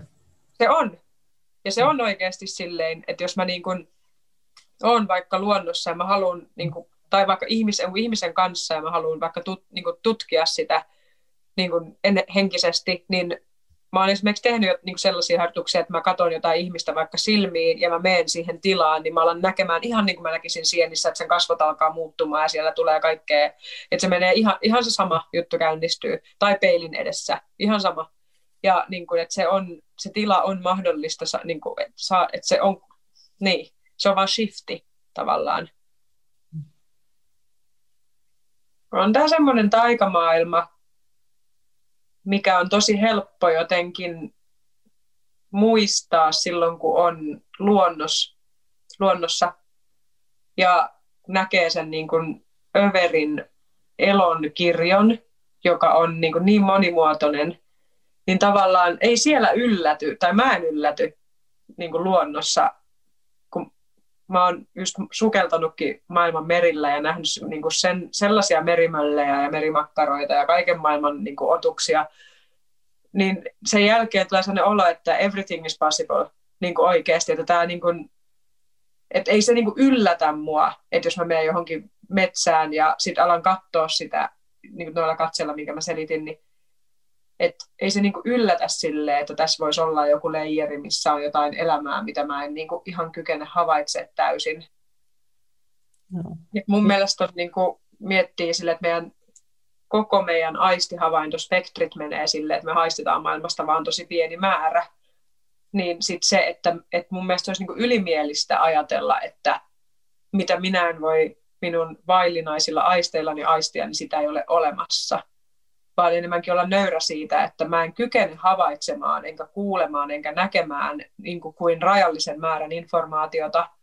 Ja niin kuin on olemassa eläinlajeja pelkästään, jotka pystyy, niin kuin, joilla on jotain niin kuin väri, värihavainnointi, tämmöisiä antureita, en osaa käyttää oikeita termejä, mutta niin kuin, jotka kykenee havaitsemaan vaikka monta kymmentä kertaa enemmän värejä kuin me Joo. tai jotain tällaista, niin pelkästään siitä voi jo niin kuin päätellä, että meiltä jää paljon näkemättä. Joo, meillähän on aika rajallinen toi meidän kapasiteetti aistia asioita mm. kuitenkin loppupeleissä. Ehkä se maailman mysteeri kiinnostaa niin paljon, että, että harva, harva asia kiinnostaa sen rinnalla yhtä paljon yksinkertaisesti. Mä voin nähdä tuon tosi hyvin. Et jos kuvittelee, että sinne on reitit päästä, niin mitä muuta sitä lähtisi tavoittelemaan. Jep. Ja upeata. Ja nyt mä alan saamaan kiinni siitä. Olikohan se tuossa samassa kirjassa vai olikohan se jostain muusta, mutta jostain mä luin, että, että sitten jos ei ole itse jonkin verran tutkinut tai henkistä polkua, niin ei voi koskaan täysin ymmärtää sellaista ihmistä, joka on tuommoisella henkisellä polulla. Jep. Kyllä mä jotenkin nyt pystyn allekirjoittamaan, että näin sutkin paljon paremmin nyt ei kokonaisempana, kun on jotenkin ollaan hypätty yhdessä tähän esoteriseen aiheeseen. Yes.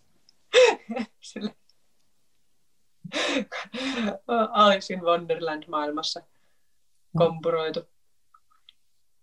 Sitten on se, että aah, sä oot tällaisessa, jaa jaa. Se on just se fiilis, joo, että sä oot tämmöisessä, joo, just, just. Joo, joo. Ihan tässä tämmöinen kaninkola. Wow. Hm. Se on upea nähdä tuommoinen kaninkola, se on inspiroivaa monella tavalla. Miltä se tuntuu? Tai niin kuin miten sä koet se? Millainen kokemus oli, on, on nähdä nyt? Sitten tulee semmoinen fiilis, että tässä maailmassa voi olla jotain, mitä, jotain muutakin, mitä voi lähteä tavoittelemaan. Ja sitten myös näkee tämän kokonaisen ihmismassan silleen kokonaisempana, että, että jotenkin hy- hyväksyy paremmin ihmisiä niin kuin enemmän vielä, kun jatkuvasti haluaa kuitenkin hyväksyä enemmän ja ymmärtää, niin tuntuu, että ymmärrys on lisääntynyt niin paljon myöskin, että, että uskaltaa sitten tai jotenkin nähdä tuommoisia juttuja, että ei vaan naureskele jossain natuissa, että, että miksi noin antaa mulle tuommoista keppiä, jonka pitäisi osoittaa mulle joku juttu. Jotain värähtelyä että, tai jotain. Vittu. New Age-piirit on kyllä vähän jäätäviä välillä. Joo, sille toi on niin vitu horsittia kuin ei olla, mutta nyt mä en näe. Joo, jos mä en ole itse ollut natuilla. Ja on ollut vain jollain tämmöisillä messuilla käymässä välillä, ja se on kyllä sellainen noita, tai mikä tai kädestä ennusta ja basaari välillä, että no. ymmärrän, että sit sen näkee vähän silleen, että mitä helvettiä. Mutta niitäkin kohtaa on nyt avoimet silmät, että, mm. että tota, jos ei nyt ihan täydellä kusetusmeiningillä ole lähtenyt liikkeelle, niin varmasti siellä on omassa aistimaailmassa jotain semmoista, mitä saa niin kuin irti siitä hommasta. Kyllä. Ymmärtää sitä kokemusmaailmaa. Niin, ja se voi joillekin ihmisille oikeasti tuoda, niin kuin, niin kuin, ei se ole mikään, niin kuin mun mielestä mikään ihan pieni juttu, että monet niin kuin narkkarit, jotka on tosi, tosi, tosi pohjalla, niin, jotka on kokeillut erilaisia hoitomuotoja, kaikki mahdolliset länsimaisen lääketieteen hoitomuodot, mitkä pitäisi olla sitä properia, ei ole purru. Mutta sitten löytää Jeesuksen ja kaboom. Et niinku, et ei se, se ei ole mikään pieni asia oikeasti, jos mietitään silleen, että että mitä, mitä oikeasti henkisyys tai usko tai joku tommonen voi ihmiselle antaa, jos se voi antaa niin, kuin niin totaalisen niin kuin koko maailman mullistavan kokemuksen. No on kyllä ihan totta. Noita kokemuksia, noita, noita tarinoita on niin iso läjä noita, että narkkarit ja rikolliset on päässyt takaisin raiteilleen raamatun avulla. Jep. Se on aika hullua, niin kuin sanoit. Mm. Tai se, että se on, niinku, se on niinku, siinä tapahtuu jonkinlainen ihme. Siis sille, jos miettii, että et, et on niinku proper-lääkärit ja psykiatrit ja uusimmat lääkkeet ja uusimmat hoitomuodot ja uusimmat kaikki. Ja ne ei vittu auta. Ja sitten joku Jeesus. niin kyllä, niin kuin, kyllä tutkijalla, tutkijan mielellä pitäisi herätä silleen vähän, että what is this? että tuossa on jotain niin kuin, ei siellä leimataan, toi oli hörhö vaan. Että... Aa, okei, okay, laittaa roskakoriin koko paska, ei sillä tee mitään. Et, niin kuin, sille, et se on, mutta samaan aikaan, jos havaittaisi pilleri, joka tekisi ton saman, niin sehän olisi niin kuin, oh my god, tieteen läpimurto. Kyllä. Mutta jos sen tekeekin joku Jeesus, niin se on vaan hullu. Vaikka se parantui just tuosta sairaudesta, mutta no se on hullu se on. Siis silleen. Joo.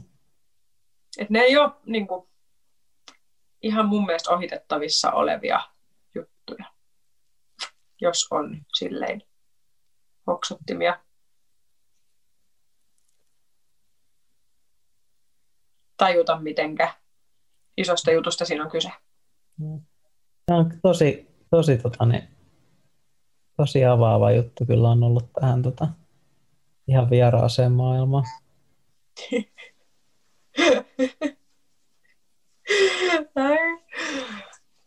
Vieläkin tarvii välillä vähän miettiä tätä.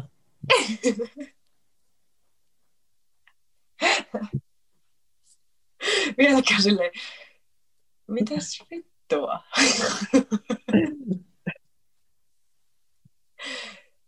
Ja nyt, nyt ottaa te... käteen. Ei, mutta enää ei ole silleen, että tulee toisesta karvasta sisään ja toisesta tulos, vaan se jää niinku pyörii tänne pään sisään se homma. No niin! niin, siinä sanoin, että se että ruumi tiipii vaan sieltä.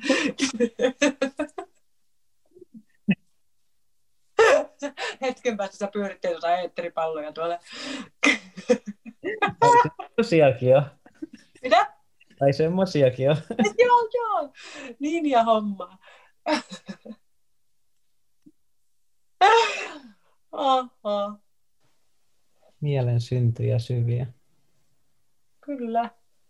Ar- mä rupesin miettimään, että miten toi arvo liittyy tosi voimakkaasti henkiseen, niin kuin, henkisyyteen sillä tavalla, että, että niin kuin tuossa kirjassa neuvottiin, että tavallaan se hartauden tuominen ajatuselämää, eli se, että sä luot kunnioittavan tilan. Vähän niin kuin sä menet kirkkoon, niin sä kunnioitat, tai sulla herää sellainen kunnioitus.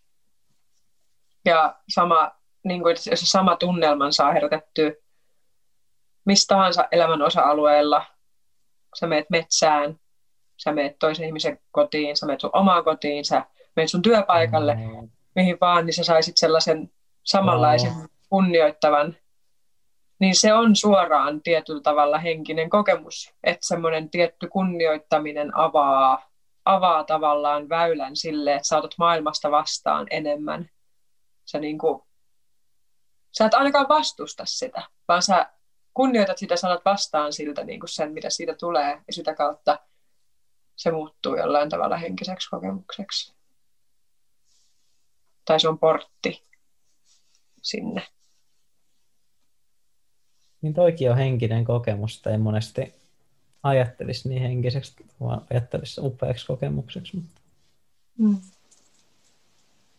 Upea, upean, upean kuulonen kyllä toi hartauden tunnis. Semmoisen saisi luottua joka paikassa. Mm. Vaikka täällä omana, omana kotonaankin. Onko sulla hyvä olla siellä? Mm. Mm. Sulla, onko, sulla, onko sulla siellä? On. Ei aina, mutta välillä on ajatut pää täynnä paskaa, mutta jotka valuu korvasta vaan. Mutta pääsääntöisesti mulla on äärimmäisen kunnioittava ja kiitollinen olo olla olemassa ja elossa ja asua täällä. Ja niin kuin kaikesta jotenkin. Ja jopa semmoinen, että välillä ihan hävettää, miten hyvin on itsellä niin kuin asiat sen jälkeen, kun on maailmalla nähnyt, miten suurin osa ihmisistä elää, tai iso, iso osa ihmisistä elää, niin, niin se on pistänyt kyllä kelaa väkisinkin kunnioittamaan kaikkea sitä, mitä on niin itsellä ja mitä pelkästään sillä, että on saanut elää Suomessa ja suomalaisena, niin jotenkin kun tulee jostain Intiasta ja näkee, miten jengi elää jossain kadulla ja sitten samaan aikaan mä saan olla täällä Suomen merien rannoilla turvallisessa maassa, niin kyllä tämä niin joka välillä tulee ihan semmoisia, huh, wow. Siis täällä pitäisi olla oikeasti kiitollinen siitä kaikesta, kun se on, niin kuin, se on niin epäkiitollista, että jos et sä niin kuin olisi tosi kiitollinen siitä, tavallaan niitä kohtaa, jotka oikeasti elää suuressa hädässä, niin Jep. niitä kohtaan on kunnioittavaa, jos pystyy elämään silleen, että sulla on hyvä ja terve mielenmaisema ja sä oot niin kuin, iloinen siitä, mitä sulla on, eikä valita koko aikaa. Mm. Mielestäni se on, niin kuin, se on kunnioittava. Mm.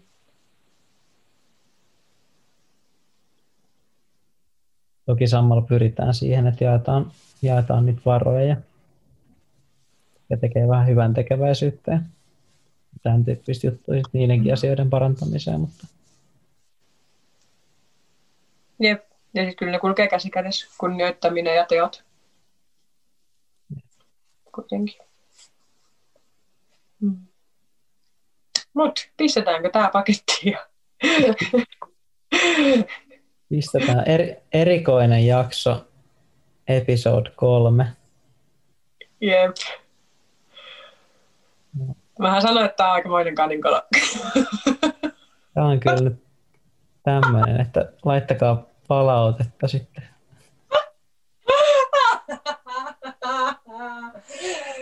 OMG. Pistä, heittäkää tota tomaateilla ja polttakaa raviolla. Joo, tää jännittää.